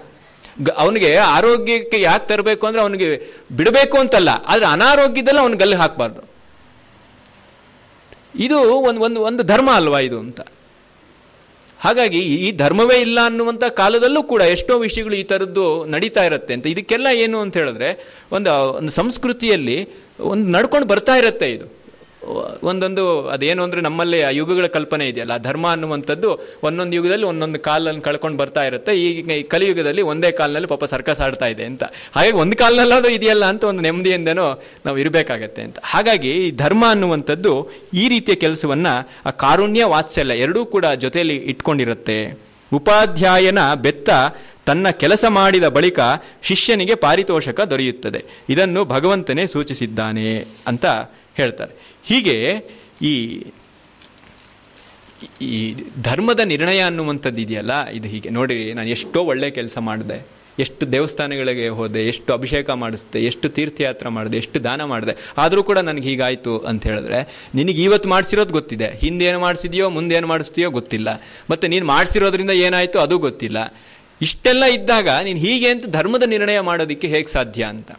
ನಾವು ರಾಮಾಯಣವನ್ನೇ ಓದಿರೋದಿಲ್ಲ, ಮಹಾಭಾರತವನ್ನೇ ಓದಿರೋದಿಲ್ಲ, ಆದರೆ ರಾಮ ಮಾಡಿದ ಸರಿಯಲ್ಲ, ಕೃಷ್ಣ ಮಾಡಿರೋದು ಸರಿ ಅಂತ. ಅದು ಸರಿ ಏನೋ ತಪ್ಪೋ ನಿರ್ಧಾರ ಮಾಡೋದು ಬೇರೆ, ಅವನ ಮೂಲ ಅವ್ರು ಏನು ಹೇಳಿದ್ದಾರೆ ಏನು ಮಾಡಿದ್ದಾರೆ ಅನ್ನೋದೇ ಗೊತ್ತಿಲ್ಲ ಅಂತ. ಇಷ್ಟು ಹಗುರವಾಗಿ ನಮ್ಮ ಜೀವನಗಳನ್ನು ಮಾಡ್ಕೊಂಡ್ಬಿಡ್ತೀವಿ ಅಂತ ಡಿ ವಿ ಜಿಯವರು ಹೇಳ್ತಾರೆ. ಇದು ನಮಗೆಲ್ಲ ಸಲ್ಲುವಂಥ ಮಾತು. ಡಿ ವಿ ಜಿಯವರು ಯಾಕೆ ಜೀವನ ಧರ್ಮ ಯೋಗ ಕರೆದರು ಅಂತ ಹೇಳಿದ್ರೆ, ನಮ್ಮ ಕಾಲವನ್ನು ವಿಜ್ಞಾನ ಯುಗ, ಏಜ್ ಆಫ್ ಸೈನ್ಸ್, ಬುದ್ಧಿ ಪ್ರಧಾನ ಕಾಲ ಎಂದು ಹೇಳುವುದುಂಟು. ಒಂದು ಪಕ್ಷದಲ್ಲಿ ಬುದ್ಧಿ ಪ್ರಬಲವಾಗಿದ್ದರೆ ಇನ್ನೊಂದು ಪಕ್ಕದಲ್ಲಿ ಮನಸ್ಸು ದುರ್ಬಲವಾಗಿಯೂ ಇದೆ. ಬುದ್ಧಿಯನ್ನು ಸಿಕ್ಕಾಪಟ್ಟೆ ಬೆಳೆದಿದೆ. ನಮ್ಮ ಅರಿಸ್ಟಾಟಲ್ ಆಧುನಿಕ ವಿಜ್ಞಾನದ ಮೂಲ ಪುರುಷ ಅಂತ ಹೇಳ್ಬೋದು. ಅವನ ಕಾಲದಲ್ಲಿ ಅವನು ಎಲ್ಲ ವಿಷಯಗಳ ಬಗ್ಗೆನೂ, ಜಗತ್ತಿನ ಎಷ್ಟೋ ಮುಂದಿನ ವಿಷಯಗಳ ಬಗ್ಗೆ ಎಲ್ಲ ಸುಮಾರು ಒಂದು 50-60 ವಿಷಯಗಳ ಬಗ್ಗೆ ಅವನು ಪುಂಖಾನುಪುಂಖವಾಗಿ ಬರೆದಿದ್ದಾನೆ. ಅಷ್ಟು ಜಗತ್ತಿನ ಒಂದು ಆಲೋಚನಾ ವಿಧಾನವನ್ನೇ ಬದಲಾಯಿಸಿದ್ದ ಅವನು. ಎಲ್ಲದ್ರ ಬಗ್ಗೆನೂ ಅವನು ಬರೆದಿದ್ದಾನೆ. ಪೊಯೆಟಿಕ್ಸಿಂದ ಹಿಡಿದು ಮೆಡಿಸನ್ ತನಕ ಎಲ್ಲ ಕಾಂಟ್ರಿಬ್ಯೂಷನ್ನು ಇದೆ, ಎಲ್ಲಾನು ಮೆಟಾಫಿಸಿಕ್ಸ್ ಅಂತಲೇ ಒಂದು ಪುಸ್ತಕ ಇದೆ ಅವನು, ಮೆಟಾಫಿಸಿಕ್ಸ್ ಬಗ್ಗೆನೇ ಒಂದಿದೆ, ಅದೇ ರೆಟರಿಕ್ ಅಂತಿದೆ, ಎಲ್ಲದ್ರ ಬಗ್ಗೆನೂ ಬರೆದಿದ್ದಾನೆ ಅವನು. ಅಷ್ಟು ಪ್ರತಿಭಾಶಾಲಿ ಆ ಕಾಲದಲ್ಲಿ. ಈಗ ನಾವು ಎಷ್ಟು ಬೆಳೆದಿದ್ದೀವಿ, ನಮ್ಮ ಬುದ್ಧಿಶಕ್ತಿ ಎಷ್ಟು, ಅರಿಸ್ಟಾಟಲ್ ಕಾಲದಲ್ಲಿ ಅರಿಸ್ಟಾಟಲ್ ಎಷ್ಟು ಬುದ್ಧಿವಂತ ಆಗಿದ್ದ ಅಂತ ಹೇಳೋದಕ್ಕೆ ಒಬ್ಬ ಚಿಂತಕ ಒಂದು ಮಾತು ಹೇಳ್ತಾರೆ. ಈಗ ಅರಿಸ್ಟಾಟಲ್ ಏನಾದರೂ ಹುಟ್ಕೊಂಡ್ರೆ ಅವನು ಆ ಕಾಲದಲ್ಲಿ ಸಂಪಾದನೆ ಮಾಡಿದ್ದ ಅರಿವು, ಜ್ಞಾನ ಎಲ್ಲ ಇದೆಯಲ್ಲ, ಅದು ಎಷ್ಟಪ್ಪ ಅಂತ ಹೇಳಿದ್ರೆ ಒಬ್ಬ ಹೈಸ್ಕೂಲ್ ವಿದ್ಯಾರ್ಥಿ ಮಟ್ಟದ್ದು ಅಂತ. ಆದರೆ ಆ ಕಾಲಕ್ಕೆ ಅದು ದೊಡ್ಡ ಕ್ರಾಂತಿ, ಅದು ನಾವು ಗಮನಿಸಬೇಕು. ಅವನು ಮಾಡಲಿಲ್ಲ ಅಂತ ಹೇಳಿದ್ರೆ ಇವತ್ತು ನಾವು ಈ ಸ್ಥಿತಿಲಿ ಇರ್ತಾ ಇರಲಿಲ್ವೇನೋ, ಆ ಪ್ರಶ್ನೆ ಬೇರೆ. ಆದರೆ ಅವನ ಆ ಮಟ್ಟದ ಅರಿವು ಈಗಿನ ಒಬ್ಬ ಹೈಸ್ಕೂಲಿನ ವಿದ್ಯಾರ್ಥಿಗೆ ಸಮ. ಒಬ್ಬ ಅದು ಏನು ತುಂಬ ಬುದ್ಧಿವಂತ ಅಲ್ಲ, ಒಬ್ಬ ಆವರೇಜ್. ಅಂದರೆ ನಾವೆಷ್ಟು ಬೆಳೆದಿದ್ದೀವಿ ಅಂತ ಹೇಳೋದಕ್ಕೆ. ಹೀಗೆ ಬೆಳೆದಿರುವಂಥ ನಾವು ಬುದ್ಧಿಯಲ್ಲಿ ಬೆಳೆದಿದ್ದರೆ ಮನಸ್ಸಿನಲ್ಲಿ ಅಷ್ಟೇ ದುರ್ಬಲ ಆಗ್ತಾ ಇದ್ದೀವಿ ಅಂತ. ಇಷ್ಟೆಲ್ಲ ಬುದ್ಧಿ ಇದೆ, ಆದರೆ ಒಂದು ಸೊಳ್ಳೆಯನ್ನು ಕಂಡ್ರೆ ನಾವು ಹೆದರ್ತಾ ಇದ್ದೀವಿ ಅಂತ. ಸೊಳ್ಳೆಗೆ ಹೆದರಬಾರ್ದು ಅಂತ ಹೇಳ್ತಿಲ್ಲ, ಆದರೆ ನಮಗೆ ಎಷ್ಟು ಅಂತ ಹೇಳಿದ್ರೆ ಒಂದು ಸೊಳ್ಳೆ ಕಣ್ತು ಅಂತ ಹೇಳಿದ್ರೆ ನಾವು ಈ ಒಂದು ಸಣ್ಣ ಸಣ್ಣ ವಿಷಯಗಳಲ್ಲೂ ಕೂಡ ನಮ್ಮ ಒಟ್ಟು ಪರಿಸರವನ್ನು ಎಷ್ಟು ಹಾಳು ಮಾಡ್ತಾ ಇದ್ದೀವಿ ಅನ್ನೋದು ನಮ್ಗೆ ಗೊತ್ತೇ ಇಲ್ಲ ಅಂತ. ಅವರು ಅಮೆರಿಕಾದಲ್ಲಿ ಒಂದು 6 ತಿಂಗಳಿದ್ದು ಬಂದರು ಅಂತ ಹೇಳಿದ್ರೆ ನಮ್ಮ ಭಾರತ ದೇಶದ ಯಾವ ನೀರು ಅವ್ರಿಗಾಗೋದಿಲ್ಲ, ಯಾವ ಗಾಳಿನೂ ಆಗೋದಿಲ್ಲ, ಅಲ್ಲಿಂದನೇ ಆಕ್ಸಿಜನ್ನು ತೊಗೊಂಬರ್ಬೇಕಾಗತ್ತೆ. ಅಷ್ಟರ ಮಟ್ಟಿಗೆ ನಾವು ಬುದ್ಧಿವಂತರಾಗ್ಬಿಟ್ಟಿದ್ದೀವಿ. ಅಂದರೆ ಮನಸ್ಸು ಅಷ್ಟು ಒಂಥರ ದುರ್ಬಲ ಆಗ್ತಿದೆ ಇದು ಅಂತ. ಕಷ್ಟ ಬೇಡವೆನ್ನುತ್ತದೆ ನಮ್ಮ ಕಾಲ. ನಾವು ಯಾಕೆ ಇವತ್ತು ಅಡುಗೆ ಮಾಡ್ತಾ ಇಲ್ಲ ಅಂತ ಹೇಳಿದ್ರೆ ಯಾಕೆ, ನನ್ನ ದುಡ್ಡಿದೆ ಹೋಟ್ಲಲ್ಲಿ ತಿನ್ನೋಣ, ಕೆಜಿ ಒಂದು ಅರ್ಧ ಕೆಜಿ ಅನ್ನ 1/4 ಲೀಟ್ರ್ ಸಾಂಬಾರು ತೊಗೊಂಬರೋಣ, ಯಾಕೆ ಕಷ್ಟಪಡ್ತೀಯ ಅಂತ. ಆ ಕಷ್ಟದಲ್ಲಿರುವಂಥ ಸುಖ ಇದೆಯಲ್ಲ ಅದನ್ನು ನಾವು ಮರಿತಾ ಇದ್ದೀವಿ ಅಂತ. ನಮ್ಮಲ್ಲಿ ಯಾವಾಗ ಈ ದೈಹಿಕವಾದಂಥ ಒಂದು ಸಂತೋಷ, ಅಂದರೆ ದೇಹ ಕೆಲಸದಲ್ಲಿ ನಿರತವಾಗಿದ್ದಾಗ ಒಂದು ಆನಂದ ಅಂತಿದೆಯಲ್ಲ, ಅದನ್ನು ನಾವು ಕಡಿಮೆ ಮಾಡಿಕೊಂಡು ಬರೀ ಬುದ್ಧಿಗೆ ಕೆಲಸ ಮಾಡ್ತಾ ಇರೋದ್ರಿಂದ ನಮ್ಮಲ್ಲಿ ಸಾಕಷ್ಟು ಅದು ನಮ್ಮ ಒಟ್ಟು ನಮ್ಮ ಬರೀ ಭಾರತ ಅಂತಲ್ಲ ಇಡೀ ಜಗತ್ತಿನ ಏರುಪೇರುಗಳಾಗ್ತಾ ಇದೆ. ಕಾಲ ನಮಗೆ ಎಂಥ ಕಾಲ ಬೇಕಾಗಿದೆ, ಕಷ್ಟ ಬೇಡ ಅಂತ ಇದೆ. ಏನು ಪ್ರತಿಯೊಂದು ನಮ್ಗೆ ಹೇಗೆ ಬೇಕಾಗಿದೆ ಅಂತ ಹೇಳಿದ್ರೆ ಸುಲಿದ ಬಾಳೆಯ ಹಣ್ಣಿನಂದದಿ. ಇದು ನಮ್ಮ ಈಗನ ಮನೋಗತ ಅಂತ ಎಲ್ಲೂ ಆಗಬೇಕು. ಎಲ್ಲ ಕ್ರ್ಯಾಶ್ ಕೋರ್ಸ್ಗಳು ಅಷ್ಟೇ. ಮೋಕ್ಷ ಸಿಗಬೇಕು ಅಂದರೆ ಎಷ್ಟು 1 ವೀಕ್ ನಿಮ್ಮದು 15 ಡೇಸಾ, ನಾನು 1 ವೀಕಲ್ಲಿ ಆಶ್ರಮದಲ್ಲಿ 15 ದಿವಸಕ್ಕೆ ನನಗೆ ಮೋಕ್ಷ ಕೊಡ್ತಾರಂತೆ, ನಿಮ್ಮದು 1 ವಾರ ಅಂತೆ. ಎಷ್ಟು ನಿಮ್ಮದು ಚಾರ್ಜ್? 2,000 ರೂಪಾಯಿ ಜಾಸ್ತಿ ನಿಮ್ಮದು, ಪರವಾಗಿಲ್ಲ, ವಾರ ಉಳಿಯುತ್ತಲ್ಲ, ಇಲ್ಲೇ ನಾನು ಮೋಕ್ಷ ತೊಗೊಳ್ತೀನಿ ಅಂತ. ಹೀಗೆ ಸುಲಿದ ಬಾಳೆಯ ಹಣ್ಣಿನಂದದಿ ಇರಬೇಕು ನಮಗೆ ಅಂತ. ನೋಡಿ ಮುಂದೆ ಡಿ ವಿ ಜಿಯವರು ಎಷ್ಟು ಹಿಂದೆ ಹೇಳಿದ್ರಿ ಮಾತು, ಇದು ನಮ್ಮ ವಿದ್ಯಾಶಾಲೆಯಲ್ಲೇ ಪ್ರಾರಂಭ ಈ ಥರದ್ದು, ನಮ್ಮ ಕಷ್ಟ ಪಡಬಾರ್ದು ಅಂತ. ಅದು ಯಾವ ಮಟ್ಟದ ಕಷ್ಟ? ವರ್ಣಮಾಲೆಯಲ್ಲಿ ಭ, ಛ, ಕ್ಷ, ಹ್ರ ಇಂಥ ಅಕ್ಷರಗಳು ಬೇಕಾಗಿಲ್ಲ ಅಂತ, ಕಷ್ಟ ಉಚ್ಚಾರಣೆ ಮಾಡೋದಕ್ಕೆ ಅಂತ. ಇವಾಗ ಇದೇ ಒಂದು ದೊಡ್ಡ ಚಳುವಳಿ ಥರ ಬರ್ತಾ ಇದೆ. ಭ ಎಷ್ಟು ಕಷ್ಟಪಡ್ಬೇಕು ಅವನು, ಬಾ ಅಂತ ಹೇಳ್ಬಾರ್ದಾ ಅಂತ. ಕ್ಷ ಎಷ್ಟು ಕಷ್ಟ, ಯಾಕೆ ಬೇಕು, ಅದು ಬಿಟ್ಬಿಡೋಣ ಅದು. ಹೀಗೆ ನಮ್ಮ ಕಾಲ ಈ ಥರ ಆಗ್ತಾ ಇದೆ. ವಿದ್ಯಾರ್ಥಿಗಳನ್ನು ದಂಡಿಸುವುದು ಬೇಡ, ಅವನಿಗೆ ಮಿಠಾಯಿ ಬತ್ತಾಸು ಕೊಟ್ಟು ತಿದ್ದಬೇಕು. ಬೆತ್ತವಿಲ್ಲದೆ ತಿದ್ದಲಾಗದೆ ಹೋದರೆ ಅವರಿರುವಂತೆ ಇದ್ದುಕೊಳ್ಳಲಿ. ಇವಾಗ ಏನಾದರೂ ಮೇಷ್ಟ್ರು ಏನಾದರೂ ಬೈದರೆ ಕೇಸ್ ಅಷ್ಟೇ ಅಂತ, ಮೇಷ್ಟ್ರು ಇಲ್ಲ ಅಪ್ಪ ಅಮ್ಮಂದ್ರು ಬೈದ್ರೇ ಕೇಸ್ ಹಾಕುವಂಥ ಕಾಲ ಬರ್ತಾ ಇದೆ ಅಂತ. ಅಲ್ಲಮ ಪ್ರಭುದು ಒಂದು ಬಹಳ ಅದ್ಭುತವಾಗಿರುವಂಥ ಒಂದು ವಚನ ಇದೆ, ಕಾಲದಿಂದ ಕಾಲಕ್ಕೆ ಹೇಗೆ ಅಂತ. ಆರಂಭ ಕಾಲದಲ್ಲಿ ಗುರು ಶಿಷ್ಯನಿಗೆ ಬೆತ್ತದಲ್ಲಿ ಹೊಡಿತಾ ಇದ್ದಂತೆ ಕಲಿಸೋದಕ್ಕೆ, ಆಮೇಲೆ ಏನು ಅಂತ ಹೇಳಿದ್ರೆ ಅವನನ್ನು ಹೆದರಿಸಿ ಇದು ಮಾಡ್ತಿದ್ನಂತೆ, ಆಮೇಲೆ ಬುದ್ಧಿ ಮಾತನ್ನು ಹೇಳಿ ಮಾಡ್ತಿದ್ನಂತೆ. ಈ ಕಲಿಯುಗದಲ್ಲಿ ಏನಾಗಿದೆ ಅಂತ ಹೇಳಿದ್ರೆ ಗುರು ಶಿಷ್ಯನಿಗೆ ನಮಸ್ಕಾರ ಮಾಡಿ ದಯವಿಟ್ಟು ಕಲೀರಿ ಸರ್, ಸರ್ ಒಂದೇ ಒಂದು ಅಕ್ಷರ ಕಲ್ತ್ಕೊಳ್ಳಿ ಸರ್ ಅಂತ ಕೇಳೋವಂಥ ಪರಿಸ್ಥಿತಿ ಬಂದಿದೆ ಅಂತ ಅಲ್ಲಮ ಪ್ರಭುಗಳು ಹೇಳ್ತಾರೆ. ಇದು ನಮ್ಮ ಕಾಲದ ಒಂದು ಕುಚೋದ್ಯ ಅನ್ನುವಂಥದ್ದು. ಮೈಗೆ ಗಾಳಿ ಬಿಸಿಲು ತಾಕಿದರೆ ಚರ್ಮ ಹೊರಟು ಬೀಳುತ್ತದೆ, ಅದು ಬೇಡ. ಎಲ್ಲಕ್ಕೂ ಯಾವಾಗಲೂ ಬಟ್ಟೆ ಸುತ್ತಿರಲಿ. ಮುಖ ತೊಳೆದು ತಿಂಡಿ ತಿನ್ನು ಎಂದರೆ ಘಾಸಿ ಆಗುತ್ತದೆ, ಯಾವಾಗ ಬೇಕೆಂದರೆ ಆವಾಗ ತಿನ್ನಲಿ, ಇಷ್ಟ ಬಂದಾಗ ಹಲ್ಲುಜ್ಜಲಿ. ಹೀಗೆ ಹರಿಯುತ್ತದೆ ಕರುಣಾ ಪ್ರವಾಹ. ಪರೀಕ್ಷೆಯಲ್ಲಿ 100ಕ್ಕೆ 40 ನಂಬರನ್ನೇಕೆ ತೆಗೆಯಬೇಕು, 10 ತೆಗೆದುಕೊಂಡರೆ ಸಾಕು. ಹೀಗೆ ಇದೆಲ್ಲ ನಮ್ಗೆ ಈ ಥರ ಸುಲಭ ಮಾಡಿ ಮಾಡಿ ಆ ಜಗತ್ತಿನ ಸತ್ವ ಏನಿದೆ, ಆ ಸೊಗಸೇನಿದೆ, ಆನಂದ ಏನಿದೆ, ಅದರ ನಿಯಮ ಏನಿದೆ ಅದನ್ನು ನಾವು ಕೆಡಿಸ್ತಾ ಇದ್ದೀವಿ ಅನ್ನುವಂಥ ಮಾತನ್ನು ಡಿ ವಿ ಜಿಯವರು ಅದನ್ನು ಬಹಳ ಅದ್ಭುತವಾಗಿ ಹೇಳ್ತಾರೆ. ಕಸ್ತೂರಿ ಮಾರುವವನ ಪಕ್ಕದಲ್ಲಿ ಗೊಬ್ಬರದವನ ಅಂಗಡಿ ಇರಲಿ, ಇದೇ ಸಮಾನತ್ವ. ಡಿ ವಿ ಜಿಯವರು ಸಮಾನತೆಯನ್ನು ವಿರೋಧಿಸಿದವರಲ್ಲ, ಆದರೆ ಯಾವುದು ಎಲ್ಲೆಲ್ಲಿರಬೇಕು ಅಲ್ಲಲ್ಲಿ ಇರಬೇಕು, ಅದು ನಿಜವಾದ ಸಮಾನತೆ ಅಂತ ಹೇಳುವಂಥದ್ದು. ಹೀಗೆ ಆ ಬದುಕಿನ ಸಣ್ಣ ಸಣ್ಣ ವಿವರಗಳಲ್ಲೂ ಕೂಡ ಆ ಧರ್ಮ ಅನ್ನುವಂಥದ್ದು ಹೇಗೆ ಪ್ರತ್ಯಕ್ಷವಾಗಿ ಪರೋಕ್ಷವಾಗಿ ನಿಹಿತವಾಗಿರುತ್ತೆ ಅದನ್ನು ನಾವು ಕಂಡುಕೋಬೇಕು. ಹಾಗೆ ಕಂಡುಕೊಳ್ಳೋದಕ್ಕೆ ನಮಗೆ ಪ್ರೇರಕವಾಗಿ ಪೋಷಕವಾಗಿ ಕೆಲಸ ಮಾಡುವಂಥದ್ದು ಈ ಗೀತೆ, ಭಗವದ್ಗೀತೆ.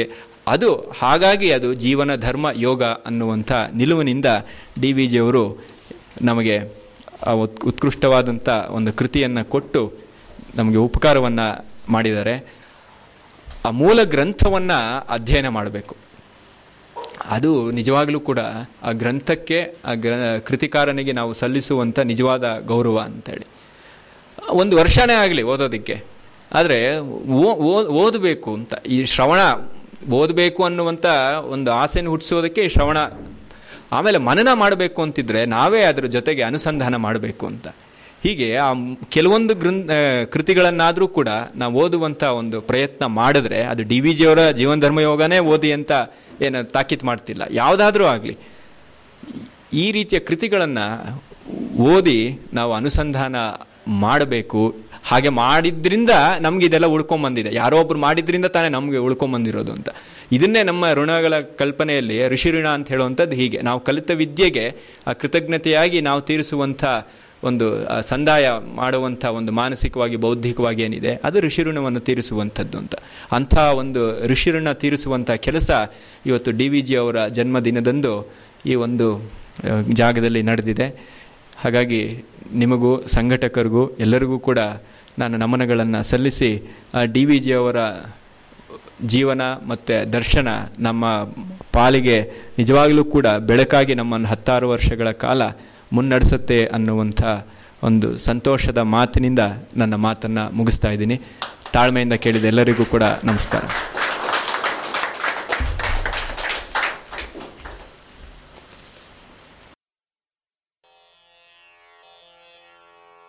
ನಮಸ್ಕಾರ. ಸಂಗೀತ, ಸಾಹಿತ್ಯ ಇತ್ಯಾದಿ ಲಲಿತ ಕಲೆಗಳ ಮೂಲಕ ಸನಾತನ ಧರ್ಮದ ಸೇವೆಗೆಂದು ಸಮಾನ ಮನಸ್ಕ ಸಹೃದಯರಿಂದ ಸ್ಥಾಪನೆಯಾಗಿರುವ ರಸಧ್ವನಿ ಕಲಾ ಕೇಂದ್ರ ಬೆಂಗಳೂರಿನ ರಾಜಾಜಿನಗರದಲ್ಲಿ ಕಾರ್ಯನಿರ್ವಹಿಸುತ್ತಿದೆ. ಕರ್ನಾಟಕ ಶಾಸ್ತ್ರೀಯ ಸಂಗೀತ ಕಲಿಕೆ ಹಾಗೂ ಕಾರ್ಯಕ್ರಮ, ಕುಮಾರವ್ಯಾಸ ಭಾರತ ಇತ್ಯಾದಿ ಕಾವ್ಯಗಳ ಗಮಕ ವಾಚನ, ಗೀತಾಧ್ಯಯನ ವೇದಾಧ್ಯಯನ ತರಗತಿಗಳು, ಸಂಸ್ಕೃತ ಭಾಷಾ ಸಂಭಾಷಣ ಶಿಬಿರ ಇತ್ಯಾದಿ ಸಾಂಸ್ಕೃತಿಕ ಕಾರ್ಯಕ್ರಮಗಳನ್ನು ಹಮ್ಮಿಕೊಳ್ಳುತ್ತಿದೆ. ಹೆಚ್ಚಿನ ವಿವರಗಳಿಗೆ ಕೇಂದ್ರದ ಕಚೇರಿಗೆ ಭೇಟಿ ಕೊಡಿ. ವಿಳಾಸ: ವೆಂಕಟಾದ್ರಿ 2248 9ನೇ ಮುಖ್ಯ ರಸ್ತೆ, ಇ ಬ್ಲಾಕ್, ರಾಜಾಜಿನಗರ 2ನೇ ಹಂತ, ಬೆಂಗಳೂರು 560010. ಸಂಪರ್ಕ ಸಂಖ್ಯೆ 9900231097 ಹಾಗೂ ಇಮೇಲ್ ವಿಳಾಸ ರಸಧ್ವನಿ.ಕಲಾಕೇಂದ್ರ@gmail.com.